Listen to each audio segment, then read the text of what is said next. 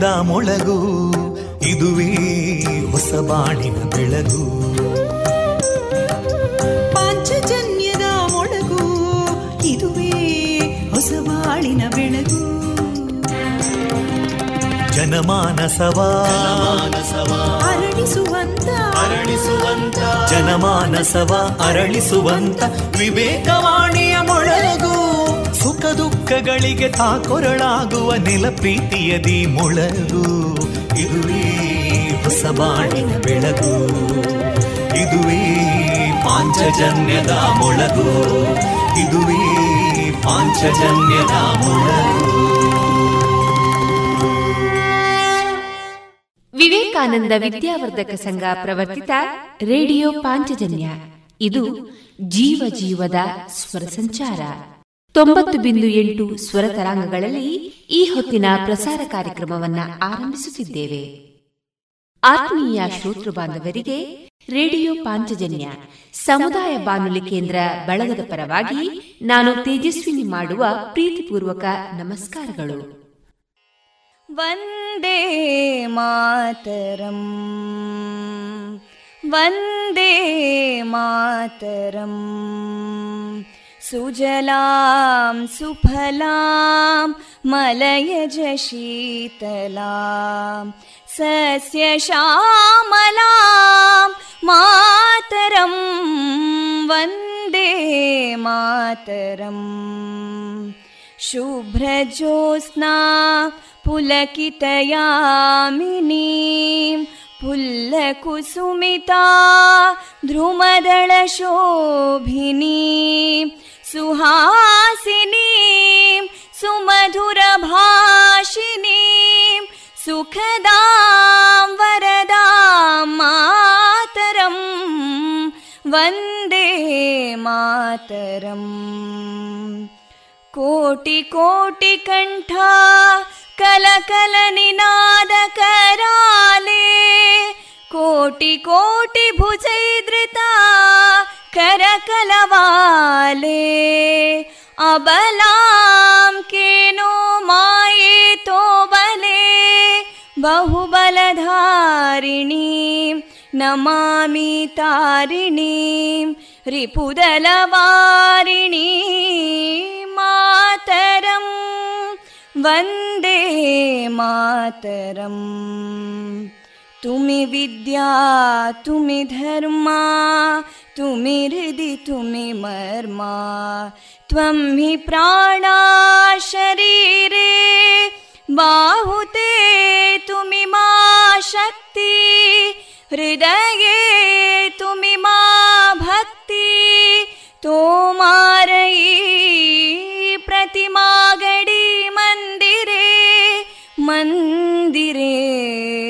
वन्दे मातरम्। त्वं हि दुर्गा दशप्रहरणधारिणीं कमलां कमलदलविहारिणीं वाणीं विद्यादायिनीं नमामि त्वां नमामि कमलाम् अमलामतुलां सुजलां सुफलां मातरं वन्दे मातरम् श्यामलां सरलां सुस्मितां भूषितां धरणीं भरणीं मातरम् वन्दे मातरम् വന്ദേ മാതരം.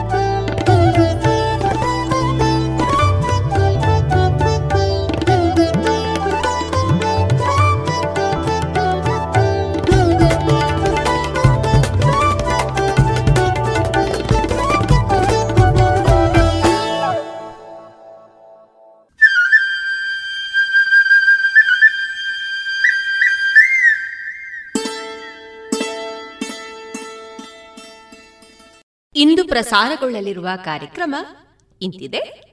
ಮೊದಲಿಗೆ ಭಕ್ತಿಗೀತೆಗಳು. ಇಂದು ರಾಷ್ಟ್ರೀಯ ಕ್ರೀಡಾ ದಿನದ ಅಂಗವಾಗಿ ವಿಶೇಷ ಕಾರ್ಯಕ್ರಮ, ಕ್ರೀಡೆ, ಶೈಕ್ಷಣಿಕ ಅರಿವು ಸಂವಾದ ಕಾರ್ಯಕ್ರಮ.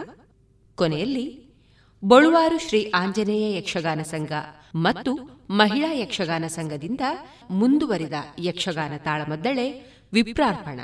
ಈ ಕಾರ್ಯಕ್ರಮ ಇದೀಗ ಪ್ರಸಾರಗೊಳ್ಳಲಿದೆ.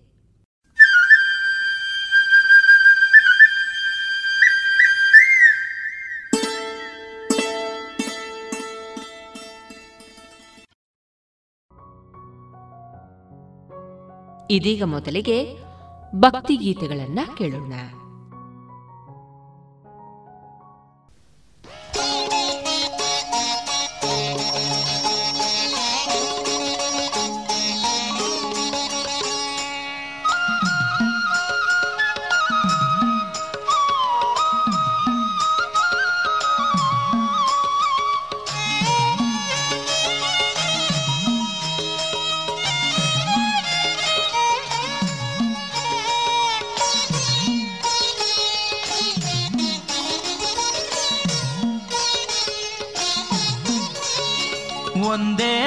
ನಾಮವು ಸಾಲದೆ ಶ್ರೀಹರಿ ಎಂಬ ಒಂದೇ ನಾಮವು ಸಾಲದೆ. ಒಂದೇ ನಾಮವು ಸಾಲದೆ ಶ್ರೀಹರಿ ಎಂಬ ಒಂದೇ ನಾಮವು ಸಾಲದೆ. ಒಂದೇ ನಾಮವು ಭವಬಂಧನ ಬಿಡಿಸುವುದೆಂದು ವೇದಂಗಳಾನಂದದಿ ಸ್ತುತಿಸುವ ಒಂದೇ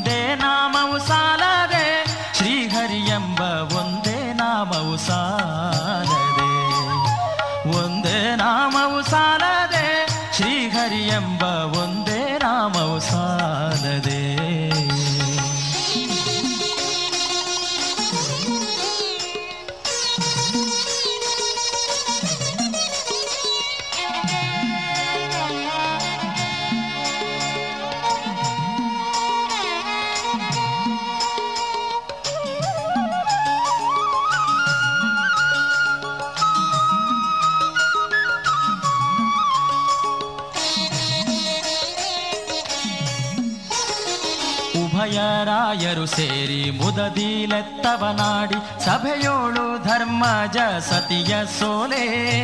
ಉಭಯ ರಾಯರು ಸೇರಿ ಮುದದಿಲೆತ್ತವನಾಡಿ ಸಭೆಯೋಳು ಧರ್ಮಜ ಸತಿಯ ಸೋಲೆ.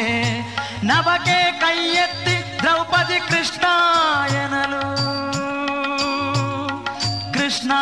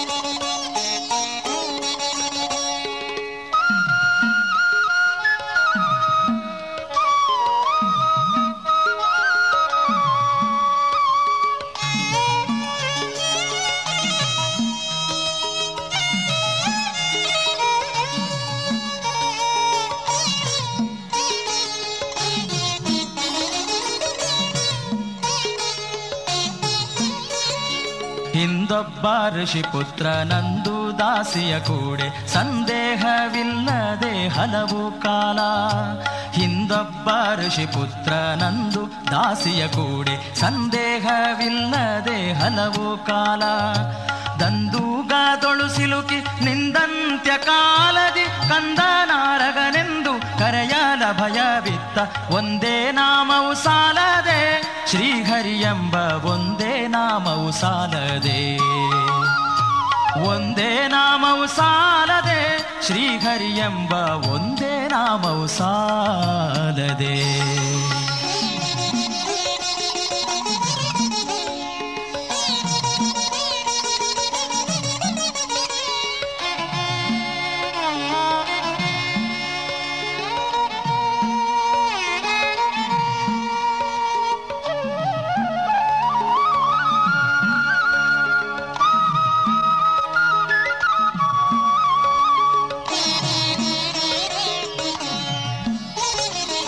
ಕಾಶಿಯ ಪುರದೋಡು ಈಶಾ ಭಕುತಿಯಿಂದ ಸಾಸಿರ ನಾಮದ ರಾಮನೆಂಬ ಕಾಶಿಯ ಪುರದೋಡು ಈಶಾ ಭಕುತಿಯಿಂದ ಸಾಸಿರ ನಾಮದ ರಾಮನೆಂಬ ಶ್ರೀಶನ ನಾಮದ ಉಪದೇಶ ಸತಿಗಿತ್ತು ವಾಸುದೇವ ಶ್ರೀ ಪುರಂದರ ವಿಠಲನ, ಒಂದೇ ನಾಮವು ಸಾಲದೆ, ಶ್ರೀಹರಿ ಎಂಬ ಒಂದೇ ನಾಮವು ಸಾಲದೆ.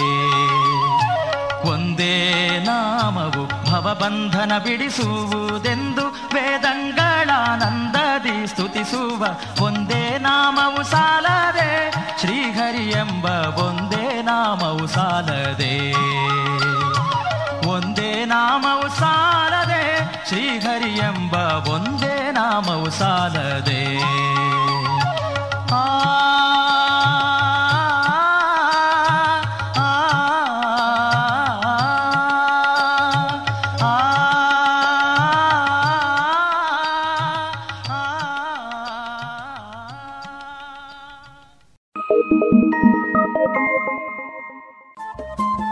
ರೇಡಿಯೋ ಪಾಂಚಜನ್ಯ ತೊಂಬತ್ತು ಬಿಂದು ಎಂಟು ಎಫ್ಎಂ ಸಮುದಾಯ ಬಾನುಲಿ ಕೇಂದ್ರ ಪುತ್ತೂರು. ಇದು ಜೀವ ಜೀವದ ಸ್ವರ ಸಂಚಾರ.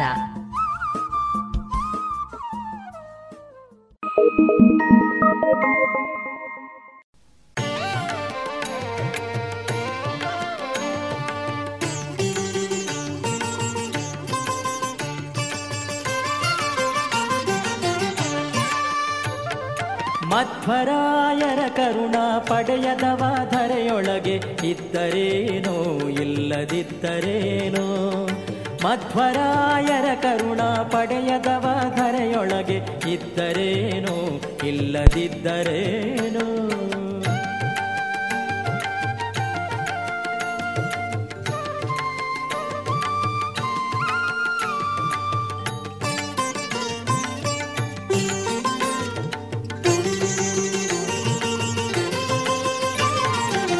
ಮಧ್ವಮತವೇ ಮತವು ಸಕಲ ಶ್ರುತಿ ಸಮ್ಮತವು ಮಧ್ವರಾಯರ ಧ್ಯಾನ ಅಮೃತಪಾನ ಮಧ್ವಮತವೇ ಮತವು ಸಕಲ ಶ್ರುತಿ ಸಮ್ಮತವು ಮಧ್ವರಾಯರ ಧ್ಯಾನ ಅಮೃತಪಾನ ಮಧ್ವರಾಯರ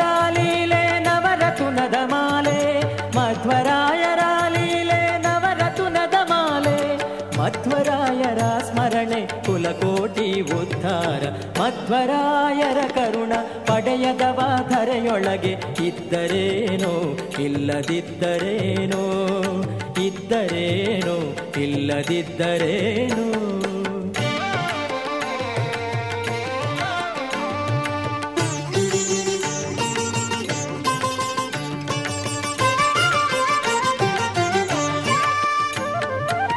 ಮಧ್ವರಾಯರ ಕಥೆ ಕೇಳಲದು ದುರಿತಹತ ಮಧ್ವರಾಯರ ಭಕುತಿ ಮಾಡೇ ಮುಕುತಿ ಮಧ್ವರಾಯರ ಕಥೆ ಕೇಳಲದು ದುರಿತಹತ ಮಧ್ವರಾಯರ ಭಕುತಿ ಮಾಡೇ ಮುಕುತಿ ಮಧ್ವರಾಯರ ಸ್ತೋತ್ರ ಮಾಡಿದವ ಸತ್ಪಾತ್ರ ಮಧ್ವರಾಯರ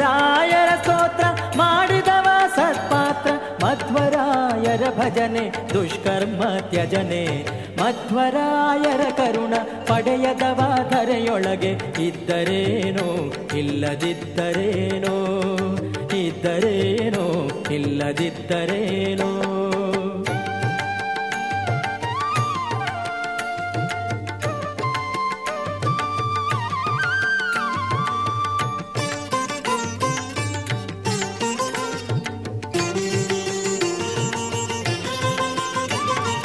ಮಧ್ವರಾಯರ ದಾಸನಾದವನೇ ನಿರ್ದೋಷ.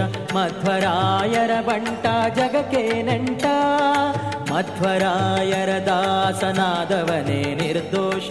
ಮಧ್ವರಾಯರ ಬಂಟ ಜಗಕ್ಕೆ ನೆಂಟ. ಮಧ್ವರಮಣ ನಮ್ಮ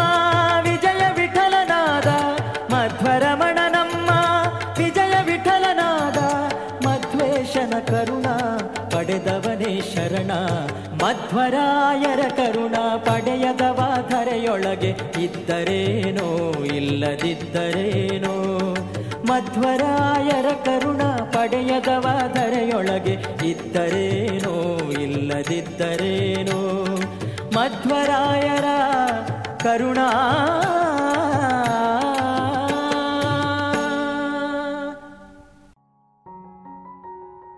ಇದುವರೆಗೆ ಭಕ್ತಿ ಗೀತೆಗಳನ್ನ ಕೇಳಿದ್ರಿ. ರೋಹನ್ ಅಜ್ಜಿ ಕೋಲ್ ತಗೊಂಡ್ ಬಾರಪ್ಪ. ಅಲ್ಲ ಮಮ್ಮಿ ನಿಮಗೆ ಯಾಕೆ ಅಜ್ಜಿಯ ಕೋಲ್ ಬೇಕಾಯ್ತು? ಮಗ ಕೀಲುಗಳಲ್ಲಿ ತುಂಬಾ ನೋವಿದೆ ನಡಿಯೋಕ್ ಆಗ್ತಿಲ್ಲ. ಅಯ್ಯೋ ಮಮ್ಮಿ ನಿಮ್ಗಂತೂ ಜ್ವರವಿದೆ ಹಾಗೂ ಕೀಲುಗಳಲ್ಲಿ ನೋವಿದೆ ಇದು ಚಿಕ್ಕುಂಗುನಿ ಇರಬಹುದು. ಹೌದು ಚಿಕುನ್ ಗುನ್ಯಾ ಲಕ್ಷಣಗಳೆಂದರೆ ತೀವ್ರವಾದ ಜ್ವರ ತಲೆನೋವು ಮತ್ತು ಕೀಲುಗಳಲ್ಲಿ ತೀಕ್ಷ್ಣ ನೋವು ಇದ್ದರೆ ಸಮೀಪದ ಆರೋಗ್ಯ ಕೇಂದ್ರ ಇಲ್ಲ ಆಸ್ಪತ್ರೆಯನ್ನು ಸಂಪರ್ಕಿಸಿ. ಚಿಕುನ್ ಗುನ್ಯಾಗೆ ಭಯಪಡಬೇಡಿ ನಿಮ್ಮನ್ನು ಮತ್ತು ನಿಮ್ಮ ಕುಟುಂಬದವರನ್ನ ಸೊಳ್ಳೆ ಕಡಿತದಿಂದ ರಕ್ಷಿಸಿ. ಆರೋಗ್ಯ ಮತ್ತು ಕುಟುಂಬ ಕಲ್ಯಾಣ ಖಾತೆ ಭಾರತ ಸರ್ಕಾರದ ವತಿಯಿಂದ ಜನಹಿತಕ್ಕಾಗಿ ಜಾರಿ.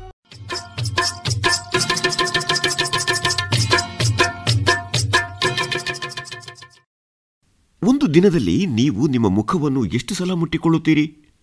ನಿಮಗೆ ಆಶ್ಚರ್ಯವಾಗಬಹುದು. ನಾವು ಒಂದು ಗಂಟೆಯಲ್ಲಿ ಹದಿನೈದಕ್ಕಿಂತ ಹೆಚ್ಚು ಸಲ ಮುಖ ಮುಟ್ಟಿಕೊಳ್ತೇವೆ. ಅಂದರೆ ದಿನದಲ್ಲಿ ಸುಮಾರು ಇನ್ನೂರ ನಲವತ್ತು ಸಲ ಮುಖ ಮುಟ್ಟಿಕೊಳ್ಳುತ್ತೇವೆ. ಆದರೆ ನಿಮಗೆ ಗೊತ್ತೇ, ಈ ವೈರಸ್ ನಿಮ್ಮ ಕೈ ಮೇಲಿದ್ದರೆ ಮುಖ ಮುಟ್ಟಿಕೊಳ್ಳುವುದರಿಂದಲೇ ನಿಮ್ಮ ದೇಹದೊಳಕ್ಕೆ ಹೋಗುತ್ತದೆ.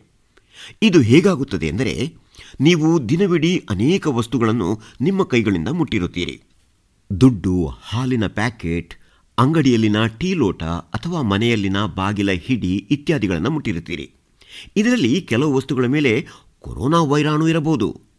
ಕೊರೋನಾ ವೈರಸ್ ಇರುವ ಯಾವುದಾದರೂ ವಸ್ತುವನ್ನು ನೀವು ಮುಟ್ಟಿದಾಗ ಅದು ನಿಮ್ಮ ಕೈಗೆ ತಗಲುತ್ತದೆ. ಆಮೇಲೆ ನಿಮ್ಮ ಕೈ ನಿಮ್ಮ ಮುಖವನ್ನು ಮುಟ್ಟಿದಾಗ ಈ ವೈರಾಣು ನಿಮ್ಮ ಮುಖಕ್ಕೆ ಹೋಗುತ್ತದೆ.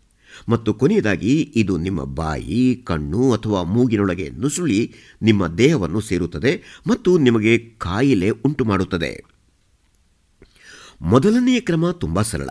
ನೀವು ನಿಮ್ಮ ಕೈಯನ್ನು ಸೋಪಿನಿಂದ ತೊಳೆದರೆ ವೈರಸ್ ಸಾಯುತ್ತದೆ. ಎರಡನೇ ಕ್ರಮ ತುಂಬ ಕಷ್ಟ. ಹೇಳೋದು ಎಷ್ಟೇ ಸುಲಭವಾದರೂ ಮಾಡುವುದು ತುಂಬ ಕಷ್ಟ. ನಿಮ್ಮ ಮುಖವನ್ನು ನೀವು ಮುಟ್ಟಿಕೊಳ್ಳಬಾರದು. ನೆನಪಿಡಿ, ದಿನಕ್ಕೆ ಇನ್ನೂರಕ್ಕೂ ಹೆಚ್ಚು ಸಲ ನೀವು ಮುಖ ಮುಟ್ಟಿಕೊಳ್ಳುತ್ತೀರಿ. ಈ ಕೊರೋನಾ ವೈರಸ್ ಭಾರತದಲ್ಲಿ ವೇಗವಾಗಿ ಹರಡುತ್ತಿರುವ ಈ ಪರಿಸ್ಥಿತಿಯಲ್ಲಿ ಸಾಧ್ಯವಾದಷ್ಟು ಮುಖ ಮುಟ್ಟಿಕೊಳ್ಳದಿರಲು ಪ್ರಯತ್ನಿಸಿ. ಇದು ನಿಮ್ಮ ಜೀವ ಉಳಿಸಬಹುದು.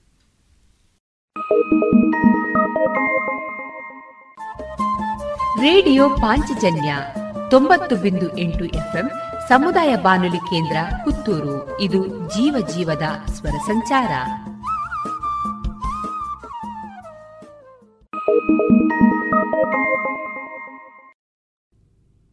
ಇದೀಗ ಭಾರತದ ಶ್ರೇಷ್ಠ ಹಾಕಿ ಆಟಗಾರರಾಗಿದ್ದ ಮೇಜರ್ ಧ್ಯಾನ್ ಚಂದ್ರವರ ಸ್ಮರಣಾರ್ಥ ರಾಷ್ಟ್ರೀಯ ಕ್ರೀಡಾ ದಿನವನ್ನ ಇಂದು ಆಚರಿಸಲಾಗುತ್ತದೆ.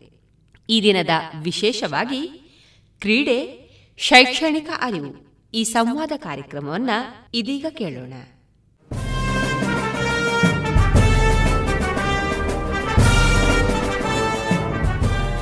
ರೇಡಿಯೋ ಪಾಂಚಜನ್ಯದ ಶ್ರೋತೃ ಬಾಂಧವರಿಗೆ ರಾಷ್ಟ್ರೀಯ ಕ್ರೀಡಾ ದಿನದ ಶುಭಾಶಯಗಳು.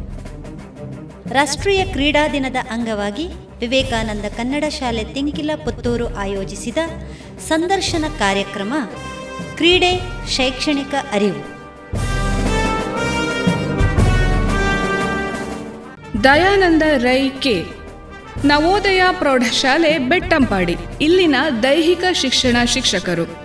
ಗ್ರಾಮೀಣ ಪ್ರದೇಶದ ನವೋದಯ ಶಾಲಾ ಕ್ರೀಡಾಪಟುಗಳು ರಾಜ್ಯ, ರಾಷ್ಟ್ರ ಮಟ್ಟದಲ್ಲಿ ಪದಕ ಪಡೆದು ಸಮಗ್ರ ಪ್ರಶಸ್ತಿಯನ್ನು ತಮ್ಮದಾಗಿಸಿಕೊಳ್ಳುವಲ್ಲಿ ದೈಹಿಕ ಶಿಕ್ಷಕರಾದ ದಯಾನಂದ ಅವರ ಶ್ರಮ ಅವಿರತವಾದುದು.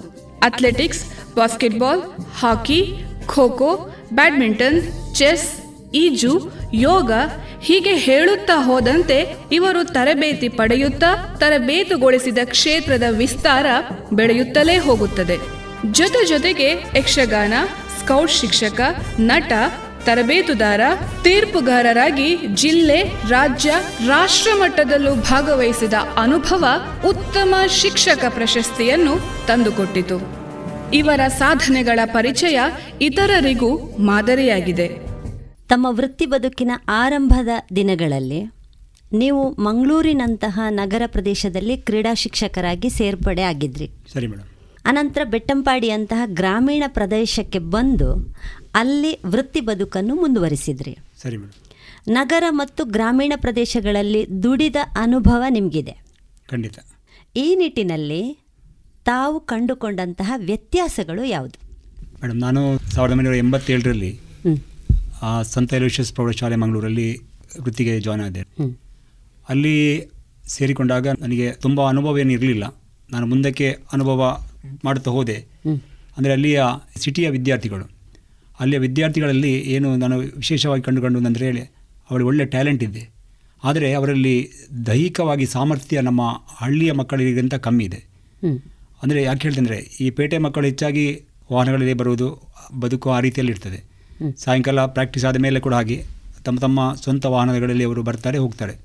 ಆದರೆ ಹಳ್ಳಿಯ ಮಕ್ಕಳು ಆಗ್ತಾರಲ್ಲ ಹಳ್ಳಿಯ ಮಕ್ಕಳು ಅವರು ಗುಡ್ಡಗಾಡುಗಳಲ್ಲಿ ವಾಸಿಸೋರು ಅವರು ತುಂಬ ನಡ್ಕೊಂಡು ಹೋಗೋದು ನಡ್ಕೊಂಡು ಬರುವುದು ಆ ರೀತಿಯಲ್ಲಿ ಅವರ ಸ್ಟಾಮಿನಾ ಆ ರೀತಿಯಲ್ಲಿ ಬಿಲ್ಡಪ್ ಆಗ್ತದೆ. ಆದರೆ ಪೇಟೆ ಮಕ್ಕಳಲ್ಲಿ ನಾನು ಕಂಡಂಥ ವಿಶೇಷ ಅಂದರೆ ಹೇಳಿದರೆ ಭಾಳ ಇಂಟೆಲಿಜೆಂಟ್ ಮಕ್ಕಳಲ್ಲಿ ಮಕ್ಕಳು ಅವ್ರು ಬೇಗ ನಾವು ಒಂದು ಏನೊಂದು ಸ್ಕಿಲ್ ಹೇಳಿಕೊಡ್ತೇವೆ ಅದನ್ನು ಬಹಳ ಬೇಗನೆ ಅವರು ಕಲಿತಾರೆ ಅವರು. ಅದು ಅವರಲ್ಲಿ ಕಂಡಂಥ ನಾನು ವಿಶೇಷ ಒಂದು ಗುಣಗಳು ಏನು ಸ್ಕಿಲ್ಸ್ ಕಲ್ತಿದ್ದಾರೆ ಅವರಿಗೆ ಲಾಂಗ್ ಪರ್ಫಾರ್ಮ್ ಮಾಡಿ ಮಾಡುವಂಥವರಲ್ಲಿ ಎಬಿಲಿಟಿ ಇರುವುದಿಲ್ಲ ಯಾಕಂದರೆ ಅವರಲ್ಲಿ ಸ್ಟ್ಯಾಮಿನಾ ಕಮ್ಮಿ. ನಾವೊಂದು ಆಟದಲ್ಲಿ ಈಗ ಸಪೋಸ್ ನಾನು ಈಗ ಫುಟ್ಬಾಲ್ ಇರ್ಬೋದು ಬಾಸ್ಕೆಟ್ಬಾಲ್ ಇರ್ಬೋದು ಅಥ್ಲೆಟಿಕ್ಸ್ ಇರ್ಬೋದು ಲಾಂಗ್ ಡಿಸ್ಟೆನ್ಸಲ್ಲಿ ನನಗೆ ಅಲ್ಲಿ ಒಬ್ಬನೇ ಒಬ್ಬ ಮಕ್ಕಳನ್ನು ನಾನು ರಾಜ್ಯ ಮಟ್ಟದಲ್ಲಿ ನನಗೆ ಅಲ್ಲಿ ಮಾಡಲಿಕ್ಕೆ ಆಗಲಿಲ್ಲ ನನಗೆ. ಅದೇ ಈ ಗ್ರಾಮೀಣ ಶಾಲೆಯಲ್ಲಿರುವ ಮಕ್ಕಳು ನನ್ನದು ಸುಮಾರು ಮೂವತ್ತರಿಂದ ನಲವತ್ತು ಮಕ್ಕಳು ನನ್ನ ರಾಜ್ಯ ಮಟ್ಟದಲ್ಲಿ ಈಗಾಗಲೇ ಲಾಂಗ್ ಡಿಸ್ಟೆನ್ಸಲ್ಲಿ ಮೆಡ್ಲು ಮಾಡಿದ್ದಾರೆ. ಇದು ನಾನು ಕಂಡುಕೊಂಡಂಥ ವ್ಯತ್ಯಾಸಗಳು ಅದರಲ್ಲಿ ಆದರೆ ಅಲ್ಲಿ ಇಂಡಿವಿಜುವಲ್ ಕೆಲವು ಇವೆಂಟ್ ಏನಂದರೆ ಜಾವ್ಲಿನ್ ಥ್ರೋ ಇರ್ಬೋದು even shot put discus throw ಈ ಥರದ ಮತ್ತು short ಡಿಸ್ಟೆನ್ಸ್ಗಳು hundred metre two hundred four hundred ಮತ್ತು ಲಾಂಗ್ ಜಂಪು ಹಡಲ್ ಈ ಥರದ ಈವೆಂಟ್ಗಳಲ್ಲಿ ಅವರು ಬಹಳ ಬೇಗನೆ ಅಲ್ಲಿ ಪಿಕಪ್ ಆಗ್ತಾರೆ ಅವರಲ್ಲಿ ಒಳ್ಳೆಯ ಅಚೀವ್ಮೆಂಟ್ಸ್ ಕೂಡ ಆಗ್ತದೆ. ಆ ಗ್ರಾಮೀಣ ಪ್ರದೇಶದ ಈ ಮಕ್ಕಳಲ್ಲಿ ನಿಮಗೆ ಗೊತ್ತಿರ್ಬೋದು ಏಳೆಂಟು ಕಿಲೋಮೀಟರ್ಗಳು ನಡ್ಕೊಂಡು ಬರ್ತಾರೆ. ಗುಡ್ಡಗಾಡುಗಳಲ್ಲಿ ಇರುವಂಥ ಮಕ್ಕಳು ಗುಡ್ಡ ಹತ್ತಿಕೊಂಡು ಬರ್ತಾರೆ ಗುಡ್ಡ ಇಳಿತು ಹೋಗ್ತಾರೆ. ಆ ಆ ರೀತಿಯಲ್ಲಿ ನಾನು ಒಬ್ಬ ಹುಡುಗಂತೂ ಒಂದು ಹದಿನೈದು ಕಿಲೋಮೀಟರ್ ದೂರದಿಂದ ಬರ್ತಿದ್ದ. ಅಂಥ ಮಕ್ಕಳಲ್ಲಿ ಆ ಒಂದು ಅಚೀವ್ಮೆಂಟ್ಸ್ಗಳು ಮಾಡಲಿಕ್ಕೆ ಆಗ್ತದೆ ನನಗೆ. ಬೈ ಬರ್ತಲ್ಲಿ ಅವರಲ್ಲಿ ಆ ಗು- ಗುಣಗಳಿರ್ತದೆ. ಆ ಟ್ಯಾಲೆಂಟ್ ಇರ್ತದೆ. ನಾವು ಅವರಿಗೆ ಕೇವಲ ಸ್ಕಿಲ್ಸ್ಗಳನ್ನು ಅಂದರೆ ಗ್ರೌಂಡಲ್ಲಿ ಅವರಿಗೆ ಅವ್ರು ಯಾವ ರೀತಿ ನೀನು ಓಡಬೇಕು ಯಾವ ರೀತಿಯಲ್ಲಿ ನಿನ್ನ ನ್ಯೂನತೆಗಳಿದೆ ಅದನ್ನು ಸರಿ ಮಾಡಿಕೊಳ್ಬೇಕು ಅದನ್ನು ಹೇಳಿದರೆ ಅವ್ರು ಬಹಳ ಬೇಗನೆ ಪಿಕಪ್ ಆಗಿ ಬಿಡ್ತಾರೆ. ಹ್ಮ್. ಸಾಮರ್ಥ್ಯ ಅವರಲ್ಲಿ ಇರ್ತದೆ. ಸಾಮರ್ಥ್ಯ ಇರ್ತದೆ. ಅಂದರೆ ಹಳ್ಳಿಯಲ್ಲಿರುವಂಥ ಮಕ್ಕಳಲ್ಲಿ ಆ ಸಾಮರ್ಥ್ಯ ಇರ್ತದೆ. ಇವರು ಬದುಕಿದ ರೀತಿ ಕೂಡ ಒಂದು ಕಾರಣದಿಂದ ಈ ಸಾಮರ್ಥ್ಯವನ್ನು ಗಳಿಸಿಕೊಳ್ಳಿಕ್ಕೆ ಸಹಾಯ ಆಗಿದೆ ಖಂಡಿತ ಖಂಡಿತ ಮೇಡಮ್ ಖಂಡಿತ. ಆಮೇಲೆ ನಾವು ನಮ್ಮ ಕೋಚಿಂಗಿನ ಮೇಲೆ ಡಿಪೆಂಡ್ ಆಗಿರ್ತದೆ. ನಾವು ಯಾವ ರೀತಿಯಲ್ಲಿ ಅವರಿಗೆ ಟ್ರೈನಿಂಗ್ ಮಾಡ್ತೇವೆ. ಅಂದರೆ ಕೇವಲ ಓಡಿದರೆ ಸಾಕಾಗಿಲ್ಲ ನಿಮಗೆ ಗೊತ್ತಿರ್ಬೋದು. ಆಮೇಲೆ ಗ್ರಾಮೀಣ ಪ್ರದೇಶದಲ್ಲಿ ನಮಗಿರುವಂಥ ಸವಲತ್ತುಗಳು. ನಮಗೆ ಈಗ ಎಲ್ಲ ಸ್ಕೂಲ್ಗಳಲ್ಲಿ ಈಗ ನಮ್ಮ ಸ್ಕೂಲಲ್ಲಿ ಗ್ರೌಂಡ್ ವ್ಯವಸ್ಥೆ ಇದೆ. ಗ್ರಾಮೀಣ ಪ್ರದೇಶದಲ್ಲಿ ಎಲ್ಲ ಸ್ಕೂಲಲ್ಲಿ ಗ್ರೌಂಡ್ ಕೂಡ ಉತ್ತರ ರೀತಿಯಲ್ಲಿ ಇರುವುದಿಲ್ಲ. ಕೇವಲ ನಾವು ಓಟ ಓಡಿಸಿ ಸಾಕಾಗೋದಿಲ್ಲ. ಮಕ್ಕಳಲ್ಲಿ ನಾವು ಸ್ಟ್ರೆಂತ್ ಡೆವಲಪ್ಮೆಂಟ್ಗೆ ಬೇಕಾದ ಕೆಲವು ಇಕ್ವಿಪ್ಮೆಂಟ್ಸ್ಗಳು ಬೇಕಾಗ್ತದೆ ವೇಟ್ ಟ್ರೈನಿಂಗ್ ಇರ್ಬೋದು. ಅಂಥ ವ್ಯವಸ್ಥೆಗಳು ಗ್ರಾಮೀಣ ಶಾಲೆಗಳಲ್ಲಿ ಯಾವ ಶಾಲೆಗಳಲ್ಲಿ ಇಲ್ಲ. ಆದರೆ ಸಿಟಿಯಲ್ಲಿ ಹಾಗೆಲ್ಲ. ನಮಗೆ ಬೇಕಂದ್ರೆ ವ್ಯವಸ್ಥೆ- ವ್ಯವಸ್ಥೆಗಳಿದೆ. ಅಲ್ಲಿ ನಿಮಗೆ ಈಗ ನಾನು ಮಂಗಳೂರಿನ ಸಂತ ಎಲೋಷಿಯಸ್ಲಿ ಇರುವಾಗ ನಮಗೆ ಯಾವುದು ಫುಟ್ಬಾಲ್ಗೆ ಇರ್ಬೋದು ಹಾಕಿಗೆ ಇರ್ಬೋದು ಬಾಸ್ಕೆಟ್ಬಾಲ್ಗೆ ಒಂದು ಎರಡು ಕೋರ್ಟ್ಗಳು ಆಮೇಲೆ ವಾಲಿಬಾಲ್ ಒಂದು ಎರಡು ಮೂರು ಕೋರ್ಟ್ಗಳು ಬೇಕಾದಂಥ ಎಲ್ಲ ವ್ಯವಸ್ಥೆಗಳು ಅಲ್ಲಿ ಬೇಕಾದಂಥ ನಮಗೆ ಇಕ್ವಿಪ್ಮೆಂಟ್ಸ್ಗಳು ಎಲ್ಲ ಇರ್ತಿತ್ತು. ಆದರೆ ಇಲ್ಲಿ ನಮ್ಮ ಗ್ರಾಮೀಣ ಶಾಲೆಯಲ್ಲಿ ಈ ವ್ಯವಸ್ಥೆಗಳು ಯಾವುದೂ ಇಲ್ಲ ನೋಡಿ. ಆ ರೀತಿಯಲ್ಲಿ ಅಲ್ಲಿಯ ಆ ಮಕ್ಕಳ ಇದಕ್ಕೆ ಮತ್ತು ಇಲ್ಲಿಯ ಮಕ್ಕಳಿಗೆ ಅಷ್ಟು ವ್ಯತ್ಯಾಸ ನನಗೆ ಕಾಣ್ತಾ ಉಂಟು ಮೇಡಮ್ ಆದರೆ ಪರ್ಫಾರ್ಮೆನ್ಸ್ ಗ್ರಾಮೀಣದ್ದು ಜಾಸ್ತಿ. ಖಂಡಿತವಾಗಿ. ನಾವು ಗ್ರಾಮೀಣ ಮಕ್ಕಳನ್ನು ಉತ್ತಮ ರೀತಿಯಲ್ಲಿ ನಾವು ತರಬೇತಿಗೊಳಿಸಿದಂತೆ ಆದರೆ ಖಂಡಿತವಾಗಿಯೂ ಇವತ್ತು ರಾಷ್ಟ್ರ ಅಂತಾರಾಷ್ಟ್ರೀಯ ಮಟ್ಟದಲ್ಲಿ ಈ ಮಕ್ಕಳು ಮಿಂಚುತ್ತಾರೆ ಅಂತ ಹೇಳೋದಕ್ಕೆ ಯಾವುದೇ ಸಂಶಯ ಇಲ್ಲ. ಯಾಕಂದರೆ ನನ್ನ ಮಕ್ಕಳು ಈಗ ರಾಜ್ಯ ರಾಷ್ಟ್ರ ಮಟ್ಟದಲ್ಲಿ ಕೂಡ ಪದಕ ವಿಜೇತ ಮಕ್ಕಳಿದ್ರು ನಾನು ಆದರೆ ನಾನು ಮಂಗಳೂರಿನಲ್ಲಿರುವಾಗ ಕೇವಲ ರಾಷ್ಟ್ರ ಮಟ್ಟದಲ್ಲಿ ಮಿಂಚಿದ ಮಕ್ಕಳಂದರೆ ಕೇವಲ ಕೆಲವು ಮಾತ್ರ. ಅದು ಕೂಡ ಅವರ ಪ ಕೆಲವು ಇಂಡಿವಿಜುವಲ್ ಇವೆಂಟ್ಗಳಂದರೆ ಟೇಬಲ್ ಟೆನ್ನಿಸ್ ಬ್ಯಾಡ್ಮಿಂಟನ್ ಈ ಥರದ ಆಟಗಳಲ್ಲಿ ಮತ್ತು ಸ್ವಿಮ್ಮಿಂಗ್ ಇರ್ಬೋದು. ಈ ಥರದಲ್ಲಿ ಮಾತ್ರ ಬಂದೇ ಹೊರತು ಬೇರೆ ಇದರಲ್ಲಿ ಬಂದದ್ದು ಬಹಳ ಕಮ್ಮಿ. ನೀವು ತರಬೇತುಗೊಳಿಸಿದಂತಹ ಮಕ್ಕಳು ಜಿಲ್ಲೆ ರಾಜ್ಯ ರಾಷ್ಟ್ರ ಮಟ್ಟದಲ್ಲಿ ಭಾಗವಹಿಸಿದ್ದಾರೆ. ಸರಿ ಮೇಡಮ್. ಅಂತಾರಾಷ್ಟ್ರ ಮಟ್ಟದಲ್ಲೂ ಭಾಗವಹಿಸಿದ್ದಾರೆ. ನೀವು ಕೂಡ ರಾಷ್ಟ್ರ ಮಟ್ಟದ ಕೋಚ್ ಆಗಿ ಅಥವಾ ಅದಕ್ಕೆ ತರಬೇತುದಾರರಾಗಿ ಹೋಗಿರುವ ಅನುಭವ ಕೂಡ ನಿಮ್ಗೆ ಇದೆ. ಇದೆ ಮೇಡಮ್ ಖಂಡಿತ. ಗ್ರಾಮೀಣ ಪ್ರದೇಶದಲ್ಲಿ ನೀವು ತರಬೇತುಗೊಳಿಸಿದಂತಹ ಮಕ್ಕಳು ಇವರನ್ನು ನೀವು ರಾಷ್ಟ್ರ ಮಟ್ಟಕ್ಕೆ ಕರ್ಕೊಂಡು ಹೋದಾಗ ಅಲ್ಲಿ ಒಂದಷ್ಟು ನಮಗೆ ಕಲಿಕೆಗೆ ವಿಷಯಗಳು ಸಿಗ್ತದೆ. ಇಲ್ಲಿ ಮತ್ತು ಅಲ್ಲಿರುವ ವ್ಯತ್ಯಾಸಗಳನ್ನು ಗಮನಿಸಿಕೊಂಡು ಅಲ್ಲಿಯ ಒಂದಷ್ಟು ವಿಷಯಗಳನ್ನು ನಮ್ಮ ಪ್ರದೇಶದಲ್ಲಿ ಜೋಡಿಸಿಕೊಳ್ಳಿಕ್ಕೆ ನಮಗೆ ಸಹಾಯ ಆಗ್ತದೆ. ಈ ರೀತಿಯಲ್ಲಿ ನೀವು ಅಳವಡಿಸಿಕೊಂಡಿರುವಂತಹ ವಿಷಯಗಳು ಯಾವುದು? ನಾವು ರಾಷ್ಟ್ರ ಮಟ್ಟಕ್ಕೆ ಹೋದಾಗ ಅಲ್ಲಿ ನೀವು ಹೇಳಿದಾಗೆ ಕೆಲವೊಂದು ವ್ಯವಸ್ಥೆಗಳನ್ನು ನಾವು ನೋಡ್ತೇವೆ ನಾವು. ಪ್ರಧಾನವಾಗಿ ಅಲ್ಲಿ ಸಿಂಥೆಟಿಕ್ ಟ್ರ್ಯಾಕ್ ಅದನ್ನು ನಮ್ಮ ಹಳ್ಳಿಯ ಗ್ರಾಮೀಣ ಪ್ರದೇಶದಲ್ಲಿ ಅಳವಡಿಸಲಿಕ್ಕೆ ಸಾಧ್ಯವಿಲ್ಲ. ನಮ್ಮ ಈಗ ಪುತ್ತೂರು ತಾಲೂಕಲ್ಲಿ ಇದುವರೆಗೆ ಒಂದೇ ಒಂದು ಸಿಂಥೆಟಿಕ್ ಟ್ರ್ಯಾಕ್ ಆಗಿಲ್ಲ. ಮತ್ತು ಗ್ರಾಮೀಣ ಪ್ರದೇಶದಲ್ಲಿ ಯಾವ ರೀತಿಯಲ್ಲಿ ಆಗ್ತದೆ ಯೋಚನೆ ಮಾಡಿ. ಅಲ್ಲಿ ಮಲ್ಟಿ ಜಿಮ್ಗಳಿವೆ ನಮ್ಮ ಕ್ರೀಡಾಪಟುಗಳಿಗೆ. ನಮ್ಮಲ್ಲಿ ಆ ಮಲ್ಟಿ ಜಿಮ್ಮಿನ ವ್ಯವಸ್ಥೆ ಇಲ್ಲ. ಅಂದರೆ ನಮ್ಮಲ್ಲಿ ನನ್ನ ಫಂಡಿಂದ ನಾನು ಇದು ಮಾಡಿದ್ದೇನೆ ವೇಟ್ ಟ್ರೈನಿಂಗ್ ಸೆಟ್ ಮಾಡಿದ್ದೇನೆ. ಸುಮಾರು ಒಂದು ಲಕ್ಷವರೆಗೆ ಖರ್ಚಾಗಿದೆ ನನಗೆ. ಅದು ನನ್ನ ಸ್ವಂತ ಹಣದಿಂದ ನಾನು ಮಾಡಿದ್ದೇನೆ. ಆದರೆ ಎಲ್ಲ ಸ್ಕೂಲ್ಗಳಲ್ಲಿ ಆ ರೀತಿಯಲ್ಲಿ ವ್ಯವಸ್ಥೆ ಇರುವುದಿಲ್ಲ ಇಲ್ಲಿ ಗ್ರಾಮೀಣ ಪ್ರದೇಶದಲ್ಲಿ. ನೀವು ಹೇಳಿದಾಗೆ ಅಲ್ಲಿ ಓಡುವಂಥವರ ರನ್ನಿಂಗ್ ಸ್ಪೈಕ್ಸ್ ಇರ್ಬೋದು. ಆ ಸ್ಪೈಕ್ಸ್ನ ಅದರ ಕಾಸ್ಟ್ ನೋಡಿದರೆ ನಾವು ನಮ್ಮ ಮಕ್ಕಳಿಗೆ ಅದರ ಹತ್ತು ಪರ್ಸೆಂಟ್ ಹಾಕಿ ಇದನ್ನು ಕೂಡ ಮಾಡಲಿಕ್ಕೆ ಆಗೋದಿಲ್ಲ ನಮಗೆ. ನಮಗೆ ಒಂದು ಮಕ್ಕಳ ಮಗುವಿಗೆ ಒಂದು ವರ್ಷಕ್ಕೆ ಮಿನಿಮಮ್ ಮೂರು ಸೆಟ್ ಸ್ಪೈಕ್ಸ್ ಬೇಕಾಗ್ತದೆ. ಅದು ನಾವು ಗ್ರಾಮೀಣ ಭಾಗದಲ್ಲಿರುವ ಕಾರಣ. ನಮಗೆ ಅದನ್ನು ಬಳಸಲಿಕ್ಕೆ ಕೂಡ ತುಂಬ ಕಷ್ಟ ಸಾಧ್ಯ ನೋಡಿ. ನಾನು ಅದೇ ಪ್ರತಿ ವರ್ಷಕ್ಕೆ ನನಗೆ ಕಡಿಮೆಯಿಂದ ಕಡಿಮೆ ಒಂದು ಐವತ್ತು ಸಾವಿರದ ಮೇಲೆ ನನ್ನ ಕೈಯಿಂದ ಖರ್ಚು ಮಾಡ್ತಿದ್ದೆ ನಾನು. ಈ ಕ್ರೀಡೆಗೆ ಬೇಕಾಗಿ. ಒಂದು ಹತ್ತು ಇಪ್ಪತ್ತು ಮಕ್ಕಳಿದ್ದಾರೆ. ಆ ಸ್ಪೈಕ್ಸಿಗೆ ಅಷ್ಟು ಖರ್ಚಾಗ್ತದೆ. ಆಮೇಲೆ ಅವನು ಕರ್ಕೊಂಡು ಹೋಗೋದ ವ್ಯವಸ್ಥೆಗಳು. ಇದಕ್ಕೆಲ್ಲ ಆಗುವಾಗ ಅಷ್ಟು ಖರ್ಚಾಗ್ತದೆ. ರಾಷ್ಟ್ರ ಮಟ್ಟದ ಕ್ರೀಡಾಕೂಟದಲ್ಲಿ ಇಕ್ವಿಪ್ಮೆಂಟ್ಸ್ಗಳು ಸ್ಟಾರ್ಟಿಂಗ್ ಬ್ಲಾಕ್ ಅಂತ ಹೇಳ್ತಾರೆ ನಿಮಗೆ. ಆ ಇಕ್ವಿಪ್ ಬ್ಲಾಕ್ಗಳನ್ನು ನಮಗೆ ಅದನ್ನು ಇಲ್ಲಿ ಮಾಡಲಿಕ್ಕೆ ಕಷ್ಟ ಸಾಧ್ಯ ನಾವು. ಅದಕ್ಕೆ ಅಷ್ಟು ಕಾಸ್ಟ್ ಇದೆ. ಆಮೇಲೆ ಒಂದು ಪೋಲ್ವಾಲ್ಟ್ ಇರ್ಬೋದು. ಆ ಪೋಲ್ವಾಲ್ಟಿನ ಒಂದು ಪೋಲಿಗೆ ಕೂಡ ಅದರ ಅಷ್ಟೇ ರೇಟ್ ಇದೆ. ನಮ್ಮಲ್ಲಿ ಆ ಫೈಬರ್ ಪೋಲ್ಗಳನ್ನು ನಮ್ಮ ಮಾಡಲಿಕ್ಕೆ ನಮಗೆ ಖಂಡಿತ ಸಾಧ್ಯ ಇಲ್ಲ. ಈ ಥರ ಪ್ರತಿಯೊಂದು ಕೂಡ ಹ್ಯಾಮರ್ ಹೇಗೆ ಹ್ಯಾಮರ್ ಎಸೆತಕ್ಕೆ ಹ್ಯಾಮರ್ ಅದಕ್ಕೆ ಕೆ ಜಿ ಬೇಕು. ಆ ವ್ಯವಸ್ಥೆಗಳನ್ನು ಮಾಡಲಿಕ್ಕೆ ಹಳ್ಳಿಯಲ್ಲಿ ಸಾಧ್ಯ ಇಲ್ಲ. ಇಂಥ ಹಲವಾರು ನ್ಯೂನತೆಗಳು ನಮ್ಮಲ್ಲಿ ಕಂಡು ಬರ್ತದೆ ನಮ್ಮ ಗ್ರಾಮೀಣ ಪ್ರದೇಶದಲ್ಲಿ. ಅದನ್ನು ಅಳವಡಿಸಬೇಕಂತೇಳಿ ಹೇಳಿ ಮನಸ್ಸುಂಟು ಆದರೆ ಏನು ಏನು ಮಾಡೋದು ಹೇಳಿ. ತುಂಬಾ ಆರ್ಥಿಕವಾಗಿ ಗಟ್ಟಿರಬೇಕಾಗ್ತದೆ ಗಟ್ಟಿ ಇರ್ಬೇಕಾಗ್ತದೆ. ನಾನು ಹೇಳೋದಂದ್ರೆ ಕೆಲವು ಒಳ್ಳೆಯ ಸಂಘ ಸಂಸ್ಥೆಗಳು ಅಥವಾ ಒಳ್ಳೆಯ ಕಂಪನಿಗಳು ಇದನ್ನು ಸ್ಪಾನ್ಸರ್ ತಗೊಂಡು ಈ ರೀತಿಯಲ್ಲಿ ಮುಂದೆ ಬರ್ಬೋದು. ಸರ್ಕಾರ ಈಗ ಈಗಾಗಲೇ ನಮ್ಮಲ್ಲಿ ಕೇಲ್ ಇಂಡಿಯಾದ ಇದರ ಪ್ರಕಾರ ಸ್ವಲ್ಪ ಈಗ ಪ್ರೋತ್ಸಾಹ ಕೊಡ್ತಾ ಇದೆ. ಆ ಪ್ರೋತ್ಸಾಹ ಬಹಳ ಕಮ್ಮಿ ಕಾಣ್ತಾ ಉಂಟು. ಯಾಕಂದರೆ ಈಗಾಗಲೇ ನಮ್ಮ ದೇಶ ಈಗ ಒಲಿಂಪಿಕ್ಸ್ನಲ್ಲಿ ಕೇವಲ ಒಂದು ಚಿನ್ನದ ಪದಕ ಗಳಿಸುವಲ್ಲಿ ಮಾತ್ರ ಶಕ್ತವಾಗಿದೆ. ಅಂದರೆ ಅದು ಯಾಕೆಂತ ಹೇಳಿದರೆ ಈ ಗ್ರಾಮೀಣ ಪ್ರದೇಶದ ಈ ಮಕ್ಕಳಲ್ಲಿ ಈ ಕ್ರೀಡಾ ಚಟುವಟಿಕೆಗಳಿಗೆ ನಾವು ಹೆಚ್ಚಿನ ಪ್ರೋತ್ಸಾಹ ಕೊಡಬೇಕು. ಈಗ ನಾವು ಈ ಮಕ್ಕಳು ಈಗ ಹೇಳಿದಾಗೆ ರಾಷ್ಟ್ರಮಟ್ಟದ ಕ್ರೀಡಾಕೂಟಗಳನ್ನೆಲ್ಲ ಟಿ ವಿ ಮಾಧ್ಯಮದಲ್ಲಿ ನೋಡ್ತಾರೆ. ಆ ವ್ಯವಸ್ಥೆಗಳು ನಮ್ಮಲ್ಲಿ ಇಲ್ಲಲ್ಲ. ಅದನ್ನು ನೋಡುವಾಗ ಈ ಮಕ್ಕಳಿಗೆ ತುಂಬ ನಿರಾಶೆ ಆಗ್ಬೋದು. ನಮ್ಮಲ್ಲಿ ಕೂಡ ಅಂಥ ವ್ಯವಸ್ಥೆಗಳು ಇರಬೇಕಿತ್ತು. ನಾವು ಕೂಡ ಆ ಅಚೀವ್ಮೆಂಟ್ ಒಂದು ಮಾಡ್ತಿದ್ದೇವೆ ಅಂತ ಹೇಳುವ ಈ ಮಕ್ಕಳಿಗೆ ಆ ಭಾವನೆ ಬರ್ತದೆ. ಅದಕ್ಕೆ ಬೇಕಾದಂಥ ವ್ಯವಸ್ಥೆಗಳನ್ನು ನಾವು ಗ್ರಾಮೀಣ ಪ್ರದೇಶದಲ್ಲಿ ಕೂಡ ಇದನ್ನು ಮಾಡಬೇಕು. ಮಾಡಿದರೆ ಖಂಡಿತವಾಗಿ ನಮ್ಮ ಗ್ರಾಮೀಣ ಪ್ರದೇಶದ ಮಕ್ಕಳು ಖಂಡಿತವಾಗಿ ಮುಂದೆ ಅಂತಾರಾಷ್ಟ್ರೀಯ ಮಟ್ಟದಲ್ಲಿ ಖಂಡಿತ ಮಿಂಚು ಸಮಯ ದೂರ ಇಲ್ಲ ಮೇಡಮ್. ತಾವು ಯೋಗ ಶಿಕ್ಷಕರು ಮತ್ತು ಯೋಗ ತರಬೇತುದಾರರು. ಸರಿ. ಈಗ ಯೋಗ ಮತ್ತು ಕ್ರೀಡೆ ಸರಿ. ಇದರ ಮಧ್ಯೆ ಇರುವಂತಹ ಸಮನ್ವಯತೆ ಏನು? ಮೇಡಮ್ ಬೆಳಿಗ್ಗೆ ಮತ್ತು ಸಾಯಂಕಾಲ ತರಬೇತಿ ನೀಡ್ತಾ ಇದ್ದಾರೆ ಮಕ್ಕಳಿಗೆ. ಬೆಳಿಗ್ಗೆ ಒಂದು ಎರಡು ಗಂಟೆ ಸಾಯಂಕಾಲ ಒಂದು ಎರಡೂವರೆ ಗಂಟೆಗಳ ತರಬೇತಿ ನಿರಂತರ ತರಬೇತಿ ನಮ್ಮ ಅಂದರೆ ಅದರ ರಜೆಯಲ್ಲಿ ಕೂಡ ಅಂತ ಸ್ಟಾಪ್ ಮಾಡೋದಿಲ್ಲ ನಾನು. ಅಲ್ಲಿ ನಾನೇನೆಂದರೆ ವಾರಕ್ಕೆ ಒಂದು ದಿವಸ ಅವರಿಗೆ ಅವತ್ತು ಒಂದು ಹೊತ್ತಲ್ಲಿ ಸಂಪೂರ್ಣ ಯೋಗ ತರಬೇತಿ. ಅದರಲ್ಲಿ ಪ್ರಧಾನವಾಗಿ ನಮಗೆ ಬಾಡಿ ಫ್ಲೆಕ್ಸಿಬಿಲಿಟಿ ಇಂಪ್ರೂವ್ ಆಗ್ತದೆ. ಮಕ್ಕಳಿಗೆ ಕೇವಲ ನಾವು ಓಡಿಸಿದರೆ ಅಥವಾ ಇದು ಇದು ವೇಟ್ ಟ್ರೈನಿಂಗ್ ಕೊಟ್ಟರೆ ಸಾಕಾಗೋದಿಲ್ಲ ಬಾಡಿ ಫ್ಲೆಕ್ಸಿಬಿಲಿಟಿ ಭಾಳ ಇಂಪಾರ್ಟೆಂಟ್. ಪ್ರತಿಯೊಬ್ಬ ಮಗುವಿಗೂ ಕೂಡ ಎಲ್ಲ ಆಟಗಳಲ್ಲಿ ಕೂಡ ಇವನ್ ಕಬಡ್ಡಿ ಇರ್ಬೋದು ವಾಲಿಬಾಲ್ ಇರ್ಬೋದು ಬಾಸ್ಕೆಟ್ಬಾಲ್ ಇರ್ಬೋದು ಎಲ್ಲ ಆಟಗಳಿಗೆ ಕೂಡ ಫ್ಲೆಕ್ಸ್ ಬಾಡಿ ಫ್ಲೆಕ್ಸಿಬಿಲಿಟಿ ಭಾಳ ಮುಖ್ಯ. ಈ ಬಾಡಿ ಫ್ಲೆಕ್ಸಿಬಿಲಿಟಿ ಬರಬೇಕಂತ ಹೇಳಿ ನಾವು ಯೋಗಾಭ್ಯಾಸ ಬೇಕೇ ಬೇಕು. ಅಥವಾ ಜಿಮ್ನಾಸ್ಟಿಕ್ ಇದ್ರೂ ಆಗ್ಬೋದು. ಜಿಮ್ನಾಸ್ಟಿಕ್ ನಮ್ಮಲ್ಲಿ ಅದಕ್ಕೆ ಬೇಕಾದ ವ್ಯವಸ್ಥೆಗಳಿಲ್ಲ. ಅದೇ ಯೋಗಾಭ್ಯಾಸವನ್ನು ನಾವು ಮಾಡಿದರೆ ಖಂಡಿತ ಯೋಗಾಸನಗಳು ಮಾಡಿದರೆ ಖಂಡಿತವಾಗಿಯೂ ನಮಗೆ ಈ ಮಕ್ಕಳಲ್ಲಿ ಬಾಡಿ ಫ್ಲೆಕ್ಸಿಬಿಲಿಟಿಯನ್ನು ಇಂಪ್ರೂವ್ ಮಾಡಲಿ ಆಗ್ತದೆ. ಅದರ ಜೊತೆಯಲ್ಲಿ ಕೆಲವೊಂದು ಪ್ರಾಣಾಯಾಮಗಳು. ನಮ್ಮ ನಮ್ಮಲ್ಲಿರುವಂಥ ಲಂಗ್ಸ್ ಕೆಪಾಸಿಟಿ ಶ್ವಾಸಕೋಶದ ಸಾಮರ್ಥ್ಯವನ್ನು ವೃದ್ಧಿಸಬೇಕಾದ್ರೆ ಖಂಡಿತವಾಗಿಯೂ ಪ್ರಾಣಾಯಾಮ ತುಂಬ ಉಪ ಪ್ರಯೋಜನ ಕೊಡ್ತದೆ. ಇದು ನಾನು ನಮ್ಮಲ್ಲಿ ಪ್ರಾಣಾಯಾಮಗಳನ್ನು ನಾನು ದಿನನಿತ್ಯ ಮಕ್ಕಳಿಗೆ ಪ್ರಾಕ್ಟೀಸ್ ಕೊಡ್ತೇನೆ ನಾನು. ಒಂದೆರಡು ಪ್ರಾಣಾಯಾಮಗಳನ್ನು ನಿತ್ಯವು ಕಪಾಲಭಾತಿ ಭಸ್ರಿಕಾ ಪ್ರಾಣಾಯಾಮಗಳನ್ನು ರೆಗ್ಯುಲರ್ ಆಗಿ ನಾನು ಮಾಡಿಸ್ತೇನೆ ಮಕ್ಕಳಲ್ಲಿ. ಇದು ಯಾಕಂದರೆ ಶ್ವಾಸಕೋಶದ ಸಾಮರ್ಥ್ಯ ವೃದ್ಧಿಯಾದರೆ ಮಾತ್ರ ನಮ್ಮ ಮಕ್ಕಳು ಲಾಂಗ್ ಡಿಸ್ಟೆನ್ಸ್ನ ಮಕ್ಕಳಿಗೆ ನನ್ನಲ್ಲಿ ಲಾಂಗ್ ಡಿಸ್ಟೆನ್ಸ್ ಇರ್ಬೋದು ವಾಕ್ ರೇಸ್ ಇರ್ಬೋದು, ಇಂಥ ಮಕ್ಕಳಲ್ಲಿ ಖಂಡಿತವಾಗಿಯೂ ಆ ಶ್ವಾಸಕೋಶದ ಸಾಮರ್ಥ್ಯ ವೃದ್ಧಿ ಆಗ್ತದೆ. ಇದು ನಾನು ಕಂಡಂಥ ವಿಶೇಷವಾದ ಒಂದು ಅದರಲ್ಲಿ ಇದು ಅಂದರೆ ಆ ಇದನ್ನು ಟೆಕ್ನಿಕ್ ಅಳವಡಿಸಿದ ಕಾರಣ ಅವರ ಖಂಡಿತವಾಗಿಯೂ ಅದರಲ್ಲಿ ಪ್ರಯೋಜನ ಸಿಕ್ಕಿದೆ ಅವರಿಗೆ. ಮನಸ್ಸು ಕೂಡ ಒಂದು ಕಡೆಗೆ ಏಕಾಗ್ರ ಏಕಾಗ್ರತೆ ಕೂಡ ಬರ್ತದೆ. ಹೌದು. ಏಕಾಗ್ರತೆ ಕೂಡ ಬಹಳ ಮುಖ್ಯ. ಯಾವುದೇ ಕ್ರೀಡೆಯಲ್ಲಿ ಏಕಾಗ್ರತೆ ಬಹಳ ಮುಖ್ಯ ಮೇಡಮ್ ಖಂಡಿತ. ಇನ್ನೊಂದು ನಾನೊಂದು ಕಂಡುಕೊಂಡದಂದರೆ ಒಂದು ಬ್ರೀದಿಂಗ್ ಟೆಕ್ನಿಕ್. ಮಕ್ಕಳಲ್ಲಿ ನಾವು ಓಟ ಓಡಿ ಆದಮೇಲೆ ಇವನು ಹಂಡ್ರೆಡ್ ಇರ್ಬೋದು ಟೂ ಹಂಡ್ರೆಡ್ ಇರ್ಬೋದು ಅಥವಾ ಒಂದು ಇವನು ಕಬಡ್ಡಿ ಪ್ಲೇಯರ್ಸ್ ಇರ್ಬೋದು ಯಾವುದೇ ಆಟಗಾರರು. ಒಂದು ನಾವು ನಮ್ಮಲ್ಲಿ ಒಂದು ಏನಾಗ್ತದೆ ಅಂದರೆ ನಮ್ಮಲ್ಲಿ ಕಾರ್ಬನ್ ಡೈಆಕ್ಸೈಡ್ ತುಂಬುತ್ತಾ ಇರ್ತದೆ ನಮ್ಮ ಲಂಗ್ಸಲ್ಲಿ ಆಕ್ಸಿಜನ್ ಕೊರತೆ ಆಗ್ತಾ ಇರ್ತದೆ. ಅದನ್ನು ನಾವು ಫೋರ್ಸಿಬ್ಲಿ ಬ್ರೀತ್ ಔಟ್ ಮಾಡಿದರೆ ಈ ಕಾರ್ಬನ್ ಡೈಆಕ್ಸೈಡ್ ಹೊರಗೆ ಹಾಕಿ ಫ್ರೆಶ್ ಆಕ್ಸಿಜನ್ ನಾವು ತಗೊಳ್ಬೇಕು. ಅದನ್ನು ಫೋರ್ಸಿಬಲಿ ಔಟ್ ಮಾಡಬೇಕು. ಅದಕ್ಕೊಂದು ಟೆಕ್ನಿಕ್ ಇದೆ. ಆ ಟೆಕ್ನಿಕ್ ನಮ್ಮ ಅಥ್ಲೆಟ್ಸ್ಗಳಿಗೆ ನಾನು ಫುಲ್ ಹೇಳಿಕೊಡ್ತೇನೆ ನಾನು. ಅದು ಯಾವ ರೀತಿಯಲ್ಲಿ ಅದನ್ನು ನಾವು ಬ್ರೀತ್ ಔಟ್ ಮಾಡಿ ಆ ಒಂದು ಕಾರ್ಬನ್ ಡೈಆಕ್ಸೈಡ್ ಹೊರಗೆ ಹಾಕಿ ಫ್ರೆಶ್ ಆಕ್ಸಿಜನ್ ನಾವು ತಗೊಳ್ಬೇಕಂತೇಳಿ. ಆ ಟೆಕ್ನಿಕಿಂದ ನಮ್ಮ ಮಕ್ಕಳಲ್ಲಿ ತುಂಬ ಪ್ರಯೋಜನ ಬಂದಿದೆ ನನಗೆ. ಅದು ಕೂಡ ಯೋಗದಿಂದ ಬರುವಂತ ಬರುವಂಥ ಒಂದು ಟೆಕ್ನಿಕ್ ಮಕ್ಕಳನ್ನು ತಯಾರು ಮಾಡ್ತಾ ಇರುವಾಗ ಅವರಿಗೆ ತರಬೇತು ನೀಡ್ತಾ ಇರುವಾಗ ಒಂದಷ್ಟು ಉಪಕರಣಗಳ ಕೊರತೆ ಇದೆ. ಖಂಡಿತ ಮತ್ತೆ ಅವರನ್ನು ಸ್ಪರ್ಧೆಗಳಿಗೆ ಕರ್ಕೊಂಡು ಹೋಗಬೇಕಿದ್ರೆ ಆರ್ಥಿಕವಾಗಿಯೂ ಕೊರತೆ ಇದೆ. ಅವರು ಉನ್ನತ ಮಟ್ಟಕ್ಕೆ ಹೋಗ್ತಾ ಇದ್ದ ಹಾಗೆ ಹೆಚ್ಚು ಹೆಚ್ಚು ಆರ್ಥಿಕವಾದಂತಹ ಸಬಲತೆ ಬೇಕಾಗ್ತದೆ. ಸಮಸ್ಯೆಯೂ ಬರ್ತದೆ. ಮೇಡಮ್ ಅದು ಹೇಗೆಂತ ಹೇಳಿದ್ರೆ ನಮ್ಮಲ್ಲಿ ಗ್ರಾಮೀಣ ಪ್ರದೇಶದಲ್ಲಿ ಕೆಲವೊಂದು ದಾನಿಗಳಿರ್ತಾರೆ.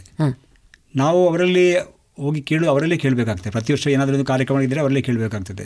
ಕ್ರೀಡಾ ಚಟುವಟಿಕೆಗಳಿದ್ದರೆ ಕ್ರೀಡಾಕೂಟಗಳಿದ್ದರೆ ನಾವು ಅವರಲ್ಲೇ ಹೋಗಿ ಸ್ಪಾನ್ಸರ್ ಕೇಳಬೇಕಾಗ್ತದೆ. ಆ ನಿರ್ದಿಷ್ಟವಾದ ಅಷ್ಟು ಮಂದಿ ನಮ್ಮ ಊರಲ್ಲಿರುವಂಥಲ್ಲಿ ಅವರನ್ನೇ ನಾವು ಡಿಪೆಂಡ್ ಆಗಿರ್ತೇವೆ. ಆದರೆ ಆಗಾಗ ಕೇಳಲಿಕ್ಕೆ ನಮಗೆ ಒಳ್ಳೆಯದಾಗೋದಿಲ್ಲ ಅವರಲ್ಲಿ ಹೋಗಿ ನಾವು ಈ ವರ್ಷ ಕೂಡ ನೀವು ಸ್ವಲ್ಪ ಅವರು ಸಹಾಯ ಮಾಡ್ತಾರೆ ನಾವು ಕೇಳಿದರೆ ಮಾಡ್ತಾರೆ. ನಮಗೆ ಕೇಳಲಿಕ್ಕೆ ಒಳ್ಳೆಯದಾಗೋದಿಲ್ಲ ಆದರೆ ನಾನು ಪ್ರತಿ ವರ್ಷ ಕೂಡ ನಾನು ಹೇಳಾಗಲಿ ಹೇಳಿದಾಗೆ ನಾನು ಕನಿಷ್ಠ ಒಂದು ಐವತ್ತು ಸಾವಿರದಿಂದ ಮೇಲೆ ನನ್ನಲ್ಲಿ ನನಗೆ ಖರ್ಚಾಗ್ತಾ ಉಂಟು ನಾನು. ಪ್ರತಿ ವರ್ಷ ಕೂಡ ಕ್ರೀಡೆಗೆ ಅಂತ ಹೇಳಿ ನಾನು ಅಷ್ಟು ಮೀಸಲಿಡ್ತೇನೆ ನಾನು. ಹೆಚ್ಚಾಗಿ ಇಕ್ವಿಪ್ಮೆಂಟ್ಸಿಗೆ. ನಾನು ಆಗಲೇ ಹೇಳಿದಾಗ ಒಂದು ಮಗುವಿಗೆ ಒಂದು ಮೂರು ಸೆಟ್ ಸ್ಪೈಕ್ಸ್ ಬೇಕು ಮೇಡಮ್. ಮಿನಿಮಮ್ ಒಂದು ಸ್ಪೈಕ್ಸಿಗೆ ಏಳ್ನೂರೈವತ್ತು ರೂಪಾಯಿ ಇದೆ. ಕಮ್ಮಿ ರೇಟ್ ಇದೆ ಹೇಳಿ ನಾನು. ರಾಜ್ಯ ರಾಷ್ಟ್ರ ಮಟ್ಟಕ್ಕೆ ಹೋಗೋ ಸಿಂಥೆಟಿಕ್ ಸ್ಪೈಕ್ಸ್ ಆಗಬೇಕು. ಅಲ್ಲಿ ಹೋಗೋ ಸ್ಪೈಕ್ಸೇ ಚೇಂಜ್ ಮಾಡಬೇಕಾಗ್ತದೆ. ಒಂದು ಮಗುವಿಗೆ ಅಷ್ಟು ಖರ್ಚಿದೆ. ಕೇವಲ ಒಂದು ಮತ್ತೆ ಇಷ್ಟು ಅದ್ರ ಜೊತೆಯಲ್ಲಿ ಓಡಿದೆ ಸಾಕಾಗೋದಿಲ್ಲ. ಹೊಟ್ಟೆಗಳು ಬಿಡಬೇಕಲ್ಲ ಮೇಡಮ್. ಅದಕ್ಕೆ ಬೇಕಾದಂಥ ವ್ಯವಸ್ಥೆ ಕೂಡ ಆಗಬೇಕು ನೋಡಿ. ನಾನು ಅದಕ್ಕೆ ಬೇಕಾದ ಕೆಲವು ಮಕ್ಕಳಿಗೆ ಹಾಲಿನ ಇದು ಮೊಟ್ಟೆ ವ್ಯವಸ್ಥೆ ಹಣ್ಣಿನ ವ್ಯವಸ್ಥೆ ಎಲ್ಲ ಮಾಡ್ತೇನೆ ನಾನು. ಇಲ್ಲದ್ರೆ ಮಕ್ಕಳಲ್ಲಿ ನಮಗೆ ಅಚೀವ್ಮೆಂಟ್ಸ್ ತೆಗಲಿಕ್ಕೆ ಆಗೋದಿಲ್ಲ. ನಮ್ಮ ಮಕ್ಕಳು ನಾನು ನೋಡಿದ ಹಾಗೆ ನಮ್ಮಲ್ಲಿ ನಾನು ಅಷ್ಟು ಒಳ್ಳೆಯ ಇದು ಮಾಡಿ ಮುಂದಕ್ಕೆ ಅವರು ಇನ್ನೂ ಒಳ್ಳೆಯ ಕ್ರೀಡಾಪಟುಗಳಾಗಿ ಬಂದೇಳಿ ನಮ್ಮ ಯೋಚನೆ ಇರ್ತದೆ. ಹೋದಲ್ಲಿ ಅವರಿಗೆ ಅಂಥ ವ್ಯವಸ್ಥೆಗಳು ಇರುವುದಿಲ್ಲ. ನನ್ನ ಆಳ್ವಾಸ್ ವಿದ್ಯಾಸಂಸ್ಥೆಯಲ್ಲಿ ನಾನು ಸುಮಾರು ಇಪ್ಪತ್ತು ಮಕ್ಕಳಿಂದ ಮೇಲೆ ನನ್ನ ಉಚಿತ ಶಿಕ್ಷಣ ಮಾಡಿದ್ದಾರೆ. ಎಸ್ ಡಿ ಎ ಮುಜಿರಿಯಲ್ಲಿ ಒಂದು ಆರೇಳು ಮಕ್ಕಳು ಎಸ್ ಡಿ ಎ ಮುಜಿರಿಯಲ್ಲಿ ತಿಳ್ಕೊಂಡಿದ್ದಾರೆ ಸಂತ ಫಿಲೋಮಿನದಲ್ಲಿ ಒಂದು ಏಳೆಂಟು ಮಕ್ಕಳು ಈಗಲೂ ಇದ್ದಾರೆ. ನನ್ನ ಎರಡು ಮೂರು ಮಕ್ಕಳಲ್ಲಿ ಫಿಲೋಮಿನದಲ್ಲಿದ್ದಾರೆ. ನಿಮ್ಮ ತರಬೇತಿಯಲ್ಲಿ ಪಳಗಿದಂತಹ ಶಿಷ್ಯಂದರು ಕೆಲವು ಕಡೆ ಎಲ್ಲ ಇದ್ದಾರೆ. ಸರಿ ಮೇಡಮ್. ಈಗ ಅವರು ಬೆಳೆದು ಬಂದಂತಹ ಒಂದು ವಿಧಾನ ಇದೆ. ಅದೇ ರೀತಿ ಒಬ್ಬ ಶಿಕ್ಷಕ ಕೂಡ ಬೆಳೆದು ಬರುವಂತಹ ವಿಧಾನ ಇದೆ. ಒಂದಲ್ಲ ಒಂದು ರೀತಿಯಲ್ಲಿ ನಮಗೊಬ್ಬರಲ್ಲ ಒಬ್ಬರ ಮೇಲೆ ಋಣ ಇರ್ತದೆ. ಹಾಗೆ ಇದ್ದಲ್ಲಿ ನಿಮ್ಮ ಬೆಳವಣಿಗೆಯಲ್ಲಿ ನೀವು ನೆನಪಿಸಿಕೊಳ್ಳುವಂತಹ ವ್ಯಕ್ತಿಗಳು ಯಾರು? ಹಲವಾರು ದಾನಿಗಳಿದ್ದಾರೆ. ನಮ್ಮ ಕ್ರೀಡೆಗೆ ಪ್ರೋತ್ಸಾಹ ನೀಡುವವರು ಹಲವಾರು ಬಂದಿದ್ದಾರೆ. ಉದಾಹರಣೆಗೆ ಶಶಿಕುಮಾರ್ ಈ ಬಾಲಿವುಡ್ ಅಂತ ನಿಮಗೆ ಗೊತ್ತಿರಬಹುದು ಎಸ್ ಟಿ ಸಿ ಸಿ ಬ್ಯಾಂಕಿಯ ನಿರ್ದೇಶಕರಾಗಿದ್ದಾರೆ. ಅವರನ್ನು ಅವರು ನನ್ನ ಕ್ರೀಡಾಂಗಣಕ್ಕೆ ಈಗಾಗಲೇ ಕಳೆದ ಬಾರಿ ಒಳ್ಳೆಯ ಒಂದು ಫಿವಿಲಿಯನ್ ವ್ಯವಸ್ಥೆ ಮಾಡಿದ್ದಾರೆ. ಮತ್ತೆ ಕ್ರೀಡಾಕೂಟ ಇದ್ದರೆ ನಾನು ಹೆಚ್ಚಾಗಿ ಅವರನ್ನು ಕ ಅವರೇ ನನಗೆ ಮುಂದಾಳತ್ವ ವಹಿಸಿಕೊಂಡು ಯಾವುದಕ್ಕೂ ಕೂಡ ಅವರು ತಯಾರಾಗಿರ್ತಾರೆ. ಆಮೇಲೆ ಅಲ್ಲಿ ಪಂಚಾಯತ್ ಮೆಂಬರ್ಗಳು ಪ್ರಕಾಶ್ ರೈ ಬೈಲಾಡಿ ಇರ್ಬೋದು. ಆಮೇಲೆ ಅಲ್ಲಿ ನಮ್ಮ ಬಯಲಾಡಿ ಬೈಲಾಡಿ ಕುಟುಂಬಸ್ಥರು ನಮ್ಮ ಚಿದಾನಂದ ಬೈಲಾಡಿಯವರು ನೀವು ಕೇಳಿರ್ಬೋದು. ಅವರ ಕುಟುಂಬಸ್ಥರು ನನಗೆ ಹಲವಾರು ರೀತಿಯಲ್ಲಿ ನನಗೆ ತುಂಬ ಕಾರ್ಯಕ್ರಮಗಳಿಗೆ ಹೆಲ್ಪ್ ಮಾಡಿದ್ದಾರೆ. ಮತ್ತು ಅಲ್ಲಿ ನಮಗೆ ಬಾಕಿ ನಮ್ಮ ಮುಸ್ಲಿಮ್ಸ್ ಜನಾಂಗದವರು ಕೂಡ ಹಾಗೆ. ನಮ್ಮಲ್ಲಿ ಒಂದು ನಲವತ್ತು ಪರ್ಸೆಂಟಿಂದ ಮೇಲೆ ಮುಸ್ಲಿಮ್ಸ್ ಮಕ್ಕಳಿದ್ದಾರೆ. ಪ್ರತಿ ಕಾರ್ಯಕ್ರಮ ಕೂಡ ಅವರು ಬಹಳ ಸಹಕಾರ ನೀಡ್ತಿದ್ದಾರೆ. ಹಲವಾರು ಸಂಘ ಸಂಸ್ಥೆಗಳಿವೆ ಅಲ್ಲಿ. ಅಲ್ಲಿ ವಿವೇಕ ಯುವಕ ಮಂಡಲ ಇದೆ ಬಿಲೋಶ್ರೀ ಯುವಕ ಮಂಡಲ ಇದೆ ಎಲ್ಲ ಯುವಕ ಮಂಡಲ ಕೂಡ ಹಾಗೆ. ನಮ್ಮ ಕಾರ್ಯಕ್ರಮಗಳಿಗೆ ನಾವು ಖಂಡಿತವಾಗಿ ನಮಗೆ ಪ್ರೋತ್ಸಾಹ ನೀಡ್ತಾ ಇದ್ದಾರೆ. ಅದರ ಮಟ್ಟಿಗೆ ತೊಂದರೆ ಇಲ್ಲ. ಆದರೆ ನಾವು ಅದೇ ಹೇಳಿ ಪ್ರತಿ ವರ್ಷ ಕೂಡ ಕೇಳಲಿಕ್ಕೆ ಒಳ್ಳೆಯದಾಗೋದಿಲ್ಲ ಅಂತ ಹೇಳಿ ಅಷ್ಟೇ. ನಮಗೊಂದಷ್ಟು ವಿಷಯಗಳು ಬೇಕಾಗ್ತದೆ. ಒಂದಷ್ಟು ವಸ್ತುಗಳು ಬೇಕಾಗ್ತದೆ. ಒಂದಷ್ಟು ಸೌಕರ್ಯಗಳು ಬೇಕಾಗ್ತದೆ. ಈ ನಿಟ್ಟಿನಲ್ಲಿ ಶಿಕ್ಷಣ ಇಲಾಖೆಯಿಂದ ನೀವು ಬಯಸುವಂತಹ ಸೌಲಭ್ಯಗಳು ಯಾವುದು? ಮೇಡಮ್ ನಾನು ಹೇಳೋದಾದರೆ. ಕ್ರೀಡಾ ಚಟುವಟಿಕೆಗಳು ನಮಗೆ ಖಂಡಿತವಾಗಿಯೂ ಒಂದು ಒಳ್ಳೆಯ ರೀತಿ ಆಗಬೇಕಂತ ಹೇಳಿದರೆ ಗ್ರಾಮೀಣ ಪ್ರದೇಶದಿಂದಲೇ ಆರಂಭಿಸಿ ಗ್ರಾಮೀಣ ಪ್ರದೇಶದ ಈ ಮಕ್ಕಳನ್ನು ಗುರುತಿಸಿ ಒಂದು ಕ್ರೀಡಾ ಹಾಸ್ಟೆಲ್ ಅನ್ನು ಹೇಳಿ ಮಾಡಬೇಕು. ಪ್ರತಿ ಒಂದು ಗ್ರಾಮ ಪಂಚಾಯತಿಗೆ ಒಂದು ಕ್ರೀಡಾ ಹಾಸ್ಟೆಲ್ ಇರಬೇಕು. ಅಲ್ಲಿ ಆ ಊರಿನ ಮಕ್ಕಳ ಮಕ್ಕಳನ್ನು ಅವರು ಸೆಲೆಕ್ಷನ್ ಮಾಡಿ ಆ ಮಗ ಮಗುವಿನಲ್ಲಿರುವ ಟ್ಯಾಲೆಂಟನ್ನು ಸರ್ಚ್ ಮಾಡಿ ಆ ಮಗುವಿಗೆ ಅಲ್ಲಿ ಆ ರೀತಿಯ ವ್ಯವಸ್ಥೆಗಳು ಮಾಡಿದೆ ನಮ್ಮಲ್ಲಿ ಈಗ ನಾನು ತಾ ಗ್ರಾಮ ಕೇಳ್ತೇನೆ ನಮ್ಮ ಜಿಲ್ಲೆಯಲ್ಲಿ ಆ ವ್ಯವಸ್ಥೆ ಇಲ್ಲ ಈಗ. ಇಡೀ ದಕ್ಷಿಣ ಕನ್ನಡ ಜಿಲ್ಲೆಯಲ್ಲಿ ಕ್ರೀಡಾ ಹಾಸ್ಟೆಲ್ ಇರುವುದು ಕೇವಲ ಒಂದು ಮಾತ್ರ ಈಗ. ಅದರಲ್ಲಿ ಕೂಡ ಕೆಲವು ಸೀಮಿತ ಮಕ್ಕಳಿದ್ದಾರೆ.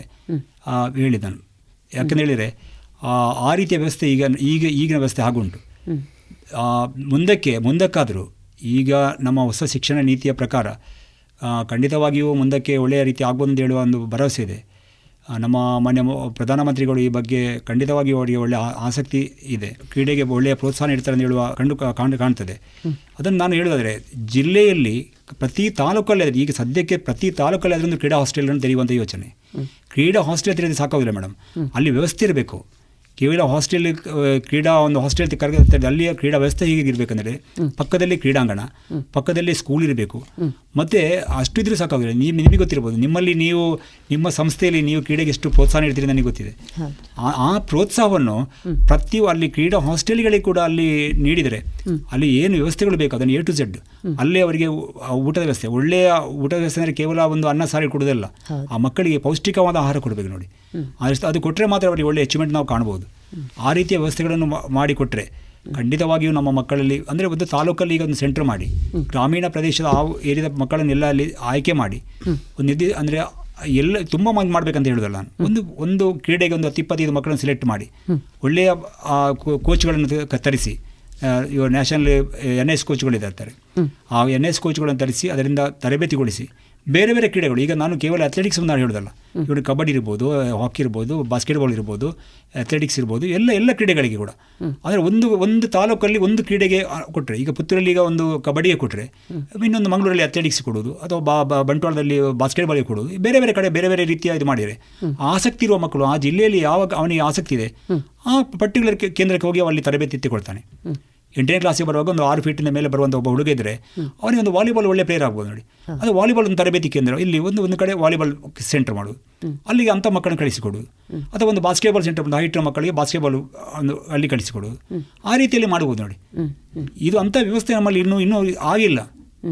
ಅದು ಆದರೆ ಮಾತ್ರ ನಮ್ಮಲ್ಲಿ ಈ- ಈ ಕ್ರೀಡೆ ಖಂಡಿತವಾಗಿಯೂ ಅಭಿವೃದ್ಧಿ ಹೊಂದುತ್ತದೆ ಮುಂದಿನ ದಿನಗಳಲ್ಲಿ ಆ ವ್ಯವಸ್ಥೆಗಳು ಆಗಲಿ ಅಂತೇಳಿ ಆಶಿಸ್ತಾ. ಶ್ರೀ ಎಂ ಮೋನಪ್ಪ.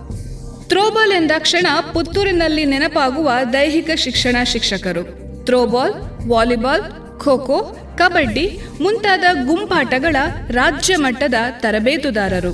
ತಮ್ಮ ಶಾಲೆ ಮಾತ್ರವಲ್ಲದೆ ತಾಲೂಕಿನ ಇನ್ನಿತರ ಶಾಲಾ ಮಕ್ಕಳಿಗೆ ಶಿಬಿರಗಳನ್ನು ಏರ್ಪಡಿಸಿ ಪ್ರತಿಭಾನ್ವಿತ ಕ್ರೀಡಾಪಟುಗಳನ್ನು ಹೊರತರುವಲ್ಲಿ ಯಶಸ್ವಿಯಾಗಿದ್ದಾರೆ. ಇವರ ಗರಡಿಯಲ್ಲಿ ಪಳಗಿದ ವಿದ್ಯಾರ್ಥಿಗಳು ರಾಜ್ಯ, ರಾಷ್ಟ್ರ, ಅಂತಾರಾಷ್ಟ್ರೀಯ ಮಟ್ಟದಲ್ಲೂ ಸಾಧನೆ ಮಾಡಿದ್ದಾರೆ. ಸದಾ ಕ್ರಿಯಾಶೀಲರಾದ ಶ್ರೀಯುತ ಮೋನಪ್ಪ ಇವರು ಊರ ಪರವೂರ ವಿದ್ಯಾಭಿಮಾನಿಗಳ ಪ್ರಶಂಸೆಗೆ ಪಾತ್ರರಾಗಿದ್ದಾರೆ. ಸರ್ ದೈಹಿಕ ಶಿಕ್ಷಣ ಶಿಕ್ಷಕ ವೃತ್ತಿಗೆ ನೀವು ಬರಲಿಕ್ಕೆ ಪ್ರೇರಣೆ ಯಾವುದು ಸರ್? ನಮಸ್ತೆ ಮೇಡಮ್. ಮೊದಲನೇದಾಗಿ ನಾನು ಬಾಲ್ಯದಲ್ಲಿ ಒಬ್ಬ ಕ್ರೀಡಾಪಟು. ಪ್ರೌಢಶಾಲಾ ವಿದ್ಯಾಭ್ಯಾಸವನ್ನು ಪಡ್ಕೊಂಡದ್ದು ನಾನು ಬಿರಿನೆಲೆಯಲ್ಲಿ. ಭಾಳ ಉತ್ತಮ ತರಬೇತಾರರು ಸಿಕ್ಕಿದ್ದಾರೆ. ಶಿವರಾಮ್ ಮೇನಿಕಲ್ ಹಾಗೂ ಮಾಧವರು. ಅವರ ಗರಡಿಯಲ್ಲಿ ಪಳಗಿದವ ನಾನು.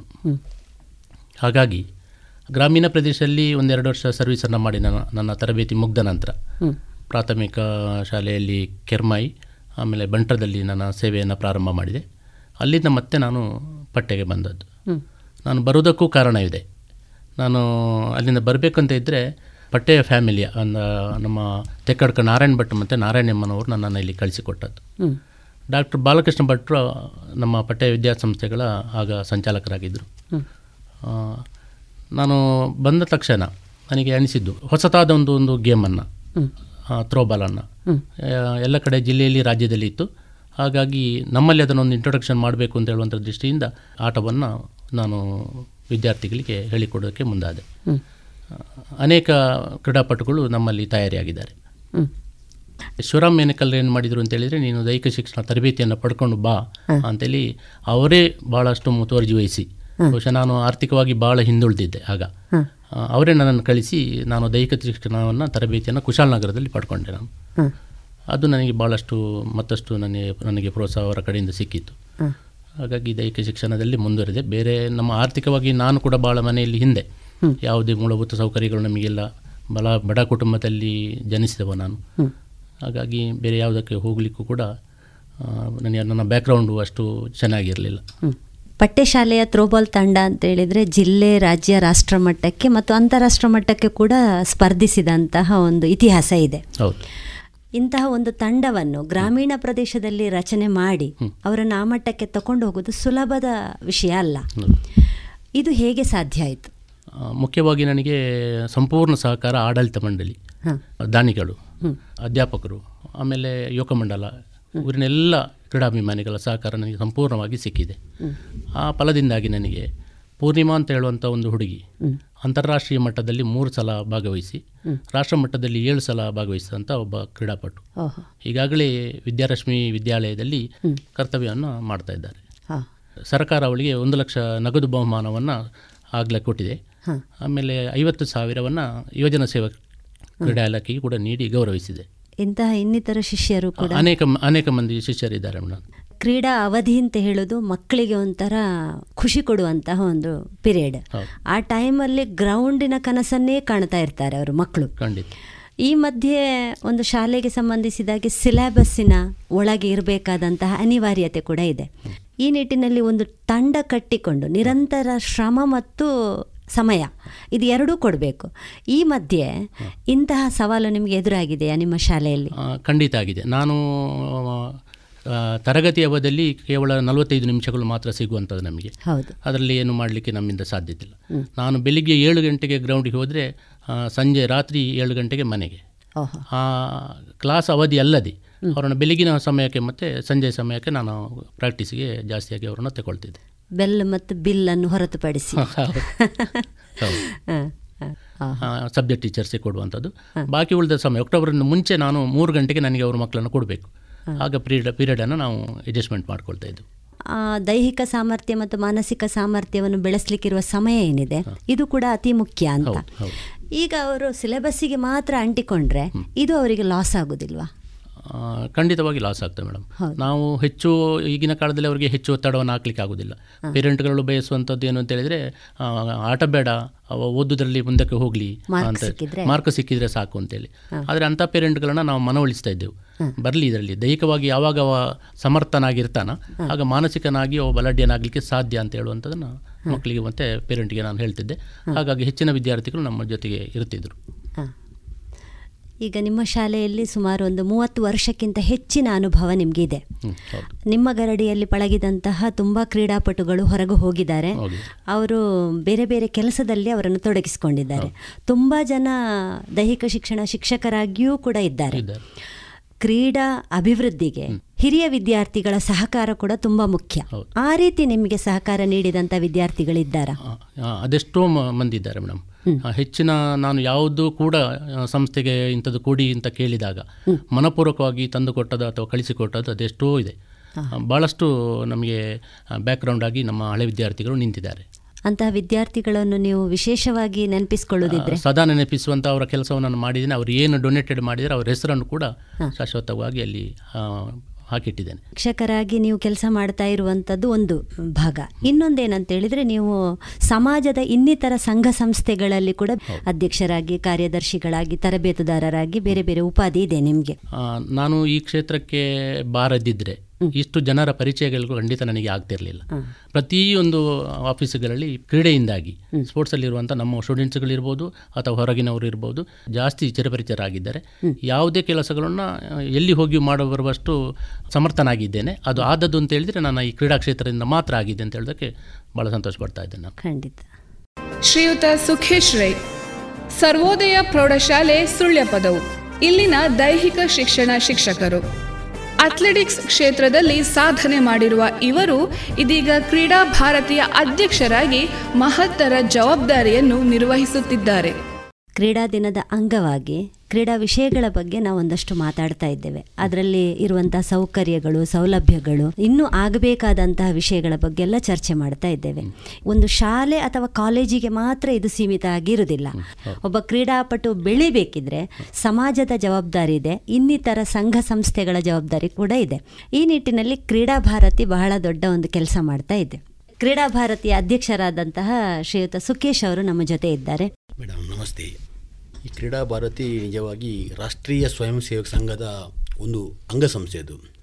ಸಾವಿರದ ಒಂಬೈನೂರ ತೊಂಬತ್ತೆರಡರಲ್ಲಿ ನಾಗ್ಪುರದಲ್ಲಿ ನಮ್ಮ ಸಂಘದವರೆಲ್ಲ ಯೋಚನೆ ಮಾಡಿ ಭಾರತ ದೇಶದಲ್ಲಿ ಗ್ರಾಮೀಣ ಮತ್ತು ದೇಶೀಯ ಕ್ರೀಡೆಗಳನ್ನು ಹೆಚ್ಚು ಹೊತ್ತು ಕೊಟ್ಟು ಅದಕ್ಕೆ ನಾವು ಒಂದು ಬಲ ತುಂಬುವಂಥ ಕೆಲಸ ಮಾಡಬೇಕು ಒಂದು ಉದ್ದೇಶದಿಂದ ಕ್ರೀಡಾ ಭಾರತಿಯನ್ನು ಸಾವಿರದ ತೊಂಬತ್ತೆರಡರಲ್ಲಿ ಹುಟ್ಟುಹಾಕಿದರು ಇದರ ಮುಖ್ಯ ಪರಿಕಲ್ಪನೆ ಅಂದರೆ ದೇಶೀಯ ಕ್ರೀಡೆ ಜೊತೆಗೆ ಇತರ ಕ್ರೀಡಾ ಕ್ಷೇತ್ರದಲ್ಲಿ ಕ್ರೀಡಾಪಟುಗಳನ್ನು ತಯಾರಿಸಿ ಅವರನ್ನು ರಾಷ್ಟ್ರೀಯ ಅಂತಾರಾಷ್ಟ್ರೀಯ ಮಟ್ಟದಲ್ಲಿ ಭಾಗವಹಿಸುವಂತೆ ಭಾರತವನ್ನು ಕ್ರೀಡಾ ಕ್ಷೇತ್ರದಲ್ಲಿ ಒಂದು ಪ್ರಬುದ್ಧವನ್ನಾಗಿ ಮಾಡಬೇಕಂತ ಇದರ ಮೊದಲ ಕಲ್ಪನೆ. ಇನ್ನು ಎರಡನೇ ಕಲ್ಪನೆ ಅಂತ ಹೇಳಿದರೆ ನಮ್ಮ ದೇಶ ಸಂಕಷ್ಟದಲ್ಲಿರುವಾಗ ಈ ಉದಾಹರಣೆಗೆ ಇಂಥ ಕೊರೋನಾ ಪರಿಸ್ಥಿತಿಯಲ್ಲಿ ಸಂಕಷ್ಟದಲ್ಲಿರುವಾಗ ಸಹ ಕ್ರೀಡಾ ಭಾರತೀಯ ವತಿಯಿಂದ ಕ್ರೀಡಾ ಕ್ಷೇತ್ರದಲ್ಲಿ ಏನ ತೊಂದರೆಗೀಡಾದವರಿಗೆ ಆರ್ಥಿಕವಾಗಿ ಅಥವಾ ಇನ್ಯಾವುದೇ ಸಾಮಾಜಿಕವಾಗಿ ಧೈರ್ಯ ತುಂಬುವ ಅಥವಾ ಶಕ್ತಿ ಕೊಡುವಂಥ ಕೆಲಸವನ್ನು ಸಹ ಕ್ರೀಡಾ ಕ್ಷೇತ್ರ ಕ್ರೀಡಾ ಭಾರತಿ ಮಾಡ್ತಾ ಇದೆ. ಎರಡು ಸಾವಿರದ ಹದಿನಾಲ್ಕನೇ ವರ್ಷದಲ್ಲಿ ನಮ್ಮ ಮಂಗಳೂರು ವಿಭಾಗ ಇದರ ಒಂದು ವಿಭಾಗವಾಗಿ ಆರಂಭ ಆಯಿತು. ಇಡೀ ದೇಶದಲ್ಲಿ ಈಗ ಬೇರೆ ಬೇರೆ ಜಿಲ್ಲೆಗಳಲ್ಲಿ ರಾಜ್ಯಗಳಲ್ಲಿ ಸಹ ಕ್ರೀಡಾ ಭಾರತಿ ಘಟಕಗಳಿವೆ. ಹಾಗೆ ಎರಡು ಸಾವಿರದ ಹದಿನಾಲ್ಕರಲ್ಲಿ ಮಂಗಳೂರಲ್ಲಿ ಆರಂಭ ಆಯಿತು. ಈ ವರ್ಷ ಮಂಗಳೂರು ವಿಭಾಗದ ಸಂಯೋಜಕರಾಗಿರುವಂಥ ಶ್ರೀಯುತ ಭೋಜರಾಜ್ ಕಲ್ಲರ್ಕ ಇವರು ಪ್ರತಿ ತಾಲೂಕಲ್ಲಿ ಸಹ ಕ್ರೀಡಾ ಭಾರತಿ ಒಂದು ಘಟಕ ಆಗಬೇಕು. ಆ ರೀತಿಯಲ್ಲಿ ನಮ್ಮ ಕ್ರೀಡಾ ಭಾರತಿಯ ಪರಿಕಲ್ಪನೆ ಗ್ರಾಮೀಣ ಪ್ರದೇಶಕ್ಕೆ ಮುಟ್ಟಬೇಕೆಂಬಂಥ ಉದ್ದೇಶದಿಂದ ಇದನ್ನು ಆರಂಭಿಸಿದ್ದಾರೆ ಮೇಡಮ್. ಈಗ ಕ್ರೀಡಾ ಭಾರತೀಯ ಯೋಜನೆಗಳು ಮೊದಲು ಪ್ರಾಂತ ಮತ್ತು ಜಿಲ್ಲಾ ಮಟ್ಟದಲ್ಲಿ ಕೆಲಸ ಮಾಡ್ತಾ ಇದ್ದದ್ದು. ಇದೀಗ ತಾಲೂಕು ಮಟ್ಟಕ್ಕೆ ಇಳಿದಿದೆ. ಈಗ ತಾಲೂಕು ಮಟ್ಟದಲ್ಲಿ ಇದರ ಕಾರ್ಯಕ್ಷೇತ್ರ ಏನು? ನಮ್ಮ ಕ್ರೀಡಾ ಭಾರತಿ ಮುಖ್ಯವಾಗಿ ಆರು ಅದರ ಕಾಮನ್ ಪ್ರೋಗ್ರಾಮ್ ಅಂತ ಉಂಟು ನಮ್ಮ ಸಾಮಾನ್ಯ ಕಾರ್ಯಕ್ರಮ. ಪ್ರತಿ ಘಟಕದವರು ವರ್ಷದಲ್ಲಿ ಆರು ಈ ಸಾಮಾನ್ಯ ಕಾರ್ಯಕ್ರಮ ಮಾಡಬೇಕು. ಮೊದಲಾಗಿ ಏಪ್ರಿಲ್ ತಿಂಗಳಲ್ಲಿ ಅಂದರೆ ಹನುಮ ಜಯಂತಿ ಹೊತ್ತು ಈ ಕ್ರೀಡಾ ಭಾರತೀಯ ಸ್ಥಾಪನಾ ದಿನಾಚರಣೆ. ಒಂದು. ಎರಡನೇ ಕಾರ್ಯಕ್ರಮ ನಾವು ಜೂನ್ ಇಪ್ಪತ್ತೊಂದಕ್ಕೆ ವಿಶ್ವ ಯೋಗ ದಿನಾಚರಣೆಯನ್ನು ಸಹ ಈ ವತಿಯಿಂದ ಮಾಡಬೇಕು. ಇನ್ನು ಮೂರನೆಯದು ಧ್ಯಾನ್ ಚಂದ್ ಅವರ ಹುಟ್ಟುಹಬ್ಬ ರಾಷ್ಟ್ರೀಯ ಕ್ರೀಡಾ ದಿನಾಚರಣೆ. ಅದರ ದಿನಾಚರಣೆಯನ್ನು ಸಹ ನಾವು ಮಾಡಬೇಕು. ನಾಲ್ಕನೇ ಕಾರ್ಯಕ್ರಮ ಪ್ರತಿ ಘಟಕದಲ್ಲಿ ಅಂದರೆ ಪುತ್ತೂರು ಆದರೆ ನಮ್ಮ ಪುತ್ತೂರು ಜಿಲ್ಲೆಯವರ ಜಿಲ್ಲೆಯ ಮಟ್ಟದಲ್ಲಿ ಒಂದು ವರ್ಷದಲ್ಲಿ ಕ್ರೀಡಾಕೂಟವನ್ನೊಂದು ಆಯೋಜನೆ ಮಾಡಬೇಕು. ಇನ್ನು ಫೆಬ್ರವರಿ ತಿಂಗಳಲ್ಲಿ ರಥಸಪ್ತಮಿ ಅಂತೇಳಿ ಒಂದು ವಿಶೇಷ ಕಾರ್ಯಕ್ರಮ. ಅದು ಫೆಬ್ರವರಿ ಹತ್ತೊಂಬತ್ತಕ್ಕೆ ಮುಖ್ಯವಾಗಿ ಬರ್ತದೆ. ನೂರ ಎಂಟು ಸೂರ್ಯನ ಮಂತ್ರ ಹೇಳಿಕೊಂಡು ಎಲ್ಲರೂ ಸೂರ್ಯ ನಮಸ್ಕಾರವನ್ನು ಸಾಮೂಹಿಕವಾಗಿ ಮಾಡೋದು. ಅಂದರೆ ಇಡೀ ಜೈವಿಕ ಶಕ್ತಿಗೊಂದು ಸೂರ್ಯ ದೇವರಿದ್ದ ಹಾಗೆ. ಸೂರ್ಯನ ಕಿರಣದಿಂದ ಎಲ್ಲರ ಆರೋಗ್ಯ ಉತ್ತಮ ಆಗ್ತಂದ ಪುರಾತನದಲ್ಲಿ ಅದಕ್ಕೆ ಆಧಾರಗಳಿವೆ.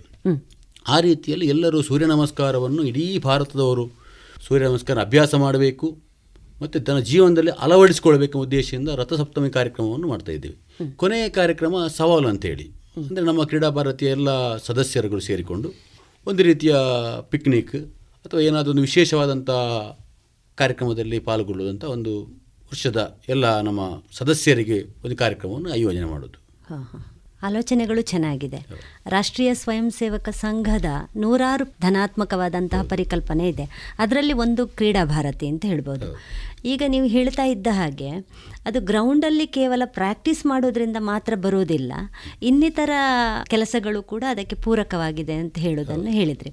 ಈ ನಿಟ್ಟಿನಲ್ಲಿ ಒಂದು ಸ್ಪರ್ಧಾಳುವಿಗೆ ಕ್ರೀಡಾ ಭಾರತಿಯ ಸಹಕಾರ ಹೇಗಿರ್ತದೆ? ಮೇಡಮ್ ಈಗ ಶೈಕ್ಷಣಿಕವಾಗಿ ನೋಡಿದರೆ ಎಲ್ಲ ಶೈಕ್ಷಣಿಕ ಇಲಾಖೆಯಲ್ಲಿ ಕ್ರೀಡಾಪಟುಗಳಿಗೆ ತರಬೇತಿ ಕೊಡುವಂಥ ವ್ಯವಸ್ಥೆಗಳಿವೆ.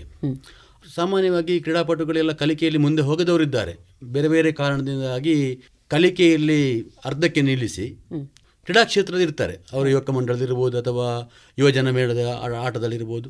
ಇಂಥ ಕ್ರೀಡಾಪಟುಗಳನ್ನು ನಾವು ಗುರುತಿಸಿ ಅಯ್ಯ ನಮ್ಮ ಆರು ಸಾಮಾನ್ಯ ಕಾರ್ಯಕ್ರಮದಲ್ಲಿ ಒಂದು ಕ್ರೀಡಾಕೂಟ ಆಯೋಜನೆ ಮಾಡೋ ಕಾರ್ಯಕ್ರಮ ಉಂಟು. ಅದರ ಮುಖ್ಯ ಉದ್ದೇಶ ಅಷ್ಟೇ. ಅಂದರೆ ನಮ್ಮಲ್ಲಿ ಬೇರೆ ಬೇರೆ ಕಾರಣದಿಂದ ಶೈಕ್ಷಣಿಕವನ್ನು ಶಾಲೆಯನ್ನು ಬಿಟ್ಟು ಇರುವಂಥ ಕ್ರೀಡಾಪಟುಗಳಿಗೆ ಕ್ರೀಡಾಕ್ಷೇತ್ರ ಕ್ಷೇತ್ರ ಅವಕಾಶ ಕೊಟ್ಟು ಅವರು ಕ್ರೀಡಾ ಕ್ಷೇತ್ರದಲ್ಲಿ ಆದ ಸಾಧನೆಯನ್ನು ಮಾಡಬೇಕೆಂಬಂಥ ಉದ್ದೇಶದಿಂದ ಈ ಒಂದು ಕ್ರೀಡಾಕೂಟವನ್ನು ನಾವು ಆಯೋಜನೆ ಮಾಡಿ. ಮುಂದೆ ಇದರ ಪರಿಕಲ್ಪನೆ ಹೇಗಿದೆ ಅಂದರೆ ತಾಲೂಕು ಘಟಕ ಮಾಡೋ ಉದ್ದೇಶ ಅಷ್ಟೇ. ತಾಲೂಕು ಕ್ರೀಡಾಕೂಟ ಅನಂತರ ಜಿಲ್ಲಾ ಕ್ರೀಡಾಕೂಟ ರಾಜ್ಯ ರಾಷ್ಟ್ರ ಮಟ್ಟದ ಕ್ರೀಡಾಕೂಟವನ್ನು ಆಯೋಜನೆ ಮಾಡಿ ಕ್ರೀಡಾಪಟುಗಳನ್ನು ಮುಂದೆ ಅಂತಾರಾಷ್ಟ್ರೀಯ ಮಟ್ಟದಲ್ಲಿ ಅವರನ್ನು ಮಿಂಚುವಂತೆ ಮಾಡುವುದರ ಮುಖ್ಯ ಉದ್ದೇಶ, ಮೇಡಮ್? ನಮ್ಮ ನೆಚ್ಚಿನ ಪ್ರಧಾನಿಯಾದಂತಹ ಮಾನ್ಯ ಮೋದಿಜಿಯವರ ಒಂದು ಪರಿಕಲ್ಪನೆ ಫಿಟ್ ಇಂಡಿಯಾ ಅಂತ.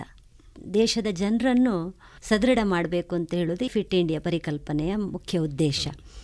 ಈ ಉದ್ದೇಶಕ್ಕೂ ಮತ್ತು ತಾಲೂಕು ಮಟ್ಟದಲ್ಲಿ ನಿರ್ವಹಿಸ್ತಾ ಇರುವಂತಹ ಕ್ರೀಡಾ ಭಾರತೀಯ ಒಂದು ಪರಿಕಲ್ಪನೆಗೂ. ಮುಂದಿನ ದಿನದಲ್ಲಿ ಈ ಪರಿಕಲ್ಪನೆಯನ್ನು ಸಾಕಾರಗೊಳಿಸುವಂತಹ ಯೋಜನೆಗಳು ಏನು? ಮೊದಲಾಗಿ ನಾವು ನಮ್ಮ ದೇಶದ ಪ್ರಧಾನಿಯವರಿಗೆ ವಂದಿಸಬೇಕು. ಯಾಕಂದರೆ ಸ್ವತಂತ್ರ ನಂತರ ನಮ್ಮ ಈ ಕ್ರೀಡಾ ಕ್ಷೇತ್ರದಲ್ಲಿ ಒಲಿಂಪಿಕಲ್ಲಿ ಪದಕಗಳನ್ನು ಗೆದ್ದುಕೊಂಡಂಥ ಕ್ರೀಡಾಪಟುಗಳನ್ನು ಕರೆದು ಗುರುತಿಸಿದಂಥ ಮೊದಲ ಪ್ರಧಾನಿ ಅಂತ ಹೇಳ್ಬೋದು. ಒಲಿಂಪಿಕ್ಕಲ್ಲಿ ನಾವು ಪದಕಗಳ ಪಟ್ಟಿಯಲ್ಲಿ ಮೊದಲ ಸ್ಥಾನ ಪಡಿಬೇಕು. ಆ ಒಂದು ದೃಷ್ಟಿಯನ್ನು ಇಟ್ಟುಕೊಂಡು ಅದು ಕೇಲ್ ಇಂಡಿಯಾ ಇರ್ಬೋದು ಪಿಟ್ ಇಂಡಿಯಾ ಇರ್ಬೋದು ಇಂಥ ಪರಿಕಲ್ಪನೆಯನ್ನು ಅವರು ಬಿಟ್ಟಿದ್ದಾರೆ. ಇವತ್ತು ನಾಳೆ ಆಗುವ ಕೆಲಸ ಅಲ್ಲ. ಅದಕ್ಕಾಗಿ ಅವರು ಎಷ್ಟೋ ಕೋಟಿ ರೂಪಾಯಿಯನ್ನು ಕೇಂದ್ರ ಸರ್ಕಾರ ಮೀಸಲಿಟ್ಟಿದ್ದಾರೆ. ನಮ್ಮ ಕ್ರೀಡಾ ಭಾರತೀಯ ಪರಿಕಲ್ಪನೆ ಇದೆ. ಸಾವಿರದ ಒಂಬತ್ತ ಎರಡರಲ್ಲಿ ನಾವು ಕ್ರೀಡಾ ಭಾರತಿಯನ್ನು ಹುಟ್ಟು ಹಾಕುವಾಗ ಸಹ ಅಂದರೆ ದೇಶೀಯ ಕ್ರೀಡೆಗಳು ಮತ್ತು ಇತರ ಕ್ರೀಡೆಗಳು. ಅದರಲ್ಲಿ ಅಭಿವೃದ್ಧಿಯನ್ನು ಕಾಣಬೇಕು ಅಂತಾರಾಷ್ಟ್ರೀಯ ಮಟ್ಟದಲ್ಲಿ ನಾವು ಕ್ರೀಡಾ ಕ್ಷೇತ್ರದ ಸಾಧನೆಯನ್ನು ಮಾಡಬೇಕು. ಅಂದರೆ ಸಾಮಾನ್ಯವಾಗಿ ಮೇಡಮ್ ಈಗ ನಮ್ಮ ತಾಲೂಕು ಮಟ್ಟದಲ್ಲಿ ಅಥವಾ ಶಾಲಾ ಮಟ್ಟದಲ್ಲಿ ಸಹ ಮೊದಲ ಹೆಸರು ಬರುವುದು ಕ್ರೀಡಾ ಕ್ಷೇತ್ರ ಸಾಧನೆ ಮಾಡಿದ ಕೂಡಲೇ ಶಾಲೆಗೆ ಹೆಸರು ಬಂದಾಯಿತು. ಅದು ಅಂತಾರಾಷ್ಟ್ರೀಯ ಮಟ್ಟಕ್ಕೆ ಹೋಗೋ ಸಹ ಹಾಗೆ ನಾವು. ಇಡೀ ಜಗತ್ತಲ್ಲಿ ಒಲಿಂಪಿಕ್ ಇಡೀ ಜಗತ್ತಿನ ಎಲ್ಲ ನಾಗರಿಕರು ನೋಡುವಂಥ ಒಂದು ಆಟ. ಇದರಲ್ಲಿ ಪದಕಗಳು ಬಂದಾಗ ನಾವೀಗ ಅಮೇರಿಕ ಜಪಾನ್ ರಷ್ಯಾ ಅಂತ ನೋಡ್ತೇವೆ. ನಮ್ಮ ದೇಶ ಐವತ್ತೈದನೇ ಸ್ಥಾನ ಇರೋದು ಇನ್ನೂರ ಐದು ದೇಶಗಳು ಪಾಲ್ಗೊಂಡಿದೆ. ಆದರೆ ನಂಬರ್ ಒಂದಾಗ ಜಾಗತಿಕ ಮಟ್ಟದಲ್ಲಿ ಸಹ ನಮ್ಮ ಭಾರತ ದೇಶ ಒಂದು ಹೆಸರು ಬರ್ತದೆ. ಆ ನಿಟ್ಟಿನಲ್ಲಿ ಈ ಫಿಟ್ ಇಂಡಿಯಾ ಚಟುವಟಿಕೆಯನ್ನು ಮೋದಿಯವರು ಮಾಡಿದ್ದು ಅತ್ಯಂತ ಉತ್ತಮವಾದ ಕೆಲಸ. ಮತ್ತು ಕ್ರೀಡಾ ಭಾರತಿಗೆ ಅದರಲ್ಲಿ ಲಿಂಕ್ ಇದೆ. ಯಾಕಂದ್ರೆ ಆಗಲೇ ಹೇಳಿದೆ ಮೇಡಮ್ ಕ್ರೀಡಾ ಭಾರತೀಯರು ಎಲ್ಲ ದೈಹಿಕ ಶಿಕ್ಷಣ ಶಿಕ್ಷಕರು ಹೆಚ್ಚಿನ ಪದಾಧಿಕಾರಿಗಳು. ಈ ದೈಹಿಕ ಶಿಕ್ಷಕರು ಮುಂದಿನ ದಿನಗಳಲ್ಲಿ ಫಿಟ್ ಇಂಡಿಯಾ ಅಥವಾ ಖೇಲ್ ಇಂಡಿಯಾದಲ್ಲಿ ಹೈಸ್ಕೂಲ್ನ ವಿದ್ಯಾರ್ಥಿಗಳು ಸ್ಯಾಟ್ಸಲ್ಲಿ ಯಾವ ರೀತಿ ಎಂಟ್ರಿ ಮಾಡ್ತೇವೆ ಎಲ್ಲ ನಮ್ಮ ಭಾರತ ದೇಶದ ವಿದ್ಯಾರ್ಥಿಗಳನ್ನು ಫಿಟ್ ಇಂಡಿಯಾದಲ್ಲಿ ನೋಂದಣಿ ಮಾಡಲಿಕ್ಕೆ ಉಂಟು ಮೇಡಮ್. ಕ್ರೀಡಾ ಕ್ರೀಡಾ ಆಗಿದೆ ಇನ್ನು ಮುಂದಿನ ದಿನಗಳಲ್ಲಿ ಡಿಪಾರ್ಟ್ಮೆಂಟಲ್ ಸ್ಕೂಲ್ ದಯಾನನಿಗೆ ಗೊತ್ತಿದ್ದು ಡಿಪಾರ್ಟ್ಮೆಂಟ್ ಸ್ಕೂಲ್ ಅಂತ ಉಂಟು ಕ್ರೀಡಾಕೂಟ ಇತ್ತು. ಮುಂದಿನ ದಿನ ಅದು ಇಲ್ಲ ಮೇಡಮ್ ಅದೆಲ್ಲ ರದ್ದಾಗ್ತದೆ. ಈಗ ಈ ಸ್ಯಾಟ್ಸ್ ಅನ್ನು ಎಂಟ್ರಿ ಮಾಡೋ ಕಾರಣ ನಿಜವಾದ ಕೆಟಗರಿಯ ಹುಡುಗ ಅದೇ ಕೆಟಗರಿಯಲ್ಲಿ ಆಡುವಂತೆ ಆಗ್ತದೆ. ಎಲ್ಲ ಕ್ರೀಡಾಪಟುಗೆ ಬಾಲ್ಯದಲ್ಲಿ ಸರಿಯಾದ ತರಬೇತಿಯನ್ನು ಕೊಟ್ಟು ಹೆಚ್ಚು ಪ್ರೌಢತೆಯನ್ನು ಹೊಂದಿದವನನ್ನು ಮುಂದೆ ಉತ್ತಮ ಕ್ರೀಡಾಪಟು ಮಾಡಲಿಕ್ಕೆ ಸಾಧ್ಯ ಇದೆ ಇದರಲ್ಲಿ. ವಿದ್ಯಾರ್ಥಿಯ ಪೋಷಕರಿಗೆ ಇದರಲ್ಲಿ ಆಸಕ್ತಿ ಬರಬೇಕು. ಹಾಗೆ ಬಂದಾಗ ನಾವು ಕ್ರೀಡಾ ಕ್ಷೇತ್ರ ಸಾಧನೆ ಮಾಡಬಹುದು ಎಂಬುದಾಗಿ ನನ್ನ ಅನಿಸಿಕೆ. ಬಾಲಚಂದ್ರ ಭಾರತಿ ಕುಮೀರು. ವಿವೇಕಾನಂದ ವಿದ್ಯಾವರ್ಧಕ ಸಂಘ ಪ್ರವರ್ತಿತ ವಿವೇಕಾನಂದ ಇಂಜಿನಿಯರಿಂಗ್ ಕಾಲೇಜಿನ ದೈಹಿಕ ಶಿಕ್ಷಣ ನಿರ್ದೇಶಕರಾಗಿರುವ ಶ್ರೀಯುತ ಬಾಲಚಂದ್ರ ಇವರು ತಮ್ಮ ಕ್ರೀಡಾ ಸಾಧನೆಗಾಗಿ ಸ್ವರ್ಣ ಪದಕ ಪಡೆದುಕೊಂಡು ನಿರಂತರ ಶ್ರಮ ಮತ್ತು ಆಸಕ್ತಿಯಿಂದ ಕಾಲೇಜು ಮಟ್ಟದಲ್ಲಿ ವಿಭಿನ್ನ ಸ್ಪರ್ಧೆಗಳಲ್ಲಿ ವಿದ್ಯಾರ್ಥಿಗಳನ್ನು ತರಬೇತುಗೊಳಿಸುತ್ತಿದ್ದಾರೆ. ವಿವೇಕಾನಂದ ವಿದ್ಯಾವರ್ಧಕ ಸಂಘ ರಾಷ್ಟ್ರೀಯ ಸ್ವಯಂ ಸೇವಕ ಸಂಘದ ಪರಿಕಲ್ಪನೆಯಂತೆ ಕೆಲಸ ಮಾಡ್ತಾ ಇದೆ. ವಿದ್ಯಾವರ್ಧಕ ಸಂಘದ ನೇತೃತ್ವದಲ್ಲಿ ಸುಮಾರು ಎಪ್ಪತ್ತಕ್ಕಿಂತ ಹೆಚ್ಚು ವಿದ್ಯಾಸಂಸ್ಥೆಗಳು ನಮ್ಮ ಜಿಲ್ಲೆಯಾದ್ಯಂತ, ರಾಜ್ಯದಾದ್ಯಂತ ಕೆಲಸ ನಿರ್ವಹಿಸ್ತಾ ಇದೆ. ಈಗ ಪ್ರಾಥಮಿಕ ಶಾಲೆಯಿಂದ ಔದ್ಯೋಗಿಕ ಸಂಸ್ಥೆಗಳವರೆಗೆ ವಿದ್ಯಾವರ್ಧಕ ಸಂಘದ ಕಾರ್ಯಕ್ಷೇತ್ರ ಇದೆ. ಪ್ರಾಥಮಿಕ ಮತ್ತು ಪ್ರೌಢ ಕ್ಷೇತ್ರದಲ್ಲಿ ಕ್ರೀಡೆಯನ್ನು ಮಕ್ಕಳಿಗೆ ಹೇಳಿಕೊಟ್ಟು ಅಲ್ಲಿ ಒಂದಷ್ಟು ಕ್ರೀಡಾಪಟುಗಳನ್ನು ಬೆಳೆಸೋದು ಒಂದು ಕೆಲಸ. ಅನಂತರ ಕಾಲೇಜು ಹಂತಕ್ಕೆ ಬರುವಾಗ ಇನ್ನೊಂದು ರೀತಿಯಲ್ಲಿ ಅದು ಬೆಳೀತದೆ. ಅದಕ್ಕೂ ಮುಂದುವರಿದು ಔದ್ಯೋಗಿಕ ಕ್ಷೇತ್ರಕ್ಕೆ ಬಂದಾಗ ಅಂತೂ ಇನ್ನೂ ಸವಾಲುಗಳು ಜಾಸ್ತಿ. ಈ ನಿಟ್ಟಿನಲ್ಲಿ ನಮ್ಮ ವಿವೇಕಾನಂದ ಇಂಜಿನಿಯರಿಂಗ್ ಕಾಲೇಜಿನ ಪಿ ಡಿ ಆದಂತಹ ಬಾಲಚಂದ್ರ ಅವರು ನಮ್ಮ ಜೊತೆ ಇದ್ದಾರೆ. ಈಗ ವಿವೇಕಾನಂದ ಇಂಜಿನಿಯರಿಂಗ್ ಕಾಲೇಜಿನ ವಿದ್ಯಾರ್ಥಿಗಳು ಕೂಡ ರಾಷ್ಟ್ರ ಅಂತಾರಾಷ್ಟ್ರ ಮಟ್ಟದಲ್ಲಿ ಭಾಗವಹಿಸಿ ಪದಕ ವಿಜೇತರಾಗಿದ್ದಾರೆ ಮತ್ತು ಔದ್ಯೋಗಿಕ ಕ್ಷೇತ್ರದಲ್ಲಿ ಕೆಲಸ ಮಾಡ್ತಾ ಇದ್ದಾರೆ. ಇಂಜಿನಿಯರಿಂಗ್ ಕಾಲೇಜ್ ಅಂದ ತಕ್ಷಣ ಅದು ಪ್ರೊಫೆಷನಲ್ ಕೋರ್ಸ್ ಆಗಿರ್ತದೆ. ಈಗ ಸ್ಕೂಲ್ ಲೈಫಲ್ಲಿ primary school high school P U ಈಗ ಯಾವುದೇ ಒಂದು ಕ್ರೀಡಾಪಟು ಅಥವಾ ಯಾವುದೇ ಒಂದು common ಸ್ಟೂಡೆಂಟ್ಗೆ physical fitness is very important ದೈಹಿಕವಾಗಿ ಅವನು ಆರೋಗ್ಯವಾಗಿ ಇದ್ದರೆ ಮಾತ್ರ ಅವನು ಮಾನಸಿಕವಾಗಿ ಫಿಟ್ ಆಗಿರಲಿಕ್ಕೆ ಸಾಧ್ಯ. Sound mind in a sound body ಅಂತ. ಅವನು ಆರೋಗ್ಯದ ವ್ಯಕ್ತಿ ಆಗಿರಬೇಕಾದ್ರೆ ಈ ಅಷ್ಟು ಪ್ರಾಕ್ಟೀಸ್ ಸ್ಪೋರ್ಟ್ಸ್ ಯಾವುದೇ ಸ್ಪೋರ್ಟ್ಸ್ ಆಗಿರ್ಬೋದು ಗೇಮ್ಸ್ ಆಗಿರ್ಬೋದು ಯಾವುದನ್ನು ಆಡಿರಬೇಕು ಈಗ ನಮಗೆ ಆಗುವಂತಹ first how to prepare the student ಈಗ ಇಂಜಿನಿಯರಿಂಗ್ ಕಾಲೇಜಲ್ಲಿ ಕೂಡ ವಿ ಟಿ ಯು ಅಲ್ಲಿ two hundred and above colleges university inter collegiate athletic meet ಆಗಲಿ ಅಥವಾ ಇಂಟರ್ ಕಾಲೇಜಿಯೇಟ್ ಗೇಮ್ಸ್ಗೆ ಪಾರ್ಟಿಸಿಪೇಟ್ ಮಾಡ್ತದೆ. ಅದರಲ್ಲಿ highly performed students they are representing university to for all India inter ಯೂನಿವರ್ಸಿಟಿಗೆ ಅಥ್ಲೆಟಿಕ್ಸಿಗೆ ಆಗ್ಬೋದು ಸ್ವಿಮ್ಮಿಂಗ್ ಆಗ್ಬೋದು, ಅಥವಾ ಗೇಮ್ಸಲ್ಲಿ ಸೌತ್ ಝೋನ್ ಇಂಟರ್ ಯೂನಿವರ್ಸಿಟಿಗೆ ಆ್ಯಸ್ ಪರ್ ಮಂಗಳೂರು ಯೂನಿವರ್ಸಿಟಿ ಥರನೇ ನಮ್ಮ ವಿ ಟಿ ರೆಪ್ರೆಸೆಂಟ್ ಮಾಡ್ತದೆ. So as a P D ನನ್ನ ಫೋಕಸ್ ಏನಂದರೆ ನನ್ನ ಕಾಲೇಜಿನಿಂದ ಇಂಟರ್ ಕಾಲೇಜಿಗೆ ರೆಪ್ರೆಸೆಂಟ್ ಮಾಡಿದರೆ ಆ ವಿದ್ಯಾರ್ಥಿಯು ಅಲ್ಲಿ ಬೆಡಲನ್ನು ಪಡೆದು ಯೂನಿವರ್ಸಿಟಿಯನ್ನು ರೆಪ್ರೆಸೆಂಟ್ ಮಾಡಿದರೆ ಮಾತ್ರ ನಮಗೊಂದು ಕ್ರೆಡಿಟ್ ಇರ್ತದೆ ನಮ್ಮ ಕಾಲೇಜಿಗೆ ಒಂದು ಫ್ಲೇಮ್ ಆಗ್ತದೆ. ಆ ನಿಟ್ಟಿನಲ್ಲಿ ಎನಿ ಎಂಜಿನಿಯರಿಂಗ್ ಕಾಲೇಜಿನ ಪಿ ಡಿಗಳಿರುವ ಫಸ್ಟ್ ಸಮಸ್ಯೆ ಏನಂದರೆ ಆ ವಿದ್ಯಾರ್ಥಿಯನ್ನು ಪುನಃ ನಾವು ಸ್ಪೋರ್ಟ್ಸಿಗೆ ತರುವುದು. ಅಲ್ಲೊಂದು ಬ್ರೇಕ್ ಇರ್ತದೆ. ವಿದ್ಯಾರ್ಥಿ ಜೀವನದಲ್ಲಿ it's like a tree students ಹೀಗೆ ಹೋಗ್ತಾ ಇರ್ತಾರೆ. ಪ್ರೈಮರಿಯಲ್ಲಿ ಎಲ್ಲ ಸಬ್ಜೆಕ್ಟ್ಸ್ಗಳಿಗೆ ಕಾಮನ್ ಪಿ ಟಿ ಪೀರಿಯಡ್ ಇದೆ ಕಾಮನ್ ಸಬ್ಜೆಕ್ಟ್ಸ್ ಇದೆ ಎಲ್ಲವೂ ನಡೀತಾ ಇರ್ತದೆ. ಹೈಸ್ಕೂಲಿಗೆ ಆಗ ಒಂದಿಷ್ಟು ದಪ್ಪ ಆಗ್ತಾ ಹೋಗ್ತದೆ. ಅಲ್ಲಿ ಪ್ರೆಸರ್ ಬೀಳ್ತಾ ಇರ್ತದೆ. ಅಲ್ಲಿ ಗೇಮ್ಸ್ ಪೀರಿಯಡ್ ಒಂದು ಏನೋ ಒಂದು ಸ್ವಲ್ಪ ಕಮ್ಮಿ ಇರ್ತದೆ ಅವರಿಗೆ. ಇನ್ನೇನು ಎಸ್ ಎಸ್ ಎಲ್ ಸಿಗೆ ಬಂದಿದೆ ಅಂತ ಹೇಳಿದರೆ ಆ್ಯಸ್ ಎ ಟೀಚರ್ ನಿಮಗೂ ಗೊತ್ತಿದೆ. ಈ ಫಿಸಿಕಲ್ ಎಜುಕೇಷನ್ ಟೀಚರ್ಸನ್ನು ಸ್ವಲ್ಪ ಅವಾಯ್ಡ್ ಮಾಡ್ತಾರೆ. ಇಟ್ಸ್ ಅ ಕಾಮನ್ ಫ್ಯೂವರ್ ಅಂತ ಹೇಳ್ಬೋದು. ಅದು ಜ್ವರದಾಗೆ ಅದು. ಅವರನ್ನು ಸ್ವಲ್ಪ ಅವಾಯ್ಡ್ ಮಾಡ್ತಾರೆ. ಇನ್ನೇನು ಎಕ್ಸಾಮ್ ಬರಬೇಕಾದ್ರೆ students ninety percent they are focus on the studies ಅದರಲ್ಲಿಯೂ ನಾನು ಸೈನ್ಸ್ ತಗೊಳ್ಬೇಕು ಅಂತ ಹೇಳುವ ವಿದ್ಯಾರ್ಥಿಗಳ ಪೇರೆಂಟ್ಸಿನಿಂದ ಹಿಡಿದು ಟೀಚರ್ಸಿನಿಂದ ಹಿಡಿದು ಅಲ್ಲಿ ಸ್ವಲ್ಪ ಇನ್ನೂ ಸ್ಕ್ರೂ ಟೈಟ್ ಮಾಡ್ತಾರೆ ಅವರನ್ನು. ಸ್ಪೋರ್ಟ್ಸ್ ಇಲ್ಲ ಅವರಿಗೆ. ಅಲ್ಲಿ ಎಸ್ ಎಸ್ ಎಲ್ ಸಿ ಆದ ತಕ್ಷಣ ಪುನಃ ಅವರಿಗೆ ಕಾಮನ್ ನಮ್ಮಂಥ ಸ್ಪೋರ್ಟ್ಸ್ ಮ್ಯಾನ್ಸ್ ಇನ್ನೂ ನನಗೆ ಸ್ಪೋರ್ಟ್ಸ್ ಮಾಡಬೇಕು ಸ್ಪೋರ್ಟ್ಸಲ್ಲಿ ಇಂಪ್ರೂವ್ ಮಾಡಬೇಕು definitely as goes to arts ಇಲ್ಲ ನಾನು ಸ್ಪೋರ್ಟ್ಸಿನೊಂದಿಗೆ ಏನೋ ಬಿಸ್ನೆಸ್ ಮಾಡಬೇಕು ಅಂತ ಒಂದು ಮೆಂಟಾಲಿಟಿ ಇದ್ದ ಹುಡುಗ they is to opt to commerce ಇಲ್ಲ ನಾನು ಇನ್ನೂ ಏನೋ ಎಂ ಬಿ ಬಿ ಎಸ್ ಮಾಡಬೇಕು ಅಥವಾ ಇಂಜಿನಿಯರಿಂಗ್ ಮಾಡಬೇಕು ಅಥವಾ ಹಾರ್ಟಿಕಲ್ಚರ್ ಮಾಡಬೇಕು. ಈ ಸೈನ್ಸ್ ಬೇಸ್ಡ್ ಸ್ಟೂಡೆಂಟ್ಸ್ ಸ್ವಲ್ಪ ದೇ ಆರ್ ಆ್ಯಕ್ಚುಲಿ ಸ್ಪೋರ್ಟ್ಸಿಂದ ತುಂಬ ಹೊರಗಿರ್ತಾರೆ ಅವರು ಸೈನ್ಸ್ಗೆ ಬರ್ತಾರೆ. ಈ ಸೈನ್ಸ್ಗೆ ಬಂದಾಗ ಫಸ್ಟ್ ಇಯರ್ ಪಿ ಯು ಸಿನಲ್ಲಿ ಡೆಫಿನೆಟ್ಲಿ ಅವರು ಎಸ್ ಎಸ್ ಎಲ್ ಸಿ ನಮ್ಮ ಹೈಸ್ಕೂಲ್ ಲೆವೆಲಲ್ಲಿ ಏನನ್ನು ಕಲಿತು ಅವರಲ್ಲಿ ಬೂಸ್ಟಿಂಗ್ ಇರ್ತದೋ ಅದನ್ನು ಫಸ್ಟ್ ಇಯರಲ್ಲಿ ಅವರು ಡೈರೆಕ್ಟಾಗಿ ಇಂಟರ್ ಕಾಲೇಜ್ ಟೀಮಿಗೆ ಪಿ ಯು ಸಿಯಲ್ಲಿ ಕ್ವಾಲಿಫೈ ಆಗ್ತಾರೆ. ಒಳ್ಳೆ ಆಡ್ತಾರೆ.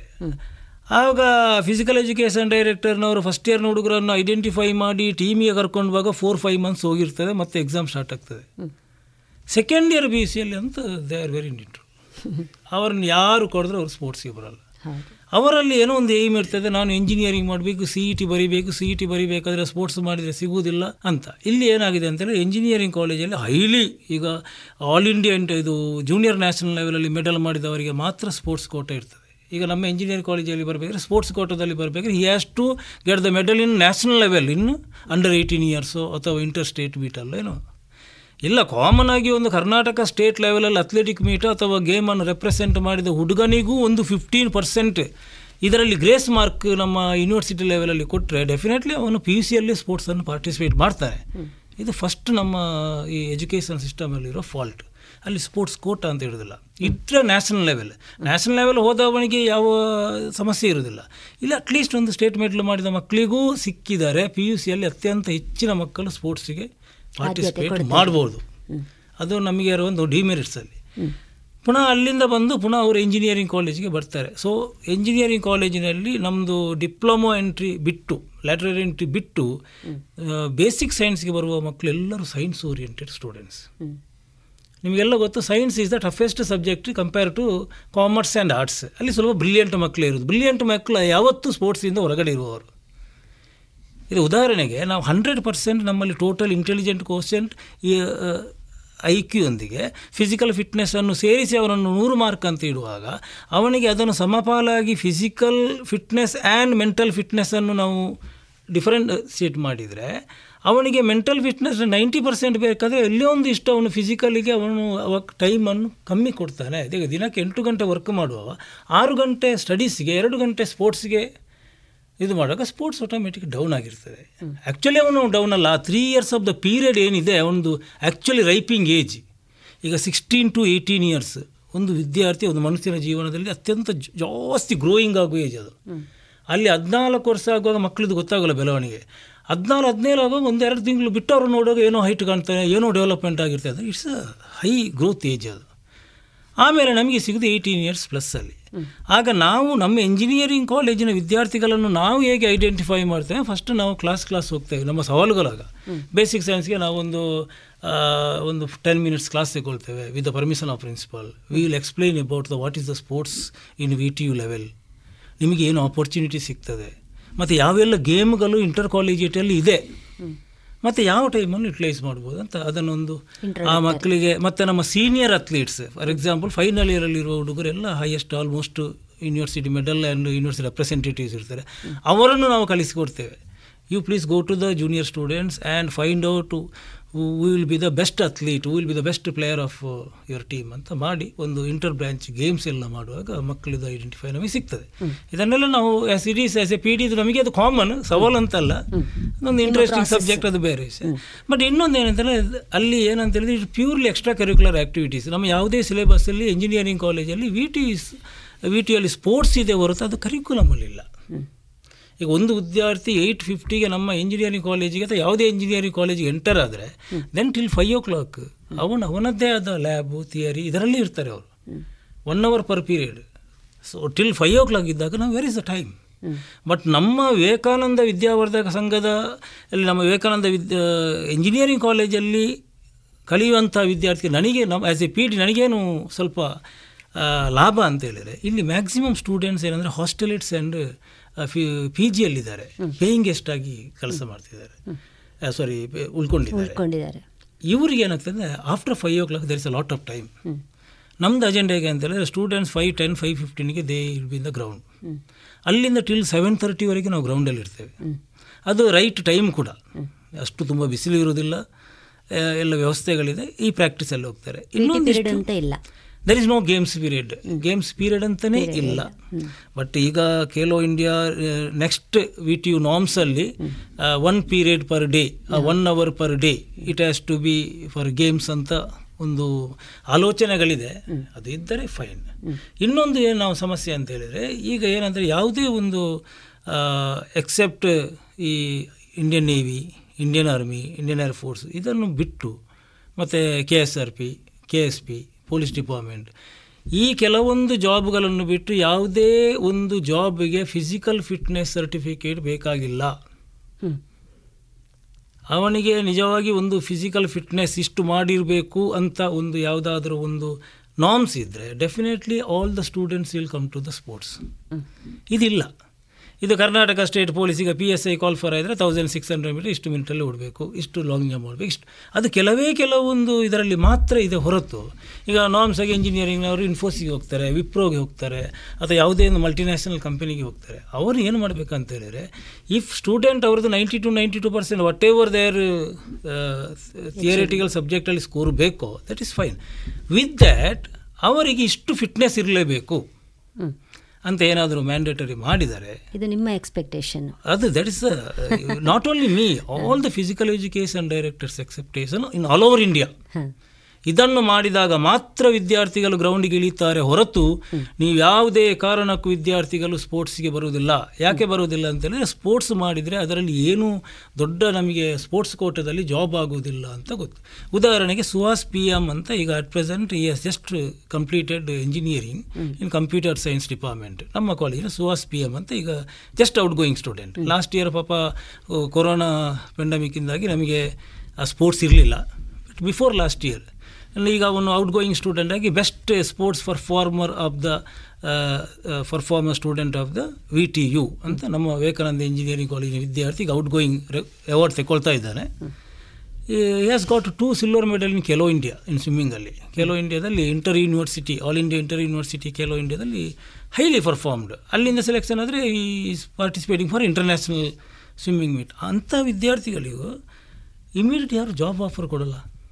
ಯಾವುದೇ ಕಂಪನಿಯವರು ಈಗ science computer science final year Khelo India medalist ಯಾರು ಬಂದು ಕಮ್ ಟು ಅವ್ರ ಕಂಪನೀಸ್ ಅಂತ ಅವರಾಗಿ ಆಫರ್ ಕೊಡಲ್ಲ. ಆವಾಗ ಮಕ್ಕಳು ಯೋಚನೆ ಮಾಡ್ತಾರೆ ಯಾವ ಯೂನಿವರ್ಸಿಟಿಯಲ್ಲಿ ಒಂದು ಸಣ್ಣ silver medal bronze medal university represent ಮಾಡಿದರೆ ಅವರನ್ನು ನೋಡುವವರೆಲ್ಲ ಆ ಸರ್ಟಿಫಿಕೇಟ್ಗೆ ಯಾರು ವ್ಯಾಲ್ಯೂ ಕೊಡೋಲ್ಲ. ಆವಾಗ ಏನು ಮಾಡ್ತಾರೆ ಆಟೋಮೆಟಿಕ್ ಆಗಿ ಈ ನನ್ನ two hours why I am spending in the ground let me study ಅಲ್ಲಿ ನೈಂಟಿ ಟೂ ಪರ್ಸೆಂಟ್ ಮಾರ್ಕ್ಸ್ ಸಿಕ್ಕಿದರೆ ನನಗೆ ನೂರಕ್ಕೆ ನೂರು ಜಾಬ್ ಆಗ್ತದೆ ಊಟಕ್ಕೆ ಏನಾದರೂ ವ್ಯವಸ್ಥೆ ಆಗ್ತದೆ ನನಗೆ ಜೀವನ ಆಗ್ತದೆ ಅಂತ ಹೋಗ್ತಾರೆ. ಸ್ಪೋರ್ಟ್ಸನ್ನು ನೆಗ್ಲೆಕ್ಟ್ ಮಾಡ್ತಾರೆ. ಇದು ಈಗಿನಿರುವ ಪ್ರೊಫೆಷನಲ್ ಕೋರ್ಸಿನಲ್ಲಿರುವಂತಹ ವಿದ್ಯಾರ್ಥಿಗಳ ಸ್ಥಿತಿ ಇದು. ಹೌದು. ನೀವು ಹೇಳಿದಂತಹ ಒಂದು ಸವಾಲುಗಳೆಲ್ಲ ಏನಿದೆ ಸ್ಥಿತಿಗತಿ ಏನಿದೆ ಇದನ್ನು ಮೀರಿ ನೀವು ಒಂದಷ್ಟು ಕೆಲಸ ಮಾಡಿದ್ದೀರಿ. ಅದು ಕಾಲೇಜಲ್ಲಿ ಪ್ರತಿಫಲನ ಆಗ್ತಾ ಇದೆ. ನಿಮ್ಮ ಕಾಲೇಜಿನ ಆಡಳಿತ ಮಂಡಳಿಯಿಂದ ಮತ್ತು ಪ್ರಾಧ್ಯಾಪಕ ವೃಂದದವರಿಂದ ಮತ್ತು ಪೇರೆಂಟ್ಸಿಂದ ತುಂಬಾ ಸಹಕಾರಗಳು ನಿಮಗೆ ಖಂಡಿತ, ಸಿಗ್ತಾ ಇರ್ಬೋದು. ಅದು ಯಾವುದೆಲ್ಲ? ನಮ್ಮ ಇಂಜಿನಿಯರಿಂಗ್ ಕಾಲೇಜಲ್ಲಿ ಒಂದು ವಿಶೇಷವಾಗಿ ಸ್ಪೋರ್ಟ್ಸ್ ಪ್ಯಾಕೇಜ್ ಅಂತ ಇದೆ. ಈಗ ನಾನು ಬಂದಿಲ್ಲಿ ಇಲ್ಲಿ ಟೂ ತೌಸಂಡ್ ಫಿಫ್ಟೀನಲ್ಲಿ ಜಾಯ್ನ್ ಆದೆ. ಆನಂತರ ಆ್ಯಸ್ ಎ ಸ್ಪೋರ್ಟ್ಸ್ ಮ್ಯಾನ್ ನಾನು ಪುತ್ತೂರಿನವನೇ ಆಗ್ತದೆ ನಮ್ಮ ವಿದ್ಯಾರ್ಥಿಗಳಿಂದ ಏನಾದರೂ ಸಾಧನೆಗಳನ್ನು ಮಾಡಿದರೆ, ಆ ಸಾಧನೆಯಿಂದಾಗಿ ನಮಗೂ ವೈಯಕ್ತಿಕವಾಗಿ ಒಂದು ಹೆಸರು ಬರ್ತದೆ ಅಂತ ಒಂದು ಆಸೆ, ಆಕಾಂಕ್ಷೆಗಳು ಸಾಧಾರಣವಾಗಿ ಎಲ್ಲ ಪೀಡಿಗಳು ಇರ್ತದೆ.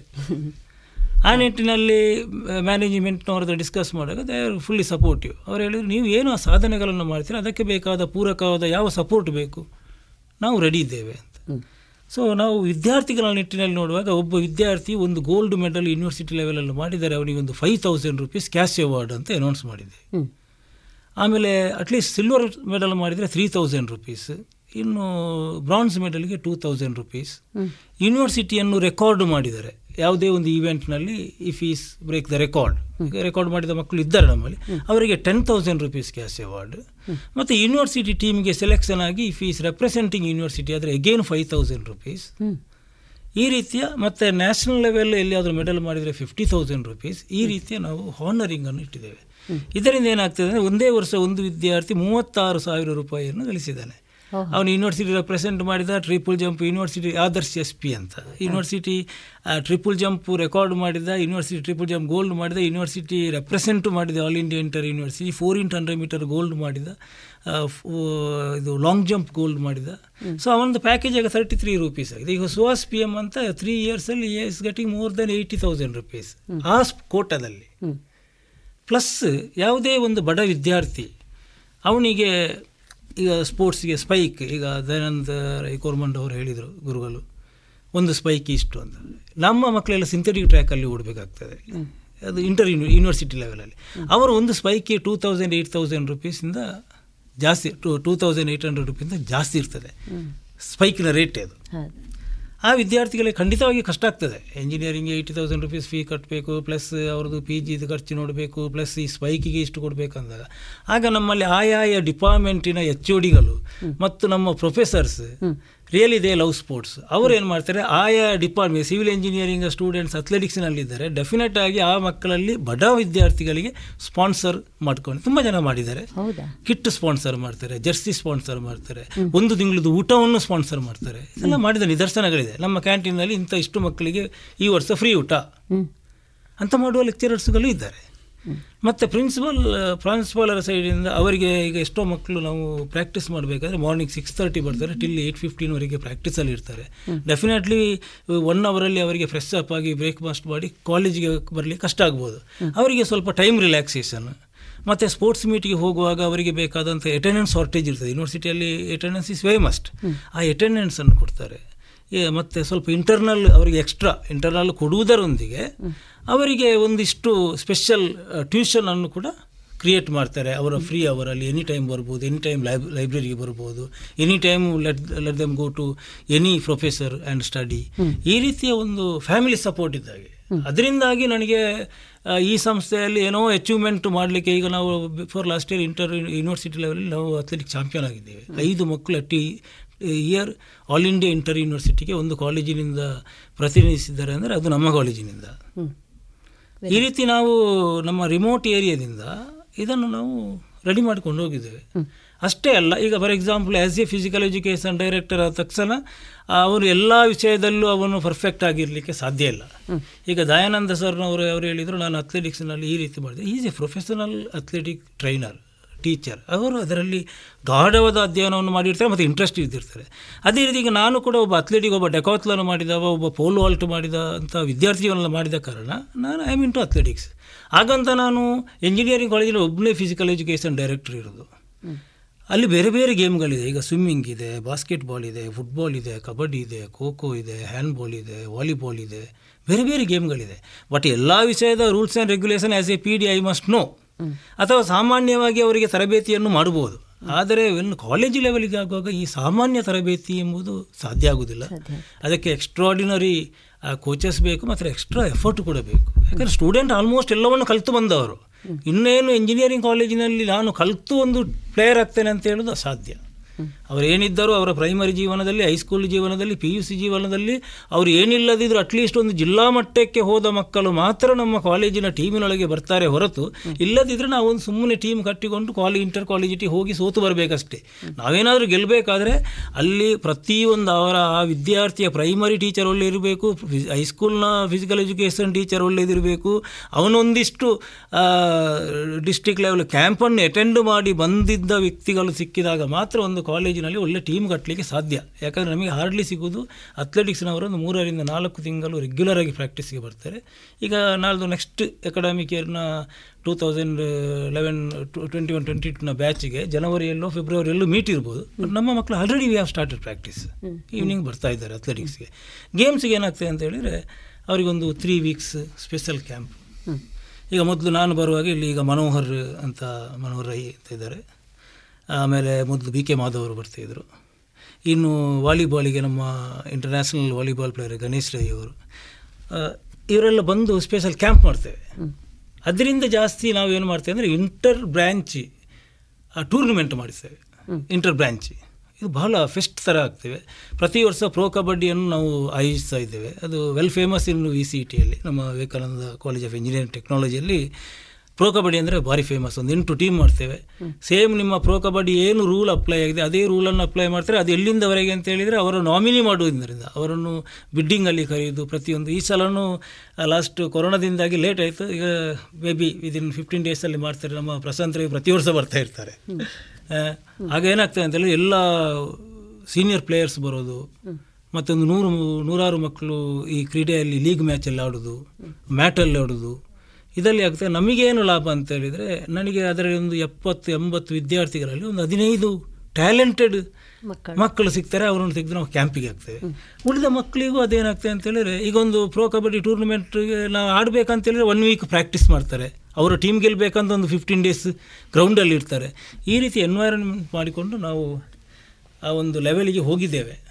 ಅದು ನಾವು ಕಷ್ಟ ಅಂತ ತಿಳ್ಕೊಂಡ್ರೆ ಖಂಡಿತವಾಗಿ ಕಷ್ಟ ಆಗಿರ್ತದೆ. ನಮ್ಮ ಹಾಬಿ ಇದು ನಮ್ಮ ಜೀವನ ಅಂತ ತಿಳ್ಕೊಂಡ್ರೆ ಅದು ಬಹಳ ಬಹಳ ಖುಷಿ ಕೊಡುವಂಥ ಒಂದು ವಿಷಯ ಮೇಡಮ್ ಒಳ್ಳೆ ಮಾತು.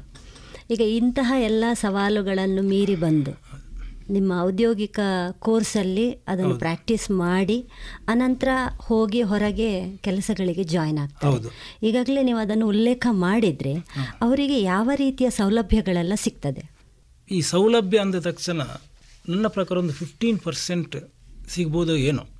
ಯಾಕಂತ ಹೇಳಿದರೆ ಎಂಜಿನಿಯರಿಂಗ್ ಕೋರ್ಸ್ ಆದ ಮೇಲೆ ಅವರೆಲ್ಲ ಮ್ಯಾಕ್ಸಿಮಮ್ ಸ್ಟೂಡೆಂಟ್ಸ್ ಈಗ ಎನ್ ಡಿ ಎಗೆ ಹೋಗ್ಬೋದು ಐ ಎನ್ ಎಗೆ ಹೋಗೋದು ಅಥವಾ ನೇವಿ ಕಮಿಷನ್ಡ್ ಆಫೀಸರ್ ಆಗಿ ಹೋಗೋದು ಅಥವಾ ಪೊಲೀಸ್ ಸಬ್ ಇನ್ಸ್ಪೆಕ್ಟರ್ ಪೋಸ್ಟ್ಗೆ ಈ ಕೆಲವೊಂದು ವಿಷಯಕ್ಕೆ ಅಲ್ಲಿ ಏನಾಗ್ತದೆ ಅಂದರೆ ಸ್ಪೋರ್ಟ್ಸ್ ಕೋಟ ಇಟ್ಟಿರ್ತಾರೆ. ಉಳಿದ ಕಂಪನೀಸ್ ಏನಾಗ್ತದೆ ಅಂತ ಹೇಳಿದರೆ ಅಲ್ಲಿ ಸ್ಪೋರ್ಟ್ಸ್ ಕೋಟಾ ಅಂತ ಏನಿಲ್ಲ. ಆದರೆ ಇತ್ತೀಚೆಗೆ ಏನಾಗಿದೆ ಅಂತ ಹೇಳಿದರೆ ಈ ನಮ್ಮ ಒಂದು ಫೈವ್ ಇಯರ್ಸ್ ಬ್ಯಾಕಿಂದ ಟೂ ತೌಸಂಡ್ ಸಿಕ್ಸ್ಟೀನ್ ಸೆವೆಂಟೀನಿಂದ ಈ ಕ್ಯಾಂಪಸ್ ಸೆಲೆಕ್ಷನ್ಗೆ ಬರ್ತಾರೆ. ಯಾವುದು ಔಟ್ಸೈಡ್ ಕಂಪನೀಸ್ ಅವರು ಕ್ಯಾಂಪಸ್ ಸೆಲೆಕ್ಷನ್ ಅವರು ಥರ್ಡ್ ಇಯರಿಂದಲೇ ಸ್ಟಾರ್ಟ್ ಆಗ್ತದೆ ವಿದ್ಯಾರ್ಥಿಗಳಿಗೆ. ಆಗ ಅವರು ಕೊನೆಯ ಒಂದು ಐದು ನಿಮಿಷದ ಇಂಟರ್ವ್ಯೂ ಸ್ಪೋರ್ಟ್ಸಿಗೋಸ್ಕರ ಇಟ್ಟಿರ್ತಾರೆ. Related to the physical fitness ಆವಾಗ ಆ ವಿದ್ಯಾರ್ಥಿ, ನಾನು ಹೌದು, ನಾನು ಈ ಕಾಲೇಜಿನನ್ನು ಇಂಥ ಈವೆಂಟಿನಲ್ಲಿ ರೆಪ್ರೆಸೆಂಟ್ ಮಾಡಿದ್ದೇನೆ ಅಥವಾ ಯೂನಿವರ್ಸಿಟಿ ಮೆಡಲ್ ಮಾಡಿದ್ದೇನೆ ಅಂತ ಹೇಳುವಾಗ ಖಂಡಿತವಾಗಿ ಅವನಿಂದ ಒಂದು ಹತ್ತು ಪರ್ಸೆಂಟ್ ಗ್ರೇಸ್ ಮಾರ್ಕ್ ಅವನಿಗೆ ಸಿಕ್ಕಿರ್ತಾರೆ. ನನ್ನೆಲ್ಲ ಸ್ಪೋರ್ಟ್ಸ್ ಮ್ಯಾನ್ಗಳು ಯಾರೆಲ್ಲ ಸ್ಪೋರ್ಟ್ಸ್ ಮ್ಯಾನ್ ಆಗಿ ಇಲ್ಲಿ ಇಂಟರ್ ಕಾಲೇಜಲ್ಲಿ ಮೆಡಲ್ ಮಾಡಿದಾರೋ ಅವರೆಲ್ಲ ಒಳ್ಳೊಳ್ಳೆ ಜಾಬಲ್ಲಿದ್ದಾರೆ ಈಗ ರೀಸೆಂಟಾಗಿ ನಾನು ಅತ್ಯಂತ ಒಂದು ವಿದ್ಯಾರ್ಥಿಯನ್ನು ನೆನಪಿಸಿಕೊಳ್ಬೇಕು. ಈ is very poor background boy ಅವನ ಹೆಸರು ಮುರಳೀಧರ ನಾಯಕ್ ಅಂತ. ಅವನು ನಾ ಎಷ್ಟು ಪ್ರಯತ್ನ ಪಟ್ಟಿದ್ದಾನೆ ನಮ್ಮ ಕಾಲೇಜಿನ ಕಬಡ್ಡಿ ತಂಡಕ್ಕೆ ಸೆಲೆಕ್ಷನ್ ಆಗಬೇಕಾದ್ರೆ ಒಂದು ವರ್ಷ ಪ್ರಾಕ್ಟೀಸ್ ಮಾಡಿ ಹೊರಗೆ ಕೂತಿದ್ದ. ಟೀಮ್ ವಾಸ್ ವೆರಿ ಗುಡ್ ಅಂಥ ಹುಡುಗ ಸಿವಿಲ್ ಇಂಜಿನಿಯರಿಂಗ್ ಕಂಪ್ಲೀಟ್ ಮಾಡಿ ಯಾರ್ಯಾರದು ಕೂಲಿ ಮನೆಯಲ್ಲಿ ಕೆಲಸವನ್ನು ಮಾಡಿ ಎರಡು ವರ್ಷ ಪೊಲೀಸ್ ಸಬ್ ಇನ್ಸ್ಪೆಕ್ಟರ್ ಕೋರ್ಸಿಗೋಸ್ಕರ ಅವನು ಹಾರ್ಡ್ ವರ್ಕ್ ಮಾಡಿ ಸ್ಟಡಿ ಮಾಡಿ ಮೊನ್ನೆ ರ್ಯಾಂಕಲ್ಲಿ ಅವನು ಪೊಲೀಸ್ ಕಾನ್ಸ್ಟೇಬಲ್ ಇದು ಸಾರಿ ಪೊಲೀಸ್ ಸಬ್ ಇನ್ಸ್ಪೆಕ್ಟರ್ ಆಗಿ ಜಾಯ್ನ್ ಆಗಿದ್ದಾರೆ ಮೊನ್ನೆ ಕಾಲೇಜಿಗೆ ಬಂದು ಹೋದ. ಕೊನೆಗೆ ಅವನು ನಾವು ಅವನನ್ನೊಂದು ಹಾನರಿಂಗ್ ಮಾಡುವಂತ ಇದ್ದೇವೆ ಅಂದರೆ ಏನಾದರೂ ಏನು ಕೊಡಬೇಕು? ಒಂದು ವಿದ್ಯಾರ್ಥಿ ಅಂತ ಜಾಬಲ್ಲಿ ನಾವು ಒಂದು ಕಬಡ್ಡಿ ಜರ್ಸಿಯನ್ನು ಕೊಟ್ಟೆವು. ಅವನು ಹೇಳಿದ ಸರ್ ಒಂದು ಕೋಟಿ ರೂಪಾಯಿ ಕೊಟ್ಟರೂ ಸಹ ನನಗೆ ಖುಷಿ ಆಗ್ತಿರಲಿಲ್ಲ. ಈ ಕಬಡ್ಡಿ ಜರ್ಸಿಯೊಂದು ನೀವು ಕೊಟ್ಟಿದ್ರಲ್ಲ ಜೀವನ ಪರ್ಯಂತ ಇಟ್ಕೊಳ್ತೇನೆ ಅಂತ ಹೋದ. ಮತ್ತೆ ಒಂದು ನಮ್ಮ ಕರೆಸ್ಪಾಂಡೆಂಟ್ ಹತ್ರ ಒಂದು ಪ್ರಾಮಿಸ್ ಮಾಡಿ ಹೋದ. ನನ್ನ ಜೀವನದಲ್ಲಿ ಯಾವತ್ತು ನಾನು ಯಾಕಂದರೆ ಅವ್ರದ್ದು ಕ್ರೈಮಲ್ಲಿರೋರು ಪೊಲೀಸ್ ಪೋಸ್ಟು ಯಾವ ಪಾಪದವರಿಗೆ ಅನ್ಯಾಯ ಮಾಡಿದ ಯಾರು ಅನ್ಯಾಯ ಇದು ಮಾಡಿಲ್ವೋ ಅಂಥವರಿಗೆ ಯಾವುದೇ ಕಾರಣಕ್ಕೂ ನಾನು ಶಿಕ್ಷೆಯನ್ನು ಕೊಡುವುದಿಲ್ಲ ಅಂತೇಳಿ ಇದು ನನಗೆ ವಿ ಸಿ ಇ ಟಿ ನಮ್ಮ ವಿದ್ಯಾಸಂಸ್ಥೆ ಕಲಿಸಿದಂತಹ ಒಂದು ಡಿಸಿಪ್ಲಿನ್ ಅಂತ ಹೇಳಿ ಹೋದ. ಆ ಒಂದು ಖುಷಿ ಇದೆ ಅಲ್ಲ? ಇಟ್ ಈಸ್ ಗ್ರೇಟ್ ಖಂಡಿತ. ಈಗ ಪ್ರಾಥಮಿಕ ಹಂತದಿಂದಲೇ ಮತ್ತು ಪ್ರೌಢ ಹಂತದಿಂದ ಶಿಕ್ಷಣದಿಂದಾಗಿ ಬೆಳೆದು ಬಂದಂತಹ ಮಕ್ಕಳೇನಿದ್ದಾರೆ? ಈಗ ಈ ಹಂತಗಳಲ್ಲಿ ಮೊದಲು ಎಕ್ಸ್ಟ್ರಾ ಕರಿಕ್ಯುಲರ್ ಆಕ್ಟಿವಿಟಿ ಅಂತ ಸ್ಪೋರ್ಟ್ಸನ್ನು ಕನ್ಸಿಡರ್ ಮಾಡ್ತಾ ಇದ್ರು. ಆದರೆ ಈಗ ಹಾಗಿಲ್ಲ. ಅದು ಕೋ ಕರಿಕ್ಯುಲರ್ ಆಕ್ಟಿವಿಟಿ ಅಂತ ಆಗಿದೆ. ಅಂದರೆ ಪಠ್ಯ ಮತ್ತು ಪಠ್ಯ ಪೂರಕವ ಚಟುವಟಿಕೆ ಅಂತ ಆಗಿದೆ. ಹಾಗಾಗಿ ಈ ಹಂತದಿಂದ ಬೆಳೆದು ಬಂದ ಹಾಗೆ ಅವರು ನಂತರ ಅದನ್ನು ಮುಂದುವರಿಸ್ತಾರೆ ಅಂತ. ಈ ನಿಟ್ಟಿನಲ್ಲಿ ಪ್ರಾಥಮಿಕ ಮತ್ತು ಪ್ರೌಢ ಹಂತದಲ್ಲಿ ಮತ್ತು ಪಿ ಯು ಸಿ ಹಂತದಲ್ಲಿ ಮಕ್ಕಳು ಈ ಥರವೇ ಬೆಳಿಬೇಕು ಒಂದು ಒಳ್ಳೆಯ ಸ್ಪೋರ್ಟ್ಸ್ ಮ್ಯಾನ್ ಆಗಬೇಕಿದ್ರೆ ಬೆಳಿಬೇಕು ಅಂತೇಳುವ ಒಂದು ನಿರೀಕ್ಷೆ ನಿಮಗೆ ಇದೆಯಾ? ಖಂಡಿತವಾಗಿ ಇದೆ. ಈಗ ಇದನ್ನು ಯಾವಾಗ ನಾನು even not only till P U ನೀವು ಹೇಳಿದ ಅದನ್ನು ಇಂಜಿನಿಯರಿಂಗ್ ಕಾಲೇಜಿಗೂ ಅಥವಾ ಸ್ನಾತಕೋತ್ತರ ಯಾವುದೇ ಇದಕ್ಕೂ ಅಡಾಪ್ಟ್ ಮಾಡಿದರೆ ಅದು ಬೆಸ್ಟ್ ಯಾಕಂದರೆ ಇದು ಕೋ ಕರಿಕ್ಯುಲಮ್ ಆ್ಯಕ್ಟಿವಿಟಿ ಇದ್ದಾಗ ಮಾತ್ರ ಅವರಿಗೆ ಒಂದು ಸಿಸ್ಟಮೆಟಿಕ್ ಸಿಲೆಬಸ್ ಅಂತ ಇರ್ತದೆ. ಈಗ ಉದಾಹರಣೆಗೆ first standard to third standard madam ಈ ಮಕ್ಕಳಿಗೆ ಏನು ಸ್ಪೋರ್ಟ್ಸ್ ಮಾಡ್ಬೋದು? They are almost about ten years below ಅವರಿಗೆ ಏನಂತ ಹೇಳಿದರೆ ಕಾಮನ್ ಆದ ಒಂದು ಎಕ್ಸಸೈಸ್ ಈಗ ಸಿಲೆಬಸ್ಸಲ್ಲಿ ಬಂದಾಗ ಅದನ್ನು ಏನು ಮಾಡ್ತಾರೆ? ಇನ್ಕ್ಲೂಡಿಂಗ್ ಸಿಲೆಬಸ್ಸಲ್ಲಿ ಅದನ್ನು ಈಗ ಗ್ರೌಂಡಿಗೆ ಕರ್ಕೊಂಡು ಹೋಗ್ತಾರೆ. ಏನು ಸಿಲೆಬಸ್ಸಲ್ಲಿ ಅದನ್ನೇ ಅವ್ರು ಮಾಡಿಕೊಂಡಾಗ ಇಟ್ಸ್ ಅ ಸಿಸ್ಟಮೆಟಿಕ್ ಟೀಚಿಂಗ್ ಇಲ್ಲದಿದ್ದರೆ ಏನಾಗ್ತದೆ ಅಂದರೆ ನಾನು ಕೂಡ ಒಂದು ಪ್ರಾಥಮಿಕ ಸ್ಕೂಲಿನಲ್ಲಿ ಪ್ರೈವೇಟ್ ಸ್ಕೂಲಲ್ಲಿ ವರ್ಕ್ ಮಾಡಿದವ. ಆ ಮಕ್ಕಳೊಂದಿಗೆ ಮತ್ತು ಆ ಶಿಕ್ಷಕನ ಎರಡು ಏನು ವರ್ಕ್ ಇದೆ ಮಕ್ಕಳು ಏನು ಮಾಡ್ತಾರೆ ಎಂಬುದು ಅನುಭವ ಇದ್ದವರು. ಇಲ್ಲೇನಾಗ್ತದೆ ಅಂದರೆ ನಲವತ್ತು ಮಕ್ಕಳು ಗ್ರೌಂಡಿಗೆ ಬರ್ತಾರೆ. ಪಿ ಇ ಟೀಚರ್ ಏನು ಮಾಡಲಿಕ್ಕೆ ಆಗ್ತದೆ? ವಾಟ್ ಈ ಕ್ಯಾನ್ ಡೂ ಈಗ ಒಂದು ಸಿಲೆಬಸ್ ಇಲ್ಲದಿದ್ದರೆ ಅವರು ಕಾಮನ್ ಆಗಿ ಓಡ್ತಾರೆ ಅವರಿಗೆ ಒಂದು ಸ್ವಲ್ಪ ಸ್ವೆಟ್ಟಿಂಗ್ ಆಗ್ತದೆ. ಕ್ಲಾಸಿಗೆ ಬರ್ತಾರೆ. ಈ ಕೋ ಕರಿಕ್ಯುಲಮ್ ಆ್ಯಕ್ಟಿವಿಟಿಯಲ್ಲಿ ಅವರನ್ನು ಅಡಾಪ್ಟ್ ಮಾಡಿದಾಗ ಹಂಡ್ರೆಡ್ ಪರ್ಸೆಂಟ್ ಆಗಿ ಒಂದು ಸಿಸ್ಟಮ್ ಇರ್ತದೆ. First standard third standard let them learn kho kho. ಅವ್ರು ಇಂಥದೇ ಗೇಮನ್ನು ಕಳೀಲಿ ಇಂಥದೇ ಜಾಗ್ ಮಾಡಲಿ, ಇಷ್ಟೇ ಫಿಟ್ನೆಸ್ ಮೇಂಟೈನ್ ಬರಬೇಕು ಅವರಿಗೆ ಒಂದು ಫಿಸಿಕಲ್ ಫಿಟ್ನೆಸ್ ಟೆಸ್ಟ್ ಇರ್ತದೆ. ಫಿಫ್ತ್ ಟು ಏಯ್ತ್ ಹೋಗುವಾಗ ಇನ್ನೊಂದು ಸ್ವಲ್ಪ ಗ್ರ್ಯಾಜುವಲ್ ಆಗಿ ಹೋಗ್ತದೆ. ಒಂದಿಷ್ಟು ವಾಲಿಬಾಲ್ ಒಂದಿಷ್ಟು ಕಬಡ್ಡಿ ಸ್ಕಿಲ್ಸ್ ಒಂದಿಷ್ಟು ಖೋಖೋ ಖೋ ಸ್ಕಿಲ್ಸ್ ಒಂದಿಷ್ಟು ಅಥ್ಲೆಟಿಕ್ಸ್ ಅದರಲ್ಲಿ ಸ್ಪ್ರಿಂಟ್ ಇರ್ತದೆ ಮಿಡ್ಲ್ ಡಿಸ್ಟೆನ್ಸ್ ಇದೆ ಲಾಂಗ್ ಡಿಸ್ಟೆನ್ಸ್ ಇದೆ. ಇದನ್ನು ಮಾಡಿಕೊಂಡು ಹೋದಾಗ ನೂರಕ್ಕೆ ನೂರು ಅವರು ಒಂದು ಹೈಸ್ಕೂಲ್ ಕಳೆದಾಗ ಅವರದ್ದು ಪರ್ಟಿಕ್ಯುಲರ್ ಆಗಿ ಇಂಥ ಹುಡುಗ ಇಂಥ ಈವೆಂಟ್ನಲ್ಲಿ ಇಷ್ಟು ಸ್ಕೋರ್ ತೆಗೊಳ್ತಾನೆ ಅಂತ ಒಂದು ರಿಸಲ್ಟ್ ಇದೆ. ಆವಾಗ ಏನಾಗ್ತದೆ ಅಂತೇಳಿ ನಮಗೆ ಈಸಿಯಾಗಿ ಅವರು ಐಡೆಂಟಿಫೈ ಮಾಡಲಿಕ್ಕೆ ಆಗ್ತದೆ ಆಮೇಲೆ ಪರ್ಟಿಕ್ಯುಲರ್ ಗೇಮ್ನಲ್ಲಿ ಅಥವಾ ಪರ್ಟಿಕ್ಯುಲರ್ ಈವೆಂಟ್ನಲ್ಲಿ ಅವನೇನು ಫೋಕಸ್ ಮಾಡಲಿಕ್ಕೆ ಆಗ್ತದೆ ಅದು ಆ ಕರಿಕ್ಯುಲಮ್ ಆ್ಯಕ್ಟಿವಿಟೀಸಲ್ಲಿ ಕೋ ಕರಿಕ್ಯುಲಮ್ ಆ್ಯಕ್ಟಿವಿಟೀಸಲ್ಲಿ ಇದನ್ನು ಅಡಾಪ್ಟ್ ಮಾಡಿದಾಗ ನೂರಕ್ಕೆ ನೂರು ನಮಗೆ ಭಾರಿ ಸಿಸ್ಟಮೆಟಿಕ್ಕಾಗಿ ಹೋಗ್ಲಿಕ್ಕೆ ಆಗ್ತದೆ ಮತ್ತು ಅಲ್ಲಿ ಫಿಸಿಕಲ್ ಎಜುಕೇಷನ್ ಟೀಚರ್ಸ್ ಅವರು ಡೈರೆಕ್ಟರ್ಸ್ಗೆ ಅದು ಬಹಳ ಈಸಿ ಆಗ್ತದೆ. ಲೆಟ್ ದೆಮ್ ಅವರು ಅದನ್ನೇ ಫಾಲೋ ಅಪ್ ಮಾಡ್ತಾರೆ. ಈಗ ನಾನು ನಾಳೆ ಏನು ಮಾಡಬೇಕು? ಎಂಬುದು ನಮಗೆ ಈಗಲೇ ಗೊತ್ತಿದ್ದರೆ ನಾಳೆ ಭಾಳ ಸುಲಭ ಆಗಿರ್ತದೆ ಈಗ ನಾಳೆ ಏನು ಮಾಡೋದು? ನಾಳೆ ಮಳೆ ಬಂದರೆ ಏನು ಮಾಡೋದು? ಮಕ್ಕಳು ಬರೋದಿದ್ರೆ ಏನಿಲ್ಲ. ಇಲ್ಲಿ ನಾಳೆ ಇಂಥದ್ದನ್ನು ಮಾಡೋದು. ನಾಳೆ ಖೋಖೋ ಟೀಚಿಂಗ್. ಖೋಖೋದಲ್ಲಿ ಇಂಥದ್ದು. ತ್ರೀ ಸಿಕ್ಸ್ ಫೈವ್ ಅಥವಾ ಇನ್ನೊಂದು ಅಥವಾ ಸಿಟ್ಟಿಂಗ್ ಆ್ಯಕ್ಷನ ಅಥವಾ ಪೋಲ್ ಟರ್ನಿಂಗ್ ಮೆಥಡ. ನಾಳೆ ಇದನ್ನು ಟೀಚ್ ಮಾಡೋದು. ಮಕ್ಕಳಿಗೆ ಗೊತ್ತಿರ್ತದೆ ಟೀಚರಿಗೆ ಗೊತ್ತಿರ್ತದೆ. ಆಗೇನಾಗ್ತದೆ ಈ ಮಕ್ಕಳು ಕೂಡ ಅದಕ್ಕೆ ಬೇಕಾದ ಶಾರ್ಟ್ಸ್ ಡ್ರೆಸ್ ಅದನ್ನೆಲ್ಲ ಹಾಕ್ಕೊಂಡು ಬರ್ತಾರೆ. ಈಗ ನಾಳೆ ಏನು ಅಂತ ಗೊತ್ತಿಲ್ಲ. ಆದಾಗ ನಾಳೆ ಪ್ರಿಪೇರ್ ಆಗಬೇಕಾಗ್ತದೆ. ಈ ಕೋ ಕರಿಕ್ಯುಲಮ್ ಆ್ಯಕ್ಟಿವಿಟೀಸಲ್ಲಿ ಇದನ್ನು ಅಡಾಪ್ಟ್ ಮಾಡಿದಾಗ ಇಟ್ ಈಸ್ ಅಡ್ವಾಂಟೇಜ್ ನಾಳೆ ಏನು ಅಂತ ಈಗಲೇ ಗೊತ್ತಿರ್ತದೆ. ನಾಳೆ ಏನು ಅಂತ ಗೊತ್ತಿಲ್ಲದಿದ್ದರೆ ಅದು ನಾಳೆ ಅಲ್ಲ ನಾವು ದ್ವಂದ್ವದಲ್ಲಿರ್ತೇವೆ. ಅದು ಇಟ್ ಇಸ್ ದ ಬೆಸ್ಟ್ ಅದೊಂದು good example it's it's planned ಆವಾಗ ಏನಾಗ್ತದೆ ಮಕ್ಕಳಿಗೆ exactly we can easily identify the students performance ಅಲ್ಲಿ ಅವರನ್ನು ಕ ನಾವು ಯಾವ ಹಂತದಲ್ಲಿದ್ದಾರೆ ಮತ್ತು ಹೇಗೆ ಮಾಡ್ಬೋದು. ಅಂತ ಮಾಡ್ಬೋದು. ಮತ್ತು ಇನ್ನೊಂದು ಏನಂತ ಹೇಳಿದ್ರೆ ಇಟ್ಸ್ ಅ ಕ್ಲಿಯರ್ ಅಂದರೆ ಫಿಸಿಕಲ್ ಫಿಸ್ ಫಿಟ್ನೆಸ್ ಮಸ್ಟ್ ಯಾವುದೇ ಒಂದು ಕಂಪೆನಿಯವರು ಮೇಡಮ್ ಅಥವಾ ಯಾವುದೇ ಒಂದು ಗೌರ್ಮೆಂಟ್ ಸರ್ವಿಸ್ನವರು ಯಾ, ಯಾವುದೇ ಈಗ for example computer science related ಆಗಿರ್ಬೋದು, ಅಥವಾ ನಮ್ಮದು ಫಿಸಿಕಲ್ ಫಿಟ್ನೆಸ್ ರಿಲೇಟೆಡ್ ಯಾವುದೇ ಒಂದು ಇದಿದ್ರೆ, ಅವರು ಒಂದಿಷ್ಟು ಫಿಟ್ನೆಸ್ ಅಂತ ಇಡಲೇಬೇಕು. ಫಿಸಿಕಲ್ ಫಿಟ್ನೆಸ್ ಇಸ್ ಮಸ್ಟ್ ಅಂತ ಎಲ್ಲ ಎಲ್ಲ ಕಂಪನಿಯವರು ಗೌರ್ಮೆಂಟ್ನವರು ಕೆ ಎಸ್ ಆರ್ ಟಿ ಸಿಯಿಂದ ಹಿಡಿದು ಪ್ರತಿಯೊಂದು ಸಂಸ್ಥೆಯವರು ಅವರು ರಿಕ್ರೂಟ್ಮೆಂಟ್ ಮಾಡುವಾಗ ಅವರಿಗೆ ಫಿಸಿಕಲ್ ಫಿಟ್ನೆಸ್ ಮಸ್ಟ್ ಇದ್ದಾಗ ಎಲ್ಲ ವಿದ್ಯಾರ್ಥಿಗಳು ಕ್ರೀಡೆಯಲ್ಲಿ ಭಾಗವಹಿಸ್ತಾರೆ performance is related to drip depending upon is own calibre ಅವನವನ ದೇಹದ ಕ್ಷಮತೆಗೆ ಸರಿಯಾಗಿ ಅವನವನ ಪರ್ಫಾರ್ಮೆನ್ಸ್ ಇರ್ತದೆ. ಹಾಗೆ ಸ್ಕಿಲ್ ಟೀಚಿಂಗಲ್ಲಿ ಕೂಡ ನಾವು ಹೀಗೇ ಜಾವ್ಲಿನ್ ಥ್ರೋ ಬಿಸಾಡಬೇಕಂದಕ್ಕೆ ನೀರಜ್ ಚೋಪ್ರಾ ಅವರ ಸ್ಕಿಲ್ ಮತ್ತು ಅವರ ಆ್ಯಂಗಲನ್ನು ನಾವು ಕಾಪಿ ಮಾಡಿ ನಾವು ಹಾಗೇ ಮಾಡಿದರೆ ದೂರ ಹೋಗ್ತದೆ ಅಂತೆಲ್ಲ. Each and everybody has their own styles ಅದೇ ರೀತಿ each and every student has their own calibres ಸೈ ಎನಿಸಿಕೊಂಡ ರೈಡರ್ ಪ್ರಶಾಂತ್ ರೈ. ರಾಜ್ಯದ ಕಬಡ್ಡಿ ತಂಡದ ಹೀರೋ ಎನಿಸಿಕೊಂಡಿರುವ ಇವರು ಶಾಲೆಯ ಹಾಗೂ ಕಾಲೇಜು ಶಿಕ್ಷಣವನ್ನು ಪುತ್ತೂರಿನಲ್ಲಿ ಪೂರೈಸಿದ್ದಾರೆ. ಕಬಡ್ಡಿಯ ಅಲೆಯನ್ನೇ ಸೃಷ್ಟಿಸಿ ನಮ್ಮ ಪ್ರಶಾಂತಣ್ಣ ಅನ್ನುವ ಅಭಿಮಾನಿ ಬಳಗವನ್ನೇ ಸೃಷ್ಟಿಸಿದ ಪ್ರಶಾಂತ್ ರೈ ಇದೀಗ ಬೆಂಗಳೂರಿನಲ್ಲಿ ವಾಸವಾಗಿದ್ದಾರೆ. ವಿಜಯ ಬ್ಯಾಂಕ್ ಉದ್ಯೋಗಿಯಾಗಿ ಕಾರ್ಯನಿರ್ವಹಿಸುತ್ತಿರುವ ಪ್ರಶಾಂತ್ ರೈ ಅವರು ಶಾಲಾ ದಿನಗಳಲ್ಲಿ ವೇಟ್ ಲಿಫ್ಟರ್ ಆಗಿ ಕ್ರೀಡಾ ಕ್ಷೇತ್ರವನ್ನು ಪ್ರವೇಶಿಸಿದವರು. ನಂತರದ ದಿನಗಳಲ್ಲಿ ಕಬಡ್ಡಿಯಲ್ಲಿ ತಮ್ಮ ಸಾಧನೆಯನ್ನು ತೋರಿದ ಇವರು ಎಲ್ಲರಿಗೂ ಸ್ಫೂರ್ತಿಯ ಚೇತನ. ಕ್ರೀಡಾ ಕ್ಷೇತ್ರದಲ್ಲಿ ಬೆಳೀತಾ ಬಂದ ಹಾಗೆ ಪ್ರಮುಖವಾಗಿ ನನಗನ್ನಿಸಿದ್ದು ಎರಡು ವಿಷಯ.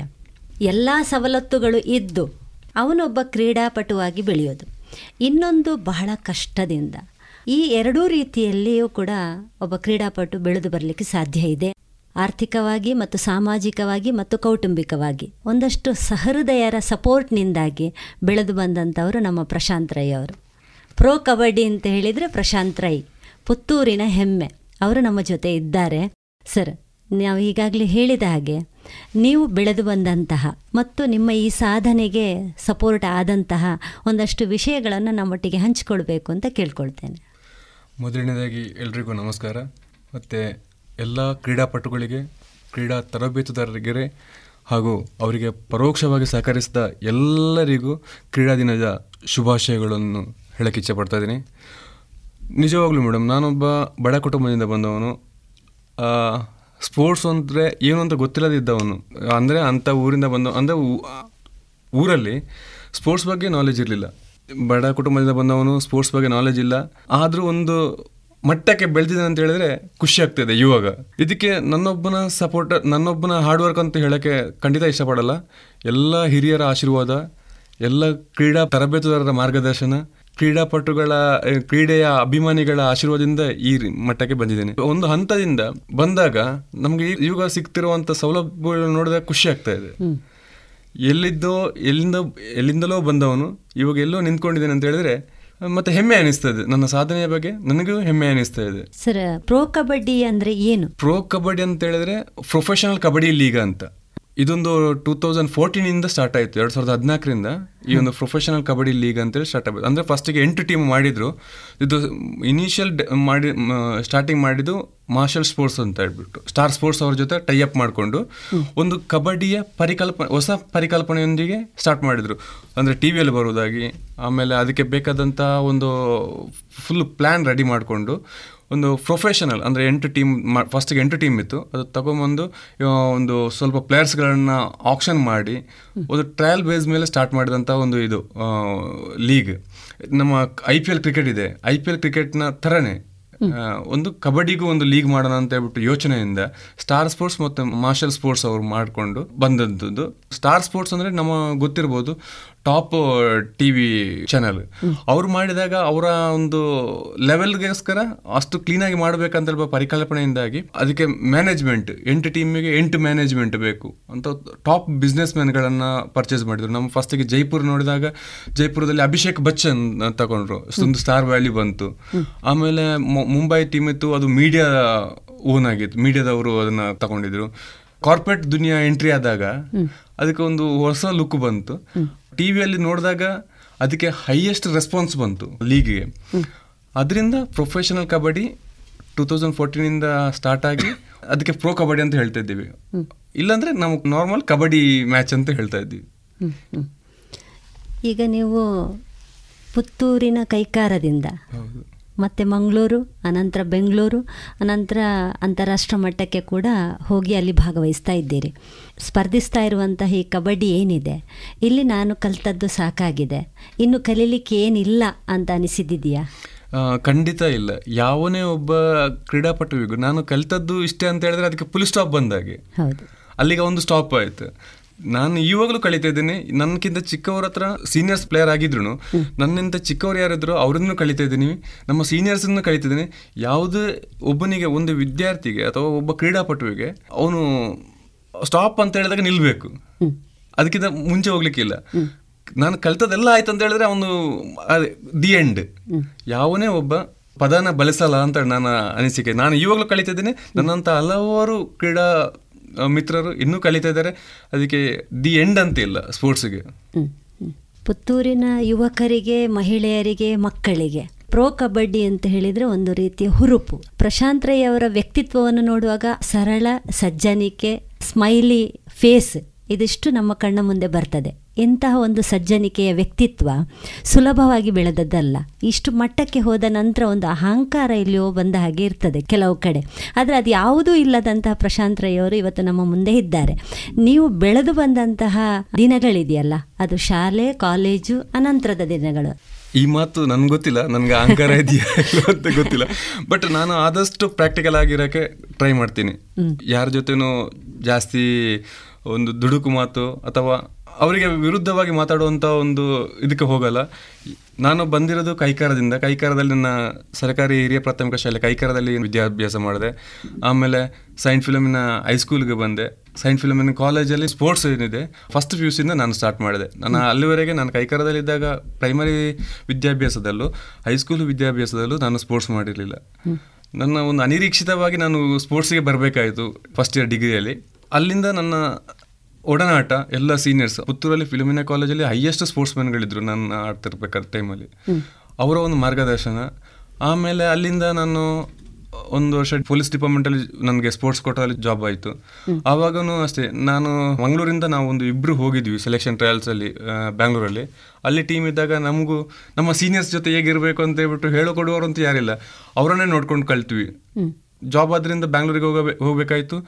ಅಲ್ಲಿದ್ದಾಗ ಸೀನಿಯರ್ಸನ್ನು ನೋಡಿಕೊಂಡು ಕಲಿತು ತುಂಬ ಇದೆ. ಆಮೇಲೆ ತಿರ್ಗಾ ನಾನು ನನ್ನ ಜರ್ನಿ ಬ್ಯಾಂಕ್ ಕಡೆ ಬಂತು. ನಾನು ವಿಜಯ ಬ್ಯಾಂಕಿಗೆ ಅಪಾಯಿಂಟ್ ಆದೆ. ಅಲ್ಲೂ ಅಷ್ಟೇ ಅಂತಾರಾಷ್ಟ್ರೀಯ ಆಟಗಾರರಿದ್ರು ರಾಷ್ಟ್ರ ಮಟ್ಟದಲ್ಲಿ ಹೆಸರು ಪಡೆದಂಥ ಆಟಗಾರರು ಆಟಗಾರರಿದ್ರು ನಮ್ಮ ಊರಿನ ತರಬೇತುದಾರರಿದ್ರು ಅವ್ರನ್ನ ನೋಡಿ ತುಂಬ ಕಲಿತೆ.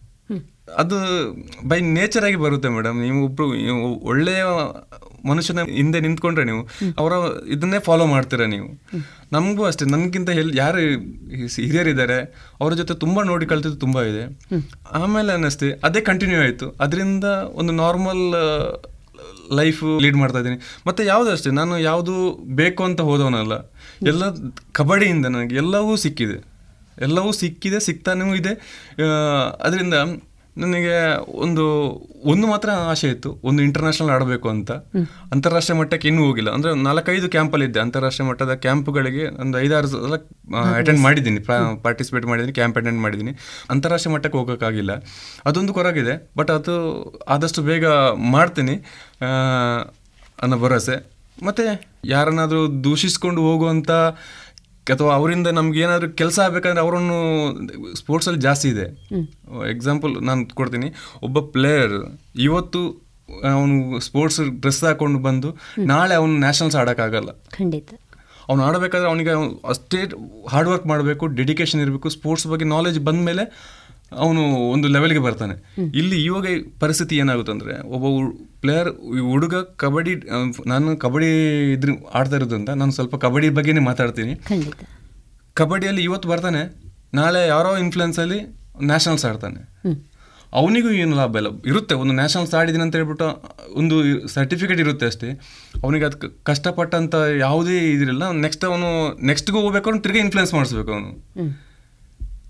ಅದು ತುಂಬ ಕಷ್ಟ.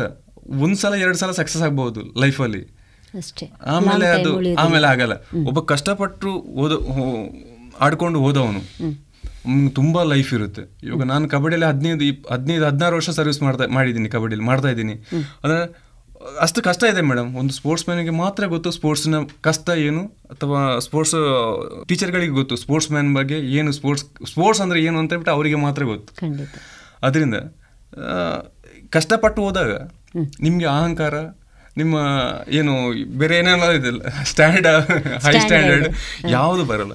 ಕ್ರೀಡಾಪಟುಗಳು ಯಾವಾಗಲೂ ನಮ್ಮ ಒಂದು ಆವ್ರೇಜ್ ಲೆವೆಲಲ್ಲಿ ಇರ್ತೀವಿ. ಎಲ್ರಿಗೂ ರೆಸ್ಪೆಕ್ಟ್ ಕೊಡ್ತಾರೆ. ಅವರಿಗೆ ಎಲ್ಲರ ಮೇಲೆ ಪ್ರೀತಿ ಜಾಸ್ತಿ ಮೇಡಮ್ ಅದೇ ನನಗೆ ಬಂದಿರೋದು ಅಂತ ಹೇಳ್ಬೋದು. ಖಂಡಿತ ಒಳ್ಳೆಯದಾಗಲಿ ನೀವು ಮಾತಾಡ್ತಾ ಇದ್ದಾಗ ಹೇಳಿದ್ರಿ ಒಳ್ಳೆಯ ವ್ಯಕ್ತಿಗಳ ಜೊತೆಗೆ ನಿಂತಾಗ ಅಥವಾ ಅವರ ಹಿಂದೆ ನಿಂತಾಗ ನಮ್ಗೆ ಒಳ್ಳೆಯದೇ ಕಾಣ್ತದೆ ಅಂತ. ಒಳ್ಳೆಯದು ಕಾಣಬೇಕಿದ್ರೂ ನೋಡುವ ವ್ಯಕ್ತಿಯಲ್ಲಿ ಆ ಒಳ್ಳೆಯ ಗುಣ ಇರಬೇಕು.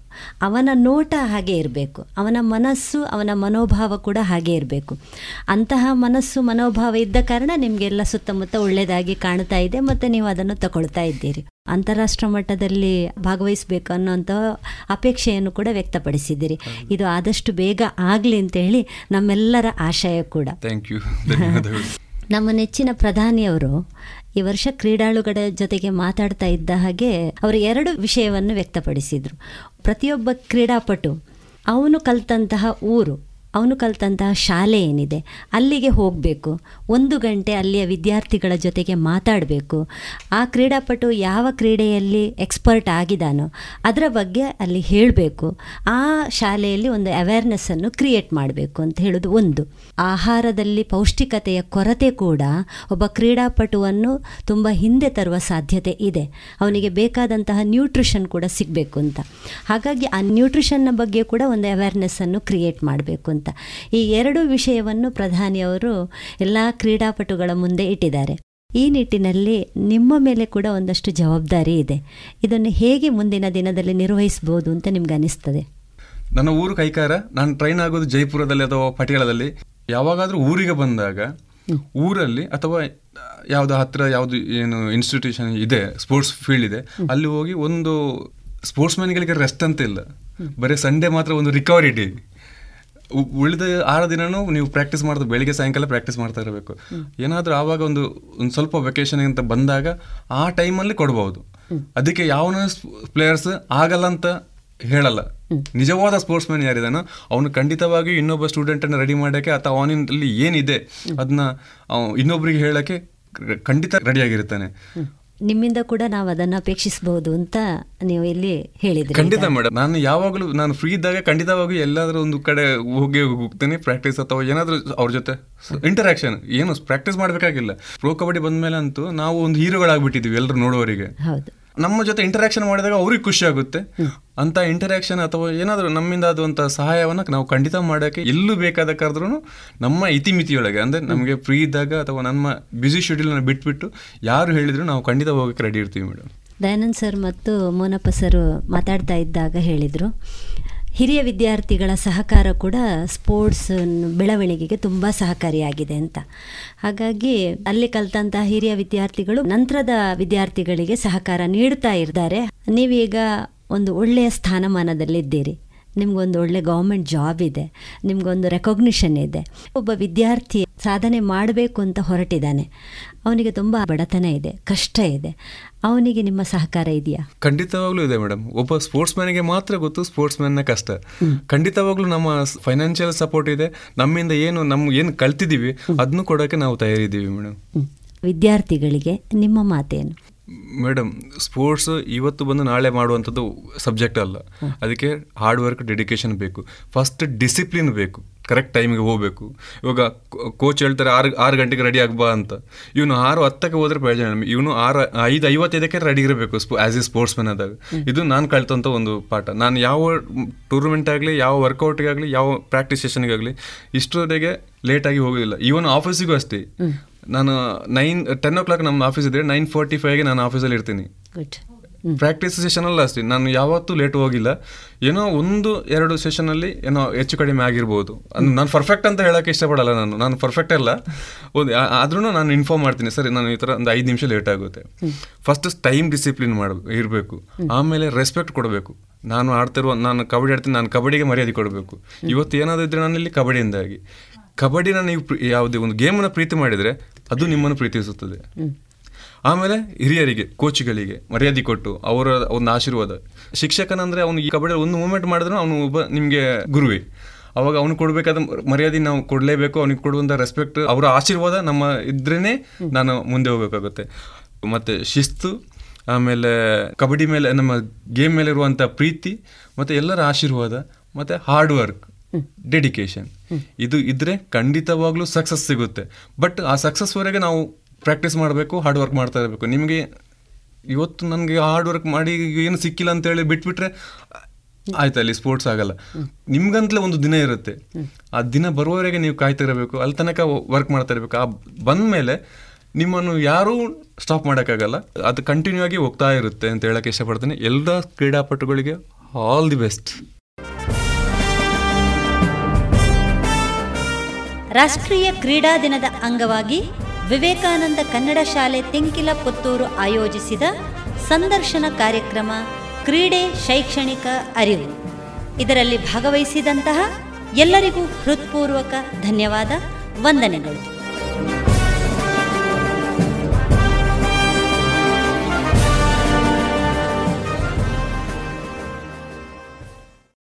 ಇದುವರೆಗೆ ಇದುವರೆಗೆ ಕ್ರೀಡೆ ಶೈಕ್ಷಣಿಕ ಅರಿವು. ಈ ಸಂವಾದ ಕಾರ್ಯಕ್ರಮವನ್ನು ಕೇಳಿದಿರಿ. ರೇಡಿಯೋ ಪಾಂಚಜನ್ಯ ತೊಂಬತ್ತು ಬಿಂದು ಎಂಟು ಎಫ್ಎಂ ಸಮುದಾಯ ಬಾನುಲಿ ಕೇಂದ್ರ ಪುತ್ತೂರು. ಇದು ಜೀವ ಜೀವದ ಸ್ವರ ಸಂಚಾರ.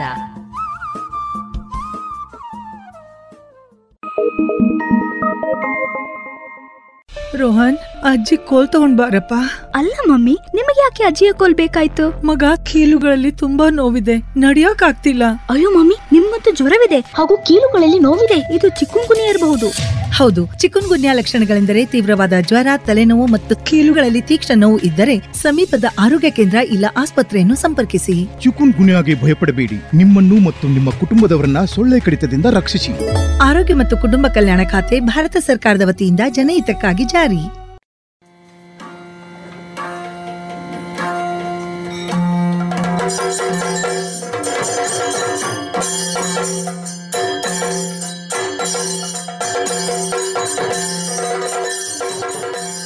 ಇನ್ನು ಮುಂದೆ ಬೊಳುವಾರು ಶ್ರೀ ಆಂಜನೇಯ ಯಕ್ಷಗಾನ ಸಂಘ ಮತ್ತು ಮಹಿಳಾ ಯಕ್ಷಗಾನ ಸಂಘದ ವತಿಯಿಂದ ಯಕ್ಷಗಾನ ತಾಳಮದ್ದಳೆ, ವಿಪ್ರಾರ್ಪಣ. ಈ ತಾಳಮದ್ದಳೆಯ ಪ್ರಸಂಗಕರ್ತರು ಶೇಡಿಗುಮ್ಮೆ ಶ್ರೀ ವಾಸುದೇವ ಭಟ್ ಹಾಗೂ ಅಡ್ಕ ಶ್ರೀ ಗೋಪಾಲಕೃಷ್ಣ ಭಟ್ ಅವರ ಕಥಾ ಸಂಗ್ರಹ. ಹಿಮ್ಮೇಳದಲ್ಲಿ ಭಾಗವತರು ಶ್ರೀ ಸತೀಶ್ ಇರ್ದೆ, ಚೆಂಡೆ ಮತ್ತು ಮದ್ದಳೆ ಶ್ರೀ ಶಂಕರನಾರಾಯಣ ಭಟ್ ಪದ್ಯಾಣ.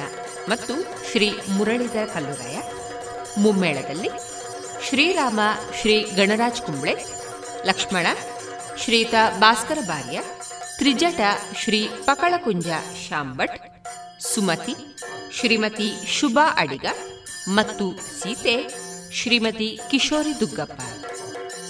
ಇದೀಗ ಕೇಳಿ ವಿಪ್ರಾರ್ಪಣ ಯಕ್ಷಗಾನ ತಾಳಮದ್ದಳೆ.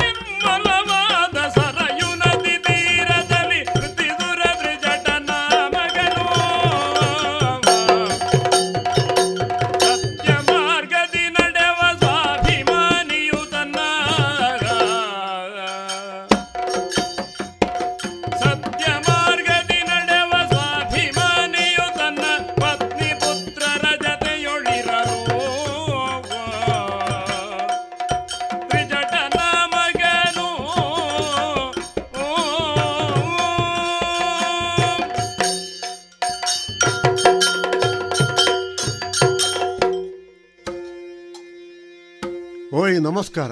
ನಮಸ್ಕಾರ. ನೋಡುವಾಗಲೇ ನನಗೆ ಸ್ವಲ್ಪ ಮಾತನಾಡಬೇಕು ಅಂತ ಕಂಡದ್ದು ನಿಮ್ಮನ್ನು. ಸ್ವಾಮಿ ತ್ರಿಜಟ ಅಂತ ನನ್ನನ್ನು ಕರೆಯುವುದು ನಿಮಗೂ ಗೊತ್ತು. ಏನೋ ನಮ್ಮ ಹಿರಿಯರು ನನಗೆ ಆ ಹೆಸರಿಡುವ ಕಾಲಕ್ಕೆ ಶಿವನನ್ನೇ ಧ್ಯಾನಿಸಿ ಈ ಹೆಸರು ಇಟ್ಟರೋ ಏನೋ. ಶಿವನನ್ನು ತ್ರಿಜಟ ಅಂತಲೇ ಕರೆಯುವುದು. ಪರಮ ಪವಿತ್ರವಾದ ವಂಶ ನೋಡಿ ನಮ್ಮದ್ದು. ಹ್ಮ್. ಗರ್ಗ ಮಹರ್ಷಿಗಳ ಪರಂಪರೆ ಇದು. ಹ್ಮ್. ಬ್ರಹ್ಮ ಮಾನಸ ಪುತ್ರರಾದಂತಹ ಗರ್ಗ ಮಹರ್ಷಿಗಳ ಪರಂಪರೆ ನಮ್ಮ ವಂಶದ್ದು. ಹಾಗಾಗಿ ಏನೋ ನನಗೆ ಬಾಲ್ಯದಿಂದಲೇ ನ್ಯಾಯ ನೀತಿ ನಿಷ್ಠೆ ಧರ್ಮ ಇದನ್ನು ಯಾವ ಕಾಲಕ್ಕೂ ಬಿಡಬಾರದು ಎನ್ನುವಂತಹ ಒಂದು ಅಭಿಪ್ರಾಯ ಅಂಟಿಕೊಂಡದ್ದು. ಮೇಲಾಗಿ ನಮ್ಮನ್ನು ಆ ದಾರಿ ಬಿಟ್ಟು ಹೋಗದ ಹಾಗೆ ನಿಮ್ಮಂಥವರು ಅನೇಕರು ಆಗಾಗ ಆಗಾಗ ಪರೋಕ್ಷವಾಗಿ ಎಚ್ಚರಿಸ್ತಾರೆ. ದೈವಾಧೀನಂ ಜಗತ್ಸರ್ವಂ ಮಂತ್ರಾಧೀನಂತು ದೈವತಂ ತನ್ಮಂತ್ರಂ ಬ್ರಾಹ್ಮಣಾಧೀನಂ ಬ್ರಾಹ್ಮಣೋ ಭೂದೇವತ. ನೀವದನ್ನು ಹೇಳುವುದು ಬಿಟ್ಟರೆ ನಮಗೂ ದಾರಿ ಬದಲಿಸಲಿಕ್ಕೆ ಅವಕಾಶ ಆಗುತ್ತದೆ ಹೌದಪ್ಪ.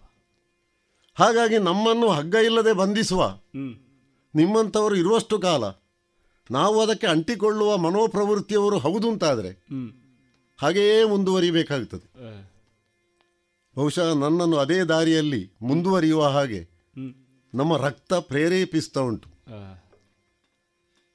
ಹಾಗೆ ಅಂತ ನಾನೇನು ದೊಡ್ಡ ಐಶ್ವರ್ಯವಂತ ಅಲ್ಲ ಅಂತ ನಿಮಗೂ ಗೊತ್ತದು.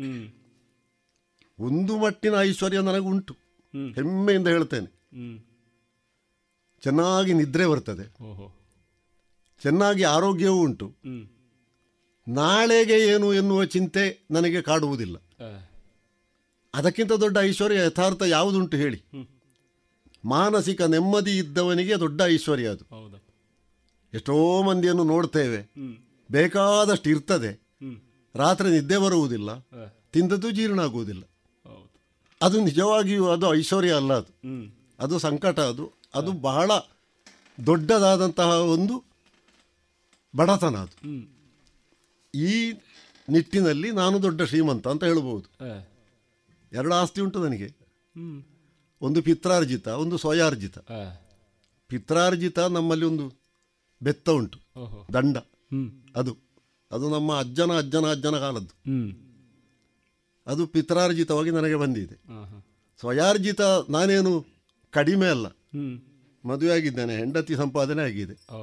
ಮಕ್ಕಳು ಒಂದು ಆರು ಜನ ಇದ್ದಾರೆ. ಹ್ಮ್. ಗಟ್ಟಿಯಾದ ಕೌಪಿನ ಉಂಟು. ಹ್ಮ್. ಅದಕ್ಕೊಂದು ಉಡಿದಾರ ಉಂಟು. ಮತ್ತೆ ಸ್ವಯಾರ್ಜಿತ ಅದು. ಇಷ್ಟು ದೊಡ್ಡ ಆಸ್ತಿ ಇಲ್ಲದವರು ಇರ್ತಾರೆ. ಇದರಲ್ಲಿ ಒಂದು ಕೊರತೆ ಆದರೂ ಸಾಕು ಅವನಿಗೆ ಬೇರೆ ಸಂಕಟ ಬೇಡ. ಮದುವೆ ಆಗದವರು ಇರ್ತಾರೆ ಬಾಕಿ ಎಲ್ಲ ಇರ್ತದೆ ಮದುವೆ ಆಗಿರ್ತದೆ ಮಕ್ಕಳಿರುವುದಿಲ್ಲ. ಮದುವೆ ಆಗಿದೆ ಮಕ್ಕಳು ಇದ್ದಾರೆ ತಿನ್ನಲಿಕ್ಕೆ ಉಣ್ಲಿಕ್ಕೆ ಮಾನ ಮುಚ್ಚುವುದಕ್ಕೆ ಇರುವುದಿಲ್ಲ. ಸಾಲದೋ ಆಲೋಚನೆ ಮಾಡಿ. ಹಾಗಾಗಿ ಹಾಗಾದ್ರೆ ತಿನ್ನುವುದಕ್ಕೆ ಏನು ಆಸ್ತಿ ಬೇರೆ ನಾನು ಏನು ಇಲ್ಲ ಅಂತ ಒಂದು ರೀತಿಯಲ್ಲಿ ಹೇಳಿದೆ ಅಲ್ಲ? ಶಿಲೋಂಚ ವೃತ್ತಿ ಅಂತ ಒಂದುಂಟು. ಉಂಟು ಹಾ. ನಿಮಗೆ ಗೊತ್ತಿರಬಹುದು ಅದು. ರೈತರು ಬೆಳೆಯನ್ನು ಕೊಯ್ದು ಕೊಂಡು ಹೋದ ಮೇಲೆ ಆ ಕಾಲಕ್ಕೆ ಉದುರಿದಂತಹ ದವಸ ಧಾನ್ಯಗಳನ್ನು ಅವರು ಮತ್ತೆ ಹೆಕ್ಕುವುದಿಲ್ಲ ಹೆಕ್ಕುಬಾರದು. ಅವರಿಗೆ ಅದೊಂದು ನಿಬಂಧನೆ ಉಂಟು. ಅದನ್ನು ಅನ್ಯರು ಹೆಕ್ಕಬಹುದು. ಈ ಕೆಲಸ ನಾವು ಮಾಡುವುದು. ಶಿಲೋಂಚ ವೃತ್ತಿ. ಅದು ಪ್ರಧಾನವಾದ ನಮ್ಮ ಸಂಪಾದನೆ. ಅದರಲ್ಲಿ ಬೇಕಾದಂತಹ ದವಸ ಧಾನ್ಯ ನಮಗೆ ಲಭ್ಯವಾಗುತ್ತದೆ. ಅದರಲ್ಲಿ ನಾನು ಬೇಕಾದಷ್ಟು ಅತಿಥಿ ಸತ್ಕಾರವನ್ನು ಮಾಡ್ತೇನೆ. ಸಾಲುದಾ?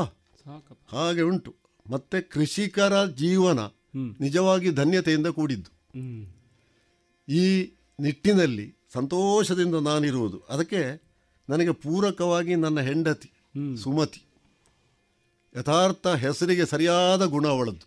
ಒಳ್ಳೆ ಮತಿಯವಳು ಹ್ಮ್. ಸುಮತಿ. ಈಗ ನೋಡುದು ನಾನು. ಕಾಣುವುದಿಲ್ಲ.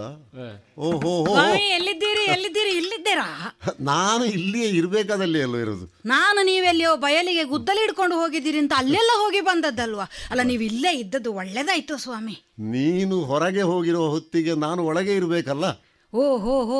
ನೀವು ಒಳಗೆ ಇದ್ದದ್ದು ಗೊತ್ತಿಲ್ಲದೆ ನಾನು ಹೊರಗೆ ಹೋಗಿ ಹುಡುಕಿ ಸಮಯ ಅದೇ ಹಾಳು ನಾನು ಮಾಡಿದ್ದು. ನಾನು ಹೊರಗೆ ಹೋಗೋಣ ಅಂತ ಆಲೋಚನೆ ಮಾಡಿ ನೋಡುವಾಗ ನೀನು ಬರುವುದು ಕಂಡಿತು. ನೀವು ಇಲ್ಲಿದ್ದದ್ದು ಒಳ್ಳೇದಾಯ್ತು. ಏನು? ಅಲ್ಲ ಅಲ್ಲೆಲ್ಲ ನಾನು ತಿರುಗಾಡಿ ಇನ್ನೂ ಬರುವಾಗ ಹಾ. ಎಲ್ಲ ಮುಗುದೇ ಹೋಗ್ತಿತ್ತೇನೋ ಅಲ್ಲಿ? ಇದು ಅಲ್ಲ ಅಲ್ಲ. ನಿನ್ನ ಮುಖ ನೋಡುವಾಗಲೇ ನನಗೆ ಆಶ್ಚರ್ಯ ಆಗ್ತದೆ. ಯಾಕೆ? ಯಾವಾಗ ಮುಖ ಅಲ್ಲ ಇದು. ಇವತ್ತು ಏನೇ? ಬದಲಾಗಿದೆ ಸ್ವಾಮಿ ಸಮಯ. ಏನೇ? ಏನಿದೇನೆ ನಗುತ್ತಾ ಬಂದೆ ಪ್ರಾಣಕಾಂತೆ. ಪ್ರಾಣಕಾಂತೆ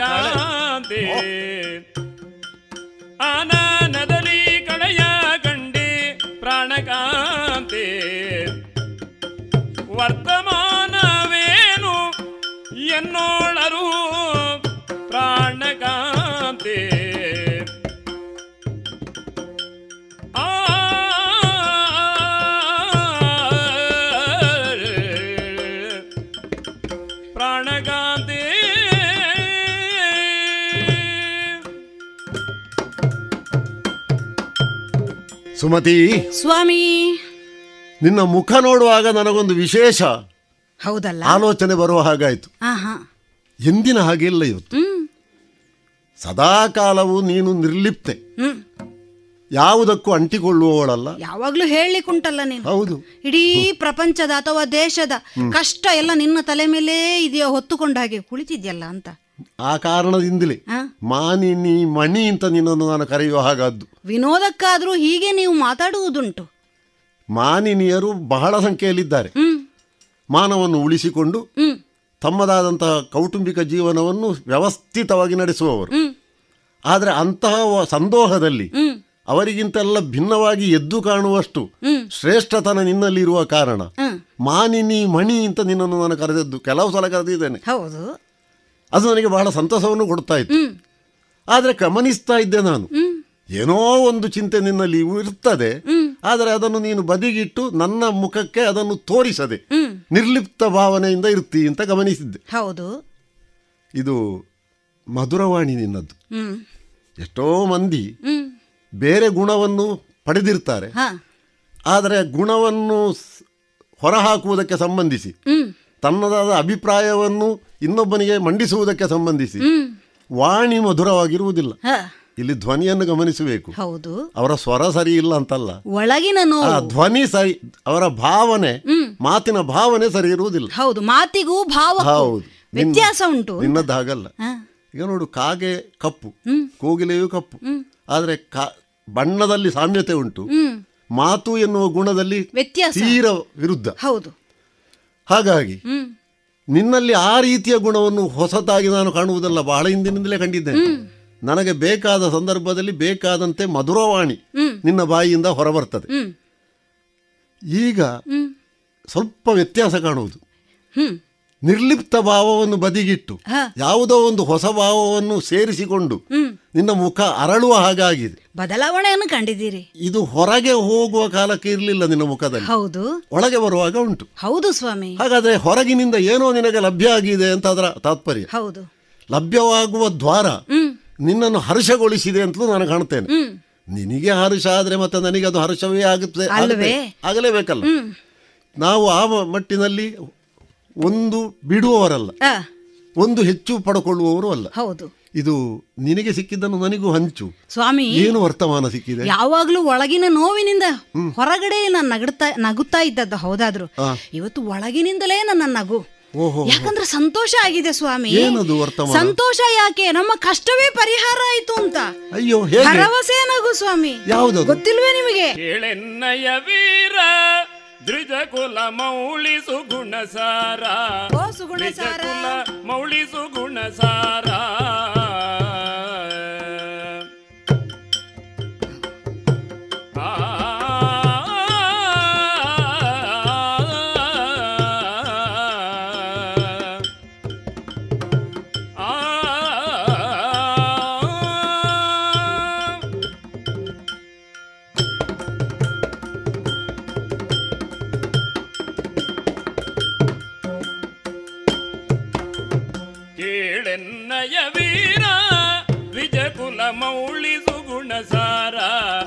ದ್ವಿಜಕುಲ ಮೌಳಿಸು ಗುಣಸಾರ.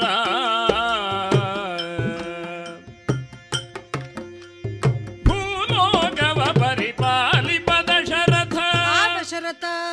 ಭೂಲೋಕವ ಪರಿಪಾಲಿಪ ದಶರಥ ಬಾಲಕರಾಮನ ಹೇಳಿಕೆಯೋದನೋ. ವನಯಾತ್ರೆಯ ಮೊದಲು ತನ್ನಯ ಧನ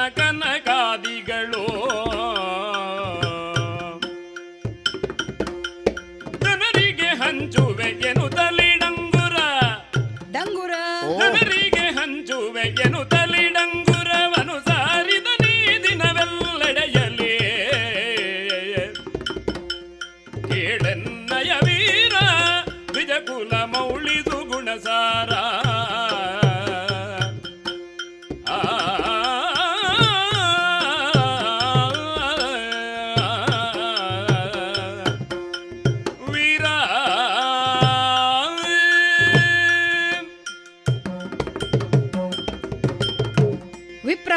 ವಿಪ್ರಕುಲದ ಸುಗುಣ ಸಾರ ಓ ನೀರ.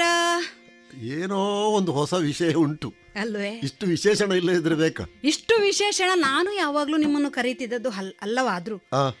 ಪ್ರಪಂಚದಲ್ಲಿ ಎಲ್ಲರೂ ನಿಮ್ಮನ್ನು ಕರೆಯುವುದು ಹಾಗೆ. ಸರಿ. ನಿಮಗೆ ವಿಶೇಷವಾದಂತಹ ಸನ್ಮಾನ ಆ ರೀತಿಯ ಮೂಲಕವಾಗಿ ಪ್ರೋತ್ಸಾಹ ಕೊಡ್ತಾ ಇದ್ರು ಗೌರವ ಕೊಡ್ತಾ ಇದ್ರು. ನೀವು ಕೈ ಎತ್ತಿ ಒಂದು ಆಶೀರ್ವಾದವೋ ಹರಸುವುದು ಅಂತ ಹೇಳಿದ್ರೆ ಸಾಕ್ಷಾತ್ ಭೃಗು ಮಹರ್ಷಿಯೋ ಅಂಗೀರಸ ಮಹರ್ಷಿಗಳು ನಿಮ್ಮ ತೇಜಸ್ ಆ ತೇಜಸ್ಸನ್ನು ಮೀರಿಸುವ ತೇಜಸ್ಸನ್ನು ನಿಮ್ಮ ಮುಖದಲ್ಲಿ ಕಾಣ್ತಾ ಇದ್ರು. ಯಥಾರ್ಥ ಕೈ ಎತ್ತುದು ಯಾಕೆ ಗೊತ್ತಾ? ಕೈಯಲ್ಲಿ ಏನಿಲ್ಲ ಅಂತ ಎಲ್ರಿಗೂ ಕಾಣಲಿ ಅಂತ. ಆದ್ರೆ ಇವತ್ತಿನ ಮಟ್ಟಿಗೆ ಅದಿಲ್ಲ? ಕೈಯಲ್ಲೆಲ್ಲ ಹಿಡ್ಕೊಂಡೇ ಕೈ ಎತ್ತಬೇಕಾದಂತ ಒಂದು ಪರಿಸ್ಥಿತಿ ನಮಗೆ ಒದಗಿ ಬಂದಿದೆ. ಹೌದು. ಅದಕ್ಕಾಗಿ ಅಲ್ವಾ ಸಂತೋಷ ನನಗೆ? ಕೇಳ್ರಪ್ಪೋ ಕೇಳಿ ಕೇಳ್ರಪ್ಪೋ ಕೇಳಿ. ಕೇಳಿಸ್ಲಿಲ್ವ ನಿಮಗೆ ಡಂಗುರ ಸ್ವಾಮಿ? ನಾನು ನೀನೇ ಏನೋ ಡಂಗುರ ಹೊಡೆಯುವುದು ಅಂತ ಆಲೋಚನೆ ಮಾಡಿದೆ ನಾನಲ್ಲ. ನಾನು ಡಂಗುರ ಹೊಡೆಯುವುದಲ್ಲ. ಕೇಳಿಸಿದ ಡಂಗುರ ಯಾರು ಹೊಡೆಸಿದ್ದು ಅಂತ ಹೇಳಿದ್ರೆ ಐ ಭೂಮಿಯನ್ನಾಳುವ ದಶರಥ ಮಹಾರಾಜನ ಮಗ ಶ್ರೀರಾಮಚಂದ್ರನು ಹಾಡಿ ಹೊಡೆಸ್ತಾ ಇರುವ ಡಂಗುರ ಸ್ವಾಮಿ. ಅದೇ ಈ ಅಗ್ರಹಾರದ ಕೊನೆಯ ಮನೆ ಉಂಟಲ್ಲ. ಆ ಶ್ಯಾಮ ಶರ್ಮರದ್ದು. ಅವರ ಹೆಂಡತಿ ಇದ್ದಾರೆ ನೋಡಿ ರತ್ನಮ್ಮ ಅಂತ. ಅವರ ಹತ್ರ ಮಾತಾಡಿದೆ. ನಾನು ಯೋಚನೆ ಮಾಡಿದ್ದೇನು. ಪ್ರಾಯ ರಾಮಚಂದ್ರನಿಗೇನೋ ಪಟ್ಟಾಭಿಷೇಕ ಆಗ್ತದೆ ಕಾಣ್ತದೆ. ಹಾಗಾಗಿ ವಿಶೇಷವಾದ ಕೊಡುಗೆಯನ್ನು ಸಾರುವ ರೀತಿಯಲ್ಲಿ ಡಂಗುರವನ್ನ ಸಾರ್ತಾ ಇದ್ದಾನೆ. ಇದು ನೋಡಿದ್ರೆ ವಿಷಯ ಹಾಗಲ್ಲ. ನಿನ್ನೆ ನಿನ್ನೆ. ಗುರು ವಸಿಷ್ಠರು ಕರೆಸಿದ್ರಂತೆ ಆ ಶ್ಯಾಮ ಶರ್ಮರನ್ನು. ಅಲ್ಲಿ ಎಲ್ಲ ಅಡಿಮೇಲಾಗಿದೆ ಅಂತೆ ಸ್ವಾಮಿ. ಏನು ಗ್ರಹಚಾರ ಬಂತ ಅಯೋಧ್ಯೆಯಲ್ಲಿ ಯಾವುದೂ ಮೊದಲಿನ ಹಾಗಿಲ್ವಂತೆ ಅಲ್ಲಿಗೆ ಏನು ಉತ್ಪಾತ ಬಂತು ಅಂತ? ಮತ್ತೆ ಎಂತದು ಸ್ವಾಮಿ? ಇಂಥ ಪ್ರಾಯದವರೆಲ್ಲ ಸಣ್ಣ ಸಣ್ಣ ಹೆಣ್ಣು ಮಕ್ಕಳನ್ನ ಮದುವೆ ಆಗ್ಲಿಕ್ಕೆ ಹೋದ್ರೆ ಹೀಗೆ ಈಗ ನನ್ನನ್ನು ಕೈ ತೋರಿಸಿ ಪ್ರಾಯದವರು ಅಂತ ಹೇಳಿ ಕುಂಬಳಕಾಯಿ ಕಳ್ಳ ಅಂತ ಹೇಳಿದ್ರೆ ನೀವ್ ಯಾಕೆ ಸ್ವಾಮಿ ಹೆಗಲು ಮುಟ್ಟಿ ನೋಡಿಕೊಳ್ತೀರಿ? ಇಂಥ ಪ್ರಾಯದವರು ಅಂತ ನನ್ನನ್ನು ತೋರಿಸಿ ನೀವು ಮುದುಕರಾದ್ರು ನಾನು ಸಣ್ಣವಳಾದ್ರು ನಮಗೆ ಮಕ್ಕಳೆಲ್ಲಾಗಿ ಆಯ್ತಲ್ಲ ನಮ್ಮ ವಿಷಯ ಬಿಡುವ. ಬಿಡುವ. ಆ ದಶರಥ ಮಹಾರಾಜ. ಆ ಇಳಿಯ ಪ್ರಾಯದಲ್ಲಿ ಆ ಸಣ್ಣ ಕೈಕೆಯನ್ನ ಮದುವೆ ಆಗಿ. ಯಾವಾಗ್ಲೂ ಕೈಕಾ ಕೈಕಾ ಅಂತ ಬಾಯಿ ಬಾಯಿ ಬಿಡ್ತದ್ದು ಹೌದಾ? ಎಲ್ರು ಹೇಳ್ತಾ ಇದ್ರು ನಾನು ಅದಕ್ಕೆ ಕಿವಿ ಕೊಡ್ಲಿಲ್ಲ.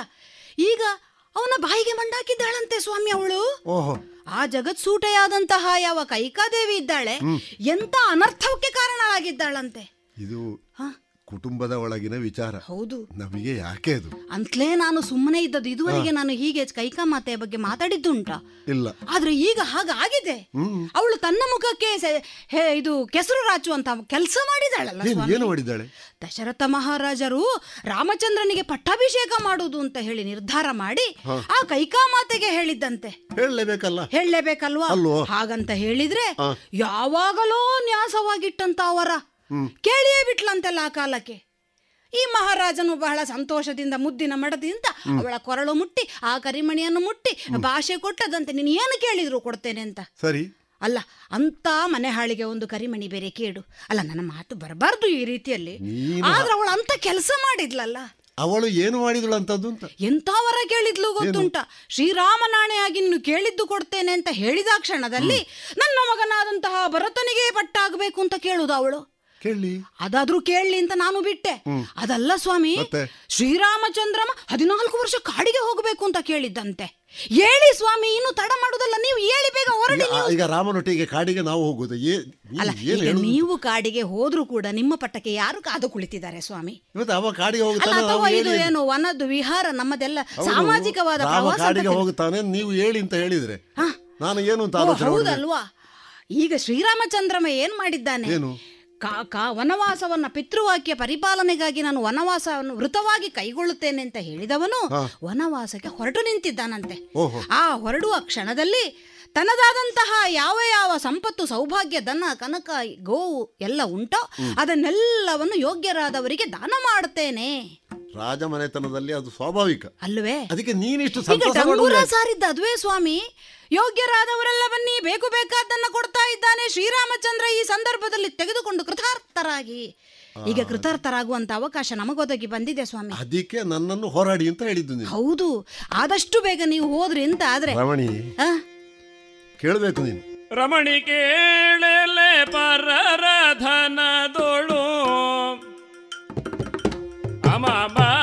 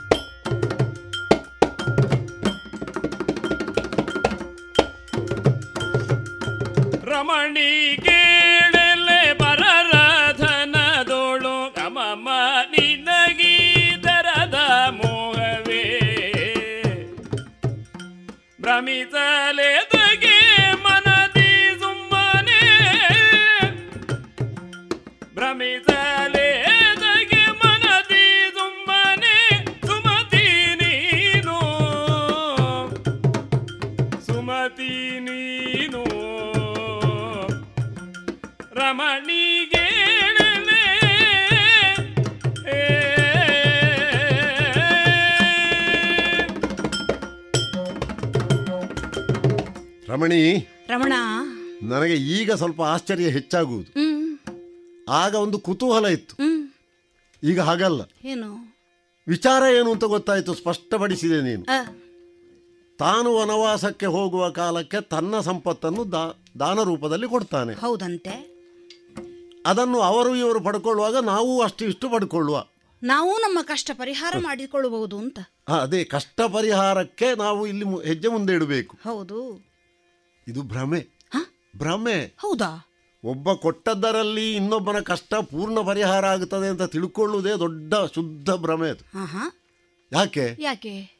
ಅವ ಕೊಡುವುದು ಯಾಕೆ ಅಂತ ನಾವು ಆಲೋಚನೆ ಮಾಡಬೇಕು. ಹ್ಮ್. ಅವನ ಕಷ್ಟವನ್ನು ದಾನ ರೂಪದಲ್ಲಿ ಪರಿಹಾರ ಮಾಡುವುದಕ್ಕೆ ಅವ ಕೊಡುವುದು. ಅದು ಹೌದು ದಾನ ಕೊಡುವುದೇ ತಮ್ಮ ಕಷ್ಟವನ್ನ ಪರಿಹಾರ ಆ ದಾನವನ್ನು ಪಡ್ಕೊಂಡವನಿಗೆ ಅದು ಹಂಚಿಕೊಟ್ಟ ಹಾಗೆ. ಹ್ಮ್. ಬುದ್ಧಿವಂತ ಹ್ಮ್. ತನ್ನ ಕಷ್ಟವನ್ನು ಆದಷ್ಟು ಕಡಿಮೆ ಮಾಡುವುದಕ್ಕೆ ಪ್ರಯತ್ನಿಸಬೇಕು. ಧನ ಸಂಪತ್ತಿನ ಮೂಲಕವಾಗಿ ಕಷ್ಟ ಪರಿಹಾರ ಆಗ್ತದೆ ಅಂತ ತಿಳ್ಕೊಳ್ಳುವವ ಹೆಡ್ಡ. ಒಂದು ಅರ್ಥದಲ್ಲಿ ಧನ ಯಾರಲ್ಲಿ ಅಧಿಕ ಉಂಟು ಅದೇ ಅವನ ಕಷ್ಟಕ್ಕೆ ನಾಂದಿ ಹಾಡ್ತದೆ. ಅವನಿಗೆ ಅದರ ಸಂರಕ್ಷಣೆ ಮಾಡಬೇಕು ಎನ್ನುವ ಬಯಕೆ ಬರ್ತದೆ. ಸಂರಕ್ಷಣೆ ಮಾಡುವಲ್ಲಿ ವಿಫಲನಾದರೆ ಮತ್ತೆ ಚಿಂತೆಗೆ ಒಳಗಾಗ್ತಾನೆ.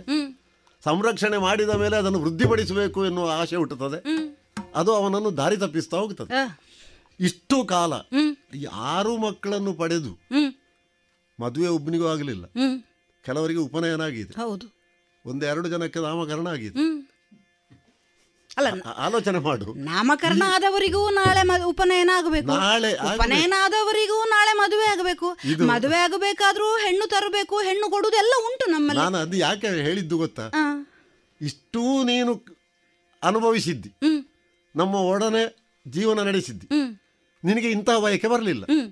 ಈಗ ಒಮ್ಮಿಂದೊಮ್ಮೆಗೆ ಪರರ ಧನದಿಂದ ನಾವು ಇನ್ನೂ ಸುಖ ಪಡೆಯುವ ಅಂತ ನೀನು ಆಲೋಚನೆ ಮಾಡಿದ್ರೆ ಅಲ್ಲ ಇಷ್ಟರವರೆಗೆ ನೀವು ಒಕ್ಕಿ ತಂದದರ್ಲಿ. ಬೆಳಗಿನ ಹೊಟ್ಟೆಗೆ ಹಾಕಿದ್ರೆ ಸಂಜೆ ಹೊಟ್ಟೆಗೆ ತಣ್ಣೀರ್ ಬಟ್ಟೆ ಕಟ್ಟಬೇಕಿತ್ತು. ಹೌದು ಇನ್ನು ನಾವು ಮದುವೆ ಮಾಡ್ಲಿಕ್ಕೆ ಉಂಟಾ ಉಪನಯನ ಅಲ್ಲ, ಅಂತ ತಲೆ ಯೋಚನೆ ಮಾಡಿಯೇ ನಾನು ಆ ಮೊದಲೆಲ್ಲ ಹಾಗೆ ಕೂತದ್ದು. ಅದರಿಂದಾಗಿ ನಮ್ಮ ಆರೋಗ್ಯ ಎಷ್ಟು ಒಳ್ಳೇದರಲ್ಲಿ ಉಳಿದಿದೆ ನೋಡಿ. ನಾಳೆಗೆ ಏನು ಎನ್ನುವ ಚಿಂತೆಯೇ ಇಲ್ಲ. ನಾಳೆಗೆ ಬೇಕಾದಷ್ಟು ನಾಳೆ ಸಿಗ್ತದೆ. ತಣ್ಣೀರು ಬಟ್ಟೆ ಕಟ್ಟಿದ್ದರಿಂದಾಗಿ ಏನು ನಾವು ಅಸುನೀಗುವ ಹಾಗೆ ಆಗಲಿಲ್ಲ. ಆದ್ರೆ ಒಂದುಂಟು ಏನು? ಸ್ವಾಮಿ ಏನು? ನಿಮಗೆ ಎಲ್ಲಿಯಾದ್ರೂ ಕಾರ್ಯಕ್ರಮಕ್ಕೆ ಹೋದ್ರೆ ಒಂದೊಂದು ದಿವಸ ಊಟ ಸಿಗ್ತದೆ. ಒಟ್ಟಿಗೆ ಕರ್ಕೊಂಡು ಹೋದ್ರೆ ನಮಗೂ ಉಂಟು. ಅದಿಲ್ಲ ಅಂತಾದ್ರೆ ವೃತ ಉಪವಾಸ ಅಂತ ಕುಳಿತು. ಎಲುಬಿನ ಹಂದರದ ಹಾಗೆ ಹಳದಿ ಭಟ್ರು ಅಂತ ಹೇಳ್ತಾ ಇದ್ದಾರೆ. ಈಗ ಹಳದಿ ಬಣ್ಣಕ್ಕೆ ತಿರುಗಿದ್ದೀರಿ ನೀವು. ಅಲ್ಲ ಆಗ ಮಕ್ಕಳಿಗೂ ನನಗೆ ಅದೇ ಕಷ್ಟ ಬೇಕಾ ಸ್ವಾಮಿ? ಹೊರಗೆ ಹೋಗಿರುವಾಗ ನನಗೆ ಸಿಗ್ತದೆ ಹೌದು. ಆ ದಿನ ನಾನು ಮನೆಯಲ್ಲಿ ಮುಗಿಸಿದ್ದು ಉಳಿದಿರ್ತದಲ್ಲ. ಹಾ ಹಾ ಹಾ ಹಾಗೆ. ಅದು ಎರಡು ಅದನ್ನು ಈ ಒಂದೇ ಆರು ಮಕ್ಕಳಿಗೂ ನಾನು ಕೊಡ್ತಾ ಇದ್ದದ್ದು. ಅದು ಎರಡು ಫಲ ಒಂದೇ. ಆಮೇಲೆ ನಾನು ಬರುವಾಗ ಜೋಳಿಗೆಯಲ್ಲಿ ಕಟ್ಟಿ ತಂದದ್ದು ಪ್ರತ್ಯೇಕ ಇರ್ತದೆ ಅದು ನಿಮಗೂ ಸಿಗ್ತದೆ. ಹಾಗಾಗಿ ಇದರಲ್ಲಿ ಯಾವ ತಲೆಬಿಸಿಗೂ ಕಾರಣ ಇರುವುದಿಲ್ಲ. ಇದು ನಿನಗೆ ಈ ವ್ಯಾಮೋಹ. ಅಂಟಿಕೊಂಡದ್ದೇ ನನಗೆ ವಿಚಿತ್ರ ಕಾಣುವುದು ಯಾವ ಕಾಲಕ್ಕೂ ಇದುವೇ ನಮಗೆ ಸುಖ. ಇದರಿಂದ ದುಃಖ ಯಾಕೆ? ಅವ ಕಾಡಿಗೆ ಹೋಗುವುದು ನಗರ ಬಿಟ್ಟು. ನಾವು ನಗರದಿಂದ ದೂರ ಕಾಡಿನ ಸಮೀಪವೇ ಇರುವುದು. ಹೌದು. ನಾವಿನ್ನು ನಗರಕ್ಕೆ ಅಂತ ಹೊರಟ್ರೆ ನಗರದಲ್ಲಿ ನಮಗೆ ಕಷ್ಟ ಅಂತ ಮೊದಲೇ ತೀರ್ಮಾನ ಮಾಡಿದವರು. ನಗರ ಕಾಡು ಎನ್ನುವುದ ಈ ದ್ವಂದ್ವ. ಇದರಲ್ಲಿ ನಮಗೆ ಇದು ಇಷ್ಟವಾದ್ದು ಸುಖ ಕೊಡ್ತದೆ ಅಂತ ಆದ ಮೇಲೆ ನಾವಿನ್ನು ನಗರ ಸಂಬಂಧಕ್ಕೆ ಸಂಬಂಧಿಸಿ ಐಶ್ವರ್ಯ ಅಭಿವೃದ್ಧಿಗೆ ಹೊರಟ್ರೆ ನಮಗೆ ಅದು ನಾಳೆ ಕಷ್ಟಕ್ಕೆ ಕಾರಣ ಆಗುತ್ತೆ ಈ ಪಂಡಿತರೆಲ್ಲ ದರಿದ್ರರು ಯಾಕೆ ಅಂತ ಹೇಳುದು ಇದಕ್ಕೆ ಸ್ವಾಮಿ. ನಿಮಗೆ ಜ್ಞಾನದ ಶಾಸ್ತ್ರದ ಪರಿಜ್ಞಾನವೇ ಹೆಚ್ಚೈತೆ ಹೊರತು. ಸಾಮಾನ್ಯ ಜ್ಞಾನ ಇಲ್ಲ. ಭ್ರಮಾಲೋಕ ಅಂತ ಹೇಳ್ತೀರಿ. ಭ್ರಮೆಯಲ್ಲಿಯೇ ಇರುವವರು ನೀವು. ನಾನು ಸಂಭ್ರಮ ಪಟ್ಟದ್ದು ಯಾಕೆ? ಈಗ ನಮಗೆ ಬರುವ ಭಂಗಗಳೆಲ್ಲ ಸ್ವಲ್ಪ ಕಡಿಮೆ ಆಗುತ್ತದೆ. ಅದನ್ನು ಕಡಿಮೆ ಪಡಿಸುವುದಕ್ಕೊಂದು ದಾರಿ ಸಿಕ್ಕಿತ್ತು ಎನ್ನುವ ಕಾರಣಕ್ಕೆಲ್ಲ ಸ್ವಲ್ಪ ನನ್ನ ಮಾತು ಕೇಳ್ತೀರಾ ಸ್ವಾಮಿ? ಹೇಳಿ. ಹೌದು ಉಂಟು. ನುಡಿಯ ನಾಲಿದು ಕಾಂತ ಧನಿಕನು ಕರೆದುಣ ಬಡಿಸುವ ಭೋಜನವನ್ನು ಕಡೆಗಣಿಸುದ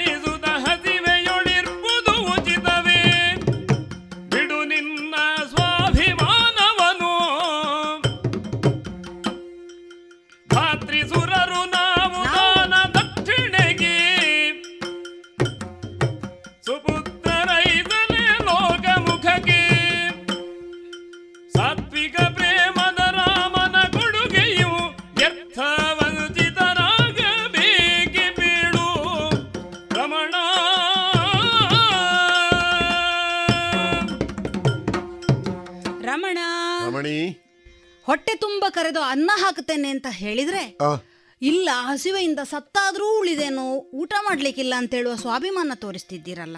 ಆಮಂತ್ರಣ ಇಲ್ಲದಲ್ಲಿಗೆ ಹೋಗಬಾರದು.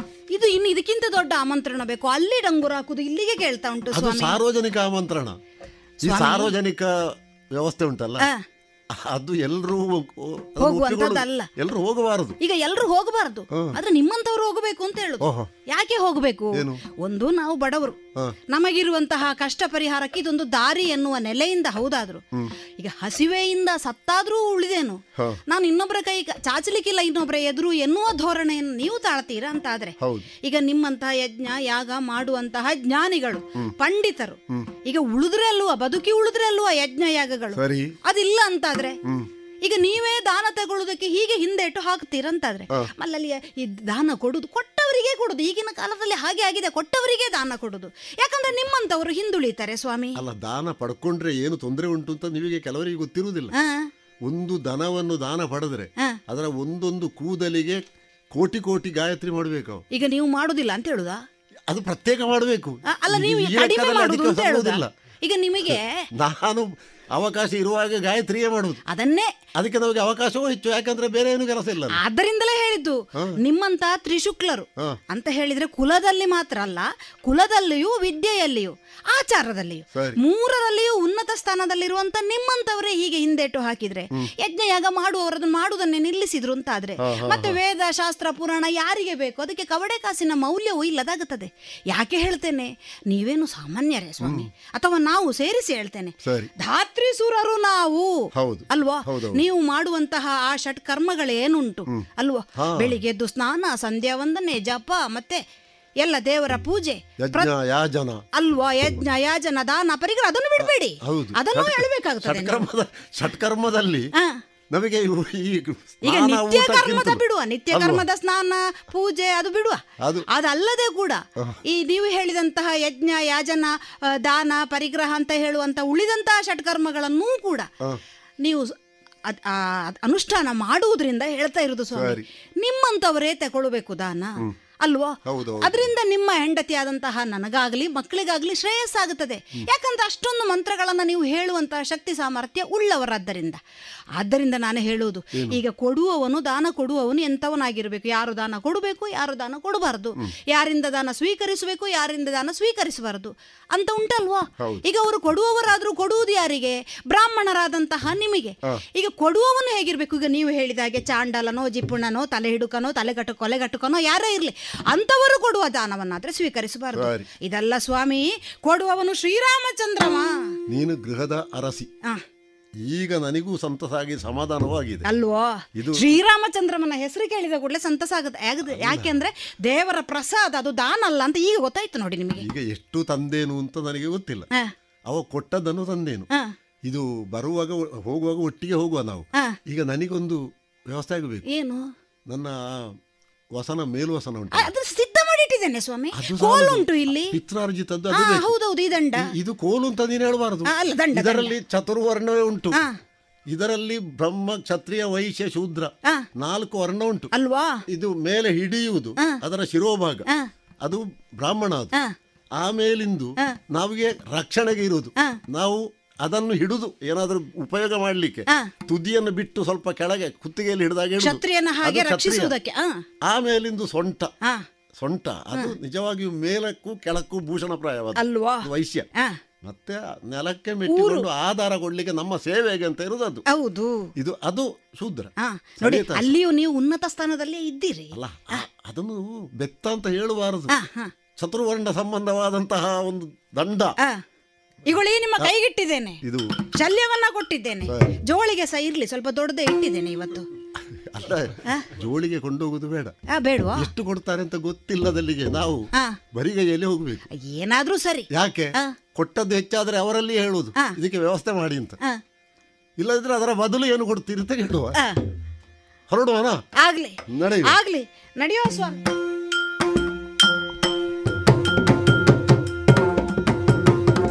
ಓ ಹೋ ಹೋ ಹೋ ಹೋ ಹೋ. ಕೋಲನೂರುತ ಬರುವ ಬ್ರಾಹ್ಮಣನ ಕಂಡೆತ್ತು ಜಾನಕಿ ಲೋಲ ಕೋಗತ ಬಿತ್ತು ಸಜ್ಜನನ. ಹೀಗೆ ಬರಬೇಕು ಹೀಗೆ ಬರಬೇಕು. ಮೇಲು ಮಣಿ ದರದಯ ವಿಶಾಲ ಭಕ್ತಿಯೊಳಂಗ್ರಿ ಪೂಜೆಯ. ಮೇಲು ಮಣಿ ಏರಿದು ಹೃದಯ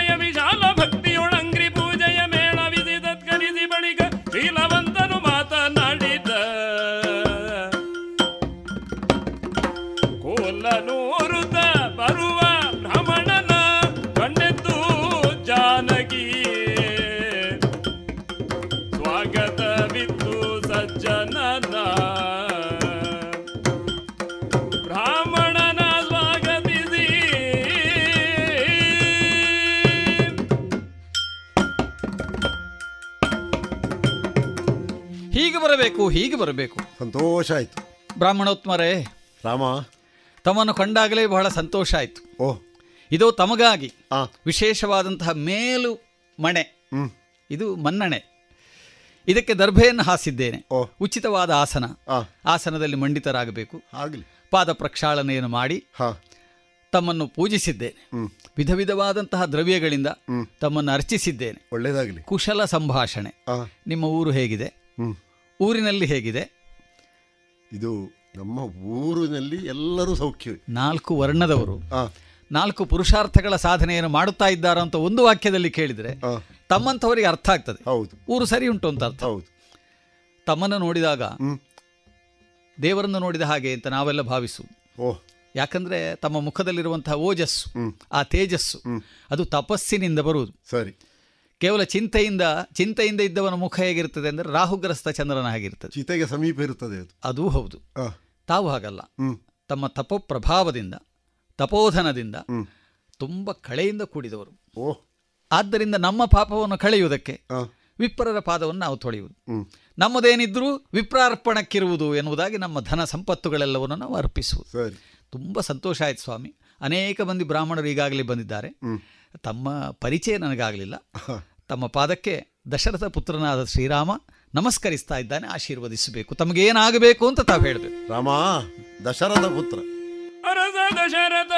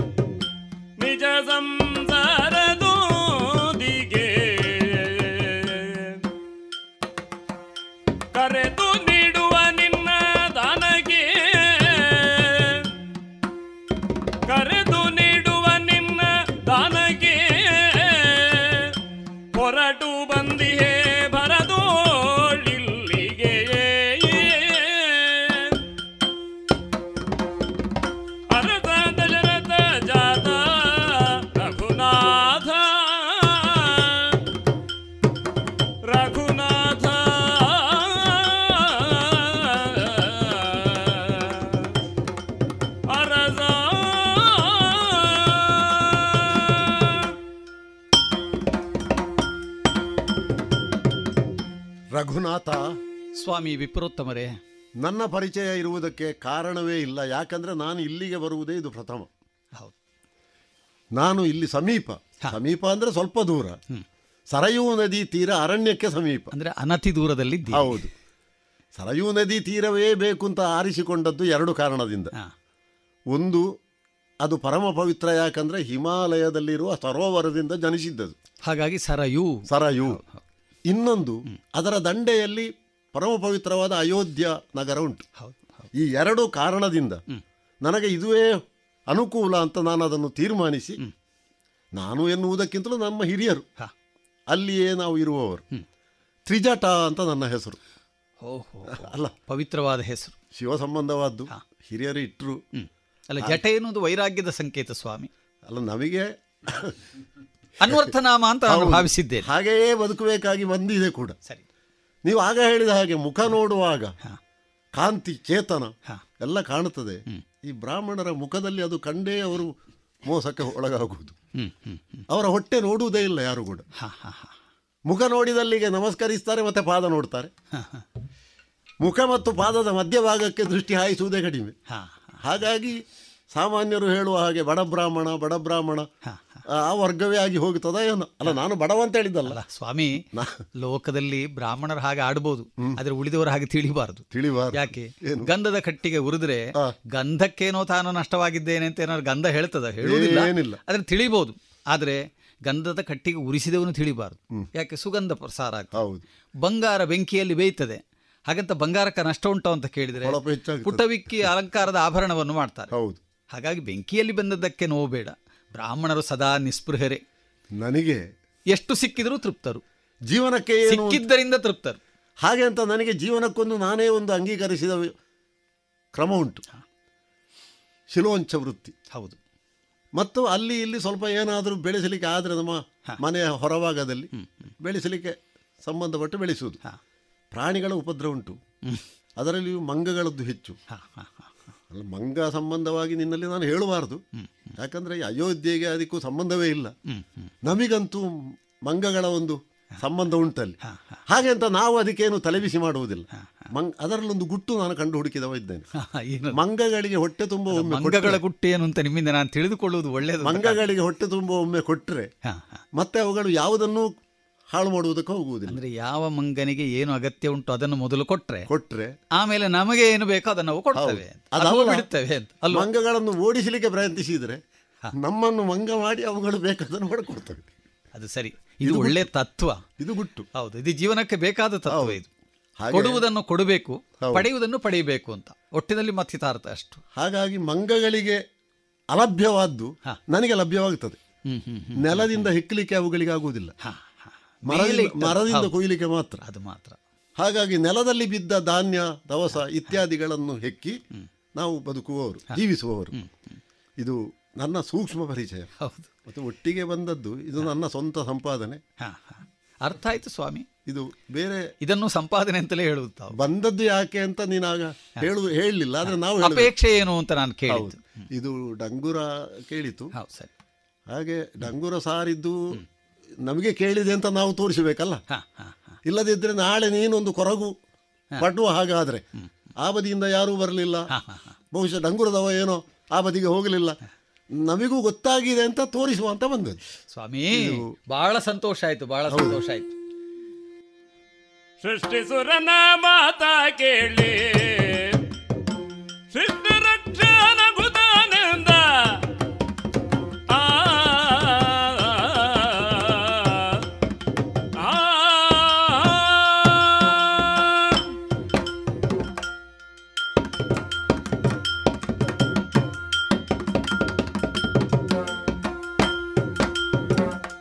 ಸೃಷ್ಟಿಸುರನ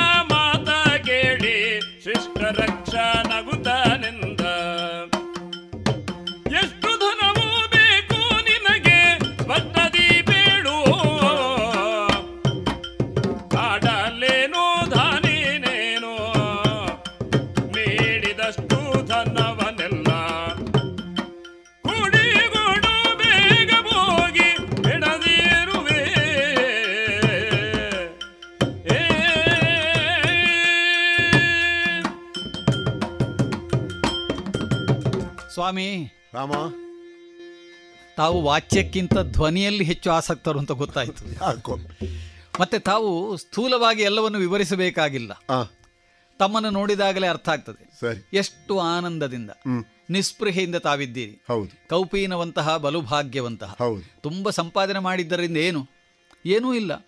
ಸಾಕಷ್ಟು ಕಷ್ಟಗಳನ್ನು ಅನುಭವಿಸುವುದೇ. ಅದುವೇ. ತ್ರಿಜಟೆ ಎನ್ನುವುದೇ ಗೊತ್ತಾಗ್ತದೆ. ಬದುಕು ಅತ್ಯಂತ ಜಟಿಲವಾದದ್ದು ಅಂತ. ಜಟಿಲವಾದದ್ದನ್ನು ತಲೆ ಮೇಲೆ ಹೊತ್ತು ತಿರುಗುವುದು ಎನ್ನುವುದು ನೋಡಿ ಕಷ್ಟ ಉಂಟು ಸಂಸಾರದಲ್ಲಿ ಎನ್ನುವುದನ್ನು ಎತ್ತಿ ತೋರಿಸಿದ ಹಾಗೆ.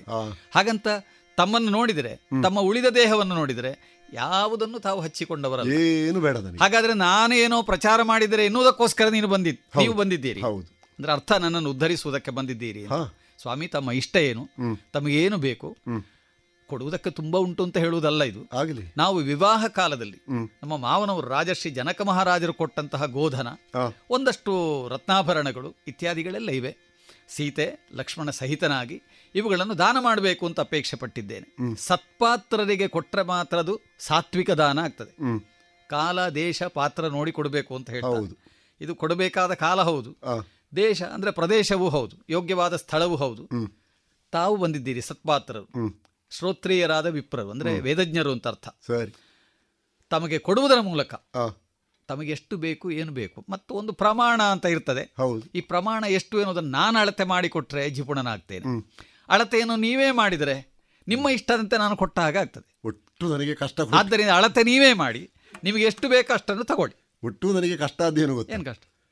ಯಾವುದೂ ಇಲ್ಲದವನಿಗೆ ಯಾವುದು ಬೇಕು ಅಂತ ಕೇಳಿದರೆ ಯಾವುದನ್ನು ಹೇಳುವುದು ಅಂತ ತಲೆ ಬಿಸಿ ಆಗೋದು ಹತ್ತು ಹತ್ತು ಉಂಟು. ಹನ್ನೊಂದನೇದ್ದು ಇಲ್ಲ ಅಂತ ಇದ್ದವನಿಗೆ ಅದೊಂದೇ ನೆನಪಿರ್ತದೆ ನನಗೆ ಒಂದು ಅದು ಕೊರತೆ ಉಂಟು ಕೊಡು ಅಂತ. ಏನೂ ಇಲ್ಲದವನಿಗೆ. ಮೂರು ದಿವಸ ಉಪವಾಸ ಕುಳಿತವನಿಗೆ. ಎಲೆ ತುಂಬ ಬ- ಭಕ್ಷ್ಯ ಭೋಜ್ಯಗಳನ್ನು ಇಕ್ಕಿ ಊಟ ಮಾಡಿ ಅಂತ ಹೇಳುವಾಗ ಯಾವುದಕ್ಕೆ ಮೊದಲು ಕೈ ಹಾಕಬೇಕು ಅಂತ ತಲೆ ಬಿಸಿ ಆಗುದು ಇದು ಬ್ರಾಹ್ಮಣರಿಗೆ ಬ್ರಾಹ್ಮಣರಿಗೆ ಮೊದಲು ಯಾವ್ದನ್ನು ತಕೊಳ್ಬೇಕು ಅಂತ ಚೆನ್ನಾಗಿ ಊಟಕ್ಕೆ ಯಾಕಂದ್ರೆ ಊಟಕ್ಕೆ ಅಲ್ಲ ಯಾಕಂದ್ರೆ ಅಲ್ಲ ಇದಕ್ಕೂ ಅಷ್ಟೇ. ಅಳತೆ ಕೋಲು ನಿಮ್ಮಲ್ಲೇ ಉಂಟಲ್ಲ? ಅದನ್ನೇ ಹಿಡ್ಕೊಂಡು ಬಂದಿದ್ದೀರಿ? ಈಗ ಇದಕ್ಕೂ ಅದಕ್ಕೂ ಏನು? ಅಂದ್ರೆ ದಂಡ ಎನ್ನುವುದು ಕೂಡ ಒಂದು ಪ್ರಮಾಣವೇ ಅಲ್ವಾ? ಅದಕ್ಕೊಂದು ಅಳತೆ ಇಲ್ವಾ? ಅಂದ್ರೆ ಈಗ ನಾನೇನು ಮಾಡಬೇಕು? ದಂಡವನ್ನೇ ನೀವು ಉಪಯೋಗಿಸಿಕೊಳ್ಳಿ ಅಳೆದುಕೊಳ್ಳಿ. ಅಂದ್ರೆ? ನಿಮಗೆ ಸಾಧ್ಯ ಇದ್ದರೆ. ಈಗ ಕಾಣುವುದು ನನಗೆ. ನಿಮ್ಮಲ್ಲಿ ಈಗ ಹೊರಗೆ ಶಕ್ತಿ ಕಾಣದಿದ್ರು ಒಳಗೆ ಶಕ್ತಿ ಉಂಟು ಅಂತ ನಾನು ತಿಳಿದಿದ್ದೇನೆ. ನೋಡ ನಿಮ್ಮ ದಂಡವನ್ನು ನಮ್ಮ ಎತ್ತಿ ಎಸೆಯಿರಿ ನೋಡುವ. ಎಷ್ಟು ದೂರ ಹೋಗ್ತದೋ ಅಷ್ಟು ಧನವನ್ನು ನಿಮಗೆ ನಾನು ಕೊಡ್ತೇನೆ. ಇದು ಈಗ ಪ್ರಮಾಣ. ಇದು ಪ್ರಮಾಣ ಇದು ಪ್ರಮಾಣ. ಅಳತೆ ಮಾನ ಇದು. ಹೇಗೆ ಹೇಗೆ ಹೇಗೆ? ಇದು ಅಲ್ಲ ನಾನು ಬಟ್ಟೆಯನ್ನು ಗಟ್ಟಿ ಕಟ್ತೇನೆ.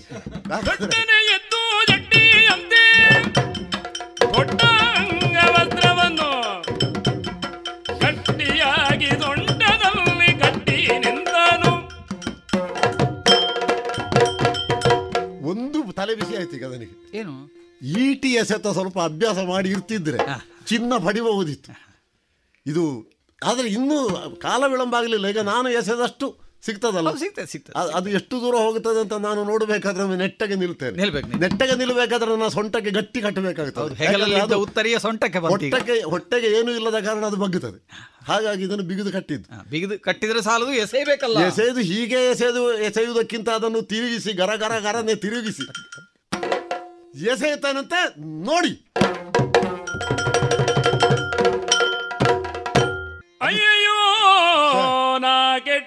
ಶಿವನೇ. ಶಿವನೇ. ಅಕಟ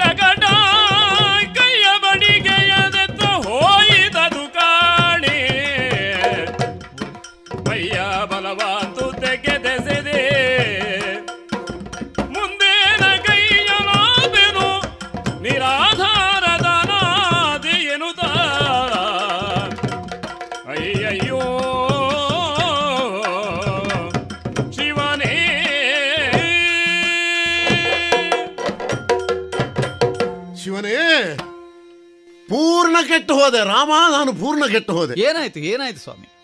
ಎಸೆಯುವಾಗ ಸಾಧ್ಯ ಆದಷ್ಟು ದೂರ ಹೋಗಲಿ ಎನ್ನುವಂತಹ ಭ್ರಮೆಗೆ ನಾನು ಒಳಗಾದ್ದೇ ಇಲ್ಲಿ ತಪ್ಪಿದ್ದು. ಆಹಾ. ಓ ಇಷ್ಟೇ ಸಾಕು ಅಂತ ನಾನೊಂದು ತೀರ್ಮಾನಕ್ಕೆ ಬಂದು ಎಸೆಯುತ್ತಿದ್ರೆ ನಮ್ಮ ಕಣ್ಣೆದುರಿನಲ್ಲಿಯೇ ದಂಡ ಇರ್ತಿತ್ತು. ನನಗೆ ಸಾಕಾಗುತ್ತಿತ್ತು ಅದು. ಹೆಚ್ಚು ಬೇಕು ಎನ್ನುವ ಅಭಿಲಾಷೆಯೇ ಕೆಟ್ಟದ್ದು ಎನ್ನುವುದಕ್ಕೆ ನಾನೇ ಒಂದು ಪ್ರಥಮ ಉದಾಹರಣೆಯಾಗಿ ಹೋದೆ. ಇದನ್ನು ತಿರುಗಿಸಿ ತಿರುಗಿಸಿ ಎಸೆದ ಕಾರಣ ನಮಗೆ ಅಳತೆ ಮಾಡುವುದಕ್ಕೆ ಸಂಬಂಧಿಸಿದ ನನ್ನ ದಂಡವೇ ಇಲ್ಲಿ ಲಭ್ಯವಾಗದೇ ಇರುವ ಕಾರಣ ನೀನು ಕೊಡುವುದಕ್ಕೇನುಂಟು ನಾನು ಪಡೆಯುವುದಕ್ಕೇನುಂಟು ಮಾತ್ರ ಅಲ್ಲ ಅದಕ್ಕಿಂತ ದೊಡ್ಡ ನಷ್ಟ ಆಗಿ ಹೋಯ್ತಲ್ಲ ನನಗೆ ಏನು ನಷ್ಟ? ನನಗೊಂದು ಪಿತ್ರಾರ್ಜಿತ ಆಸ್ತಿ ಅಂತ ಇದ್ದದೇ ಈ ದಂಡ. ಇದಕ್ಕೆ ಎಂಟು ಗುಣ ಇತ್ತು. ಎಂಟು ಗುಣ ಇತ್ತು ಅದಕ್ಕೆ. ಎಂಟು ಗುಣ? ದಂಟಿಗೆ ಎಂಟು ಗುಣ ಅಂತ. ಹೌದು ದಂಟಿಗೆ ಎಂಟು ಗುಣ. ಎಂಟು ಗುಣ ಏನು? ಒಂದು ನಮಗೆ ಅದು ಆಧಾರ. ಅದಿಲ್ಲದೆ ನಾವು ಮುಂದೆ ಹೋಗುವ ಹಾಗಿಲ್ಲ. ವೃದ್ಧಾಪ್ಯದಲ್ಲಿ ನಮ್ಮನ್ನದು ರಕ್ಷಿಸ್ತದೆ ಮೂರನೇ ಕಾಲು. ಇನ್ನೊಂದು ಈಗ ನೀನು ಹೇಳಿದ ಹಾಗೆ ದೂರವನ್ನು ಅಳತೆ ಮಾಡಲಿಕ್ಕೂ ದಂಡವನ್ನೇ ಉಪಯೋಗಿಸುವುದು ದಂಡ ಪ್ರಮಾಣ. ನದಿ ದಾಟ್ಲಿಕ್ಕಿದ್ರೆ ನೀರಿನ ಆಳ ನೋಡ್ಲಿಕ್ಕೂ ದಂಡವನ್ನೇ ಉಪಯೋಗಿಸುವುದು. ಅಳತೆಗೋಲು ಹೌದು ಪರಿಚಯ ಇಲ್ಲದ ಊರಿನಲ್ಲಿ ಹೋಗುವಾಗ ಬೊಗಳುತ್ತ ನಾಯಿಗಳು ಕಚ್ಚುವುದಕ್ಕೆ ಬಂದರೂ ದಂಡವನ್ನೇ ದಂಡ ಓಡ್ತವೆ. ದಂಡಂ ದಶಗುಣ ಹೌದು. ಏನಾದರೂ ಅಣಕಿಸುವ ಮಕ್ಕಳಿಗೂ ಇದನ್ನು ತೋರಿಸಿದರೆ ಸಾಕು. ಅಲ್ಲಿಯೇ ಅವರು ದಾರಿ ಬಿಟ್ಟು ದೂರ ನಿಲ್ತಾರೆ ಕೈಗೆ ಅಟಕದ ಹಣ್ಣುಂಟು ತಾದ್ರೆ ನಾವು ಹಾರುವುದಕ್ಕೆ ಸಂಬಂಧಿಸಿ ಆಗುವುದಿಲ್ಲ. ಇದರಲ್ಲಿ ಬೀಸಿದರೆ ಸಿಗ್ತದೆ. ಬೀರುವುದರಿಂದ ಹೌದು. ಹಣ್ಣು ತಿಳಿಬಹುದು ಈ ನಿನ್ನಂಥವರು ಕೊಟ್ಟಂತ ಗಂಟನ್ನು ಹೊರುವುದಕ್ಕೆ ಕಷ್ಟ ಆದರೆ ಗಂಟಿಗೆ ಇದನ್ನು ಸಿಕ್ಕಿಸಿ ಹೆಗಲಿಗೆ ಅಂಟಿಸಿಕೊಂಡ್ರೆ ದಂಡ. ಒಂದು ನಮಗೆ ಒಂದು. ಹೊರೆ ಹೊರುವುದಕ್ಕೊಂದು ಪ್ರಯೋಜನ ಬರ್ತದೆ. ಅದಕ್ಕಿಂತಲೂ ಮುಖ್ಯ ಒಬ್ಬನೇ ಹೋಗುವಾಗ ನಿಜವಾದ ಜೀವನ ಸಂಗಾತಿ ದಂಡ. ಮುದುಕರು ಒಬ್ಬೊಬ್ಬರು ಹೋಗುವಾಗ ಮಾತಾಡಿಕೊಂಡು ಹೋಗ್ತಾರೆ. ಯಾರ ಹತ್ರ ಅಂತ ನಮಗೆ ತಲೆ ಬಿಸಿ ಆಗುದು ನೋಡುವಾಗ ಅವರವರ ದಂಡದಲ್ಲಿ ಮಾತಾಡುದು ಯಾಕಂದ್ರೆ ಇವನಿಗೆ ಬೇಕಾಗಿ ಅದು ಜೀವ ಸವಿಸ್ತಾ ಇರ್ತದೆ ನೋಡಿ.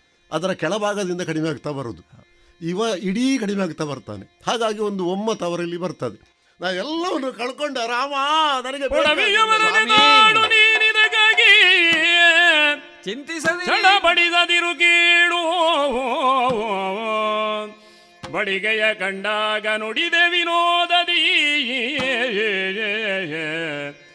ಬಿಡು ಚಿಂತೆಯನು ದಯವಿಡುದ ಆ ಸ್ವಾಮಿ ರಾಮ. ಸ್ವಲ್ಪ ವಿನೋದ ಹೆಚ್ಚಾಯಿತು ನನ್ನದು. ವಿನೋದ? ತಮ್ಮ ಮೈಯಲ್ಲಿ ಬೇರೆ ಯಾವ ಒಡವೆ ವಸ್ತುಗಳಿಲ್ಲದಿದ್ದರೂ ಕೈಯಲ್ಲಿ ಒಂದು ದೊಡ್ಡದಾದ ಒಂದು ಬೆತ್ತವನ್ನು ದಂಡವನ್ನು ತಾವು ಹಿಡಿದು ಬಂದಿರುವುದನ್ನು ನೋಡಿದಾಗ ನಮ್ಮ ಆಸ್ತಿ ಅದು.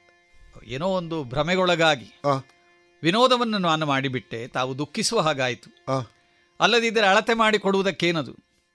ನನಗೇನು ಶ್ರಮ ಆಗುತ್ತಿರಲಿಲ್ಲ. ಹೌದು. ಆದರೆ ದಂಡ ಪ್ರಮಾಣ ನೀವು ಎಸೆಯಲಿಕ್ಕೆ ನಾನು ಹೇಳಿದನಲ್ಲ? ಹೌದು. ಇದೊಂದು ಅಪಚಾರವೇ ಆಗಿ ಹೋಯಿತು ನನ್ನನ್ನು ಕ್ಷಮಿಸಿ. ದುಃಖಿಸಬೇಡಿ. ನಮ್ಮ ಸೇವಕರು ನೋಡಿ ಹುಡುಕಿ ತಂದು ಕೊಟ್ಟಿದ್ದಾರೆ. ದಂಡ? ಮಾತ್ರ ಅಲ್ಲ ದಂಡ ಎಷ್ಟು ದೂರ ಹೋಗಿದೆ ಎನ್ನುವ ಲೆಕ್ಕವನ್ನು ಕೂಡ ಹೇಳಿದ್ದಾರೆ. ಒಂದು ಹರದಾರಿ ದೂರ ಹೋಗಿದೆ. ಈ ಒಂದು ಹರದಾರಿ ದೂರ ಹೋಗುವ ಈ ಒಂದು ಅಳತೆ ಏನಿದೆ? ಈ ಅಳತೆಯಷ್ಟು ಸ್ಥಳದಲ್ಲಿ ನಿಲ್ಲುವ ಗೋವುಗಳನ್ನು ತಮಗೆ ದಾನವಾಗಿ ನೀಡ್ತಾ ಇದ್ದೇನೆ. ಸಾಮಾನ್ಯ ಗೋವುಗಳಲ್ಲ. ಇದು ಜನಕ ಮಹಾರಾಜನು ಮದುವೆ ಕಾಲದಲ್ಲಿ ಕೊಟ್ಟ ಸಾಲಂಕೃತವಾದ ಗೋವುಗಳು. ನೋಡಿದಿರ? ಓ ಅಲ್ಲಿವೆ ಹಸುಗಳು. ಅವುಗಳ ಕೊಂಬುಗಳಲ್ಲಿ ಬಂಗಾರದ ಕವಚಗಳಿವೆ. ಅವುಗಳ ಗೊರಸುಗಳಿಂದ ತೊಡಗಿ ಕೊಂಬಿನವರೆಗೆ ಸರಿ. ರತ್ನಾಭರಣಗಳಿಂದ ಅಲಂಕೃತವಾದವುಗಳು. ಇಂಥವುಗಳು ಲಕ್ಷ ಸಂಖ್ಯೆಯಲ್ಲುಂಟು ನಮ್ಮಲ್ಲಿ. ಯೋಗ್ಯರಾದವರಿಗೆ ದಾನವನ್ನು ಮಾಡ್ತಾ ಇದ್ದೇವೆ. ಇದೋ ತಾವು ಹರದಾರಿ ದೂರದವರೆಗೆ ದಂಡವನ್ನೆಸೆದಿರಲ್ಲ. ಇಲ್ಲಿ ನಿಲ್ಲುವ ಈ ವ್ಯಾಪ್ತಿಯಲ್ಲಿ ನಿಲ್ಲುವಷ್ಟು ಗೋಧನವನ್ನು ತಾನು ನಾನು ಕೊಟ್ಟಿದ್ದೇನೆ. ಮಾತ್ರ ಅಲ್ಲ ಸೀತಾ ಲಕ್ಷ್ಮಣರು ಕೂಡ ತಮಗೆ ಸ್ವರ್ಣಾಭರಣಗಳನ್ನು ಕೂಡ ಸಂಪತ್ತನ್ನು ಕೂಡ ತಮಗೆ ಕೊಡ್ತಾ ಇದ್ದಾರೆ. ಧನ ಗೋಧನ ಈ ಎರಡನ್ನು ಸ್ವೀಕರಿಸಿ ರಾಮನನ್ನು ಹರಸಬೇಕು ಸೀತಾ ಲಕ್ಷ್ಮಣರನ್ನೂ ಹರಸಬೇಕು ಸ್ವಾಮಿ. ಮೆಚ್ಚಿದೆ. ರಾಮ. ಸ್ವಾಮಿ. ಮೆಚ್ಚಿದೆ ನಿನ್ನ ಧಾರಾಳತನಗಿನ್ನೋ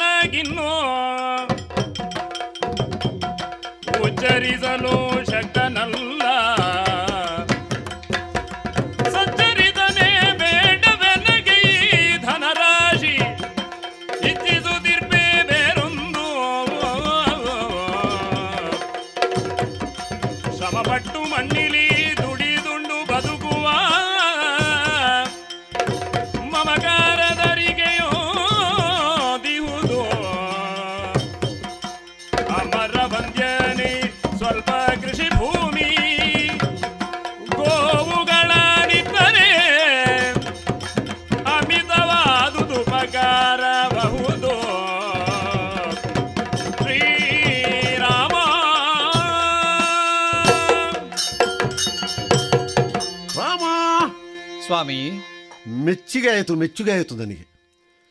ಕೊಟ್ಟಂತಹ ಗೋವುಗಳನ್ನೆಲ್ಲ ಪಡ್ಕೊಳ್ತೇನೆ. ಅವುಗಳನ್ನು ನಾನೊಬ್ಬನೇ ಇಟ್ಟುಕೊಳ್ಳುವುದಿಲ್ಲ. ಆವಾಗ ಒಂದು ಮಾತು ನನ್ನ ಬಾಯಿಯಿಂದ ಬಂತು.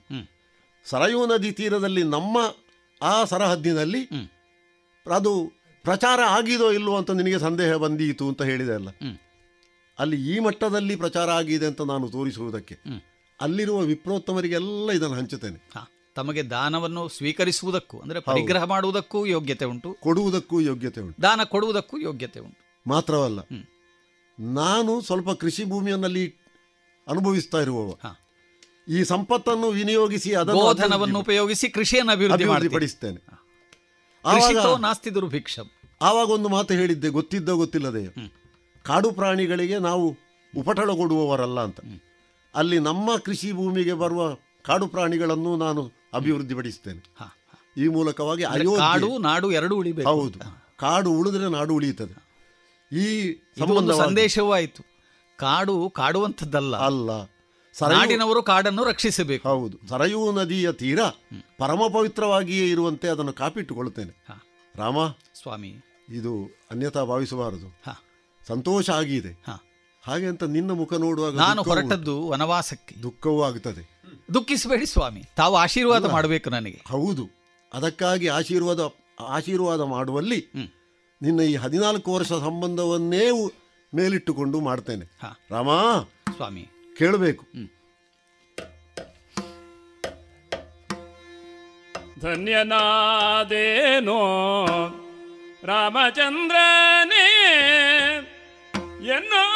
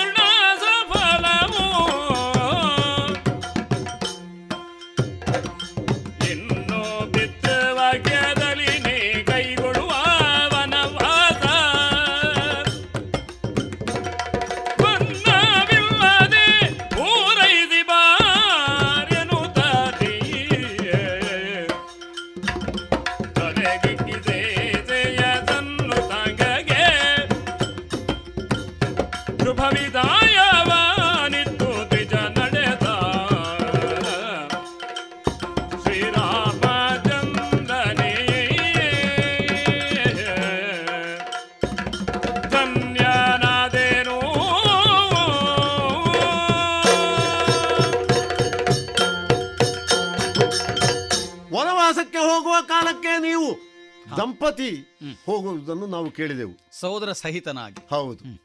ಹಾಗಾಗಿ ನಾವು ದಂಪತಿಗಳೇ ಬಂದದ್ದು. ಒಂದು ಅಭಿಲಾಷೆ ನನ್ನವಳಿಗೆ ನನ್ನ ಮಕ್ಕಳಿಗೆ ನಿಮ್ಮನ್ನೆಲ್ಲ ಕಾಣಬೇಕು ಎನ್ನುವುದಿತ್ತು.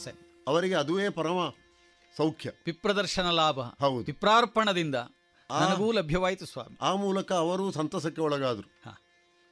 ನೀನು ಕೊಟ್ಟಂತಹ ಈ ಸಂಪತ್ತಿನ ಮೂಲಕ ನಾನು ಬಹಳಷ್ಟು ಸಂತಸ ಪಡುವ ಹಾಗಾಯಿತು ನೀವು ಕೊಟ್ಟ ಸಂಪತ್ತನ್ನು ಅನುಭವಿಸಿದ ನಾವು ನಾವು ಕೊಡುವ ಸಂಪತ್ತಿನಿಂದ ನೀವು ಸುಖ ಅನುಭವಿಸಬೇಕಾದ್ದು ಧರ್ಮ.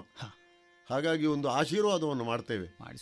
ಹದಿನಾಲ್ಕು ವರ್ಷ ಅರಣ್ಯದಲ್ಲಿ ಯಾವ ಕಷ್ಟವೂ ಬಾರದೆ ಸಂತೋಷದಿಂದ ನೀವು ವಾಸಿಸಿ ಪುನರಪಿ ಅಯೋಧ್ಯೆಗೆ ಬಂದು ನಾವು ಮತ್ತೊಮ್ಮೆ ಭೇಟಿಯಾಗುವ ಹಾಗೆ ಆ ಪರಮಾತ್ಮ ಅನುಗ್ರಹಿಸಲಿ ಅಂತ ಆಶೀರ್ವದಿಸ್ತೇನೆ. ಮಂಗಳದ ಸೇಸೆ ನಮ್ಮ ನೆತ್ತಿಯಲ್ಲಿರಲಿ ರಾಮ ಕಾರುಣ್ಯ ನಮ್ಮನ್ನು ಅಭಿವೃದ್ಧಿಗೊಳಿಸಿದೆ.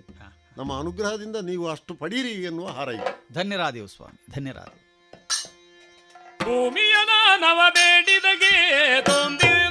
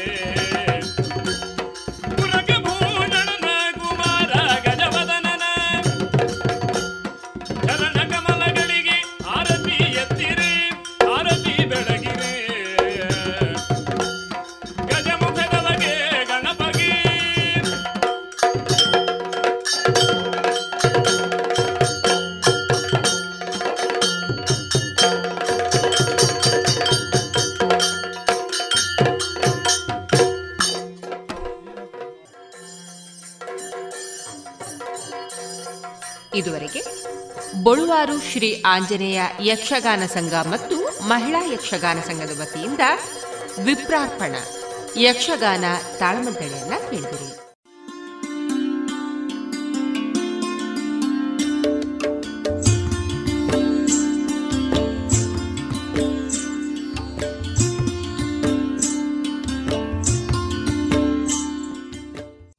ರೇಡಿಯೋ ಪಾಂಚಜನ್ಯ ಸಮುದಾಯ ಬಾನುಲಿ ಕೇಂದ್ರದಿಂದ ನಿಮ್ಮ ಕಾರ್ಯಕ್ರಮಗಳು ಪ್ರಸಾರವಾಗಬೇಕೆ?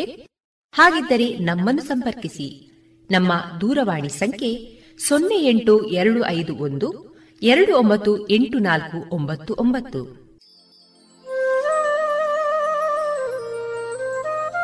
ಗಮನಿಸಿ ಕೇಳುಗರೆ, ನಮ್ಮ ಕಾರ್ಯಕ್ರಮಗಳನ್ನು ವೆಬ್ಸೈಟ್ ಮೂಲಕ ಕೂಡ ಆಲಿಸಬಹುದು. ನಮ್ಮ ವೆಬ್ಸೈಟ್ ವಿಳಾಸ W W W radio Panchajanya dot com. ಇಲ್ಲಿ ಆರ್ಕೈವ್ಸ್ನ ಭಾಗಕ್ಕೆ ಹೋಗಿ ಕ್ಲಿಕ್ ಮಾಡಿದರೆ ಹಳೆ ಕಾರ್ಯಕ್ರಮಗಳನ್ನು ಕೂಡ ಆಲಿಸಬಹುದು. ಜೊತೆಗೆ ನಮ್ಮ ಪ್ರಸಾರವನ್ನು ಆಪ್ ಮೂಲಕವೂ ಕೇಳಬಹುದು. ಪ್ಲೇಸ್ಟೋರ್ನಲ್ಲಿ ಪಾಂಚಜನ್ಯ ಸರ್ಚ್ ಮಾಡಿ, ಡೌನ್ಲೋಡ್ ಮಾಡಿಕೊಂಡು ತಮ್ಮ ಮೊಬೈಲ್ಗಳಿಗೆ ಇನ್ಸ್ಟಾಲ್ ಮಾಡಿದರೆ ರೇಡಿಯೋ ಪ್ರಸಾರದ ಕಾರ್ಯಕ್ರಮವನ್ನು ನೀವು ಆಲಿಸಬಹುದು. ನಮ್ಮ ಪ್ರಸಾರದ ಬಗೆಗೆ ನಿಮ್ಮ ಅಭಿಪ್ರಾಯಗಳನ್ನು ಹಂಚಿಕೊಳ್ಳಲು ನಮ್ಮ ವಿಳಾಸ ರೇಡಿಯೋ ಪಾಂಚಜನ್ಯ ತೊಂಬತ್ತು ಬಿಂದು ಎಂಟು ಎಫ್ಎಂ ಸಮುದಾಯ ಬಾನುಲಿ ಕೇಂದ್ರ, ನೆಹರು ನಗರ, ಪುತ್ತೂರು.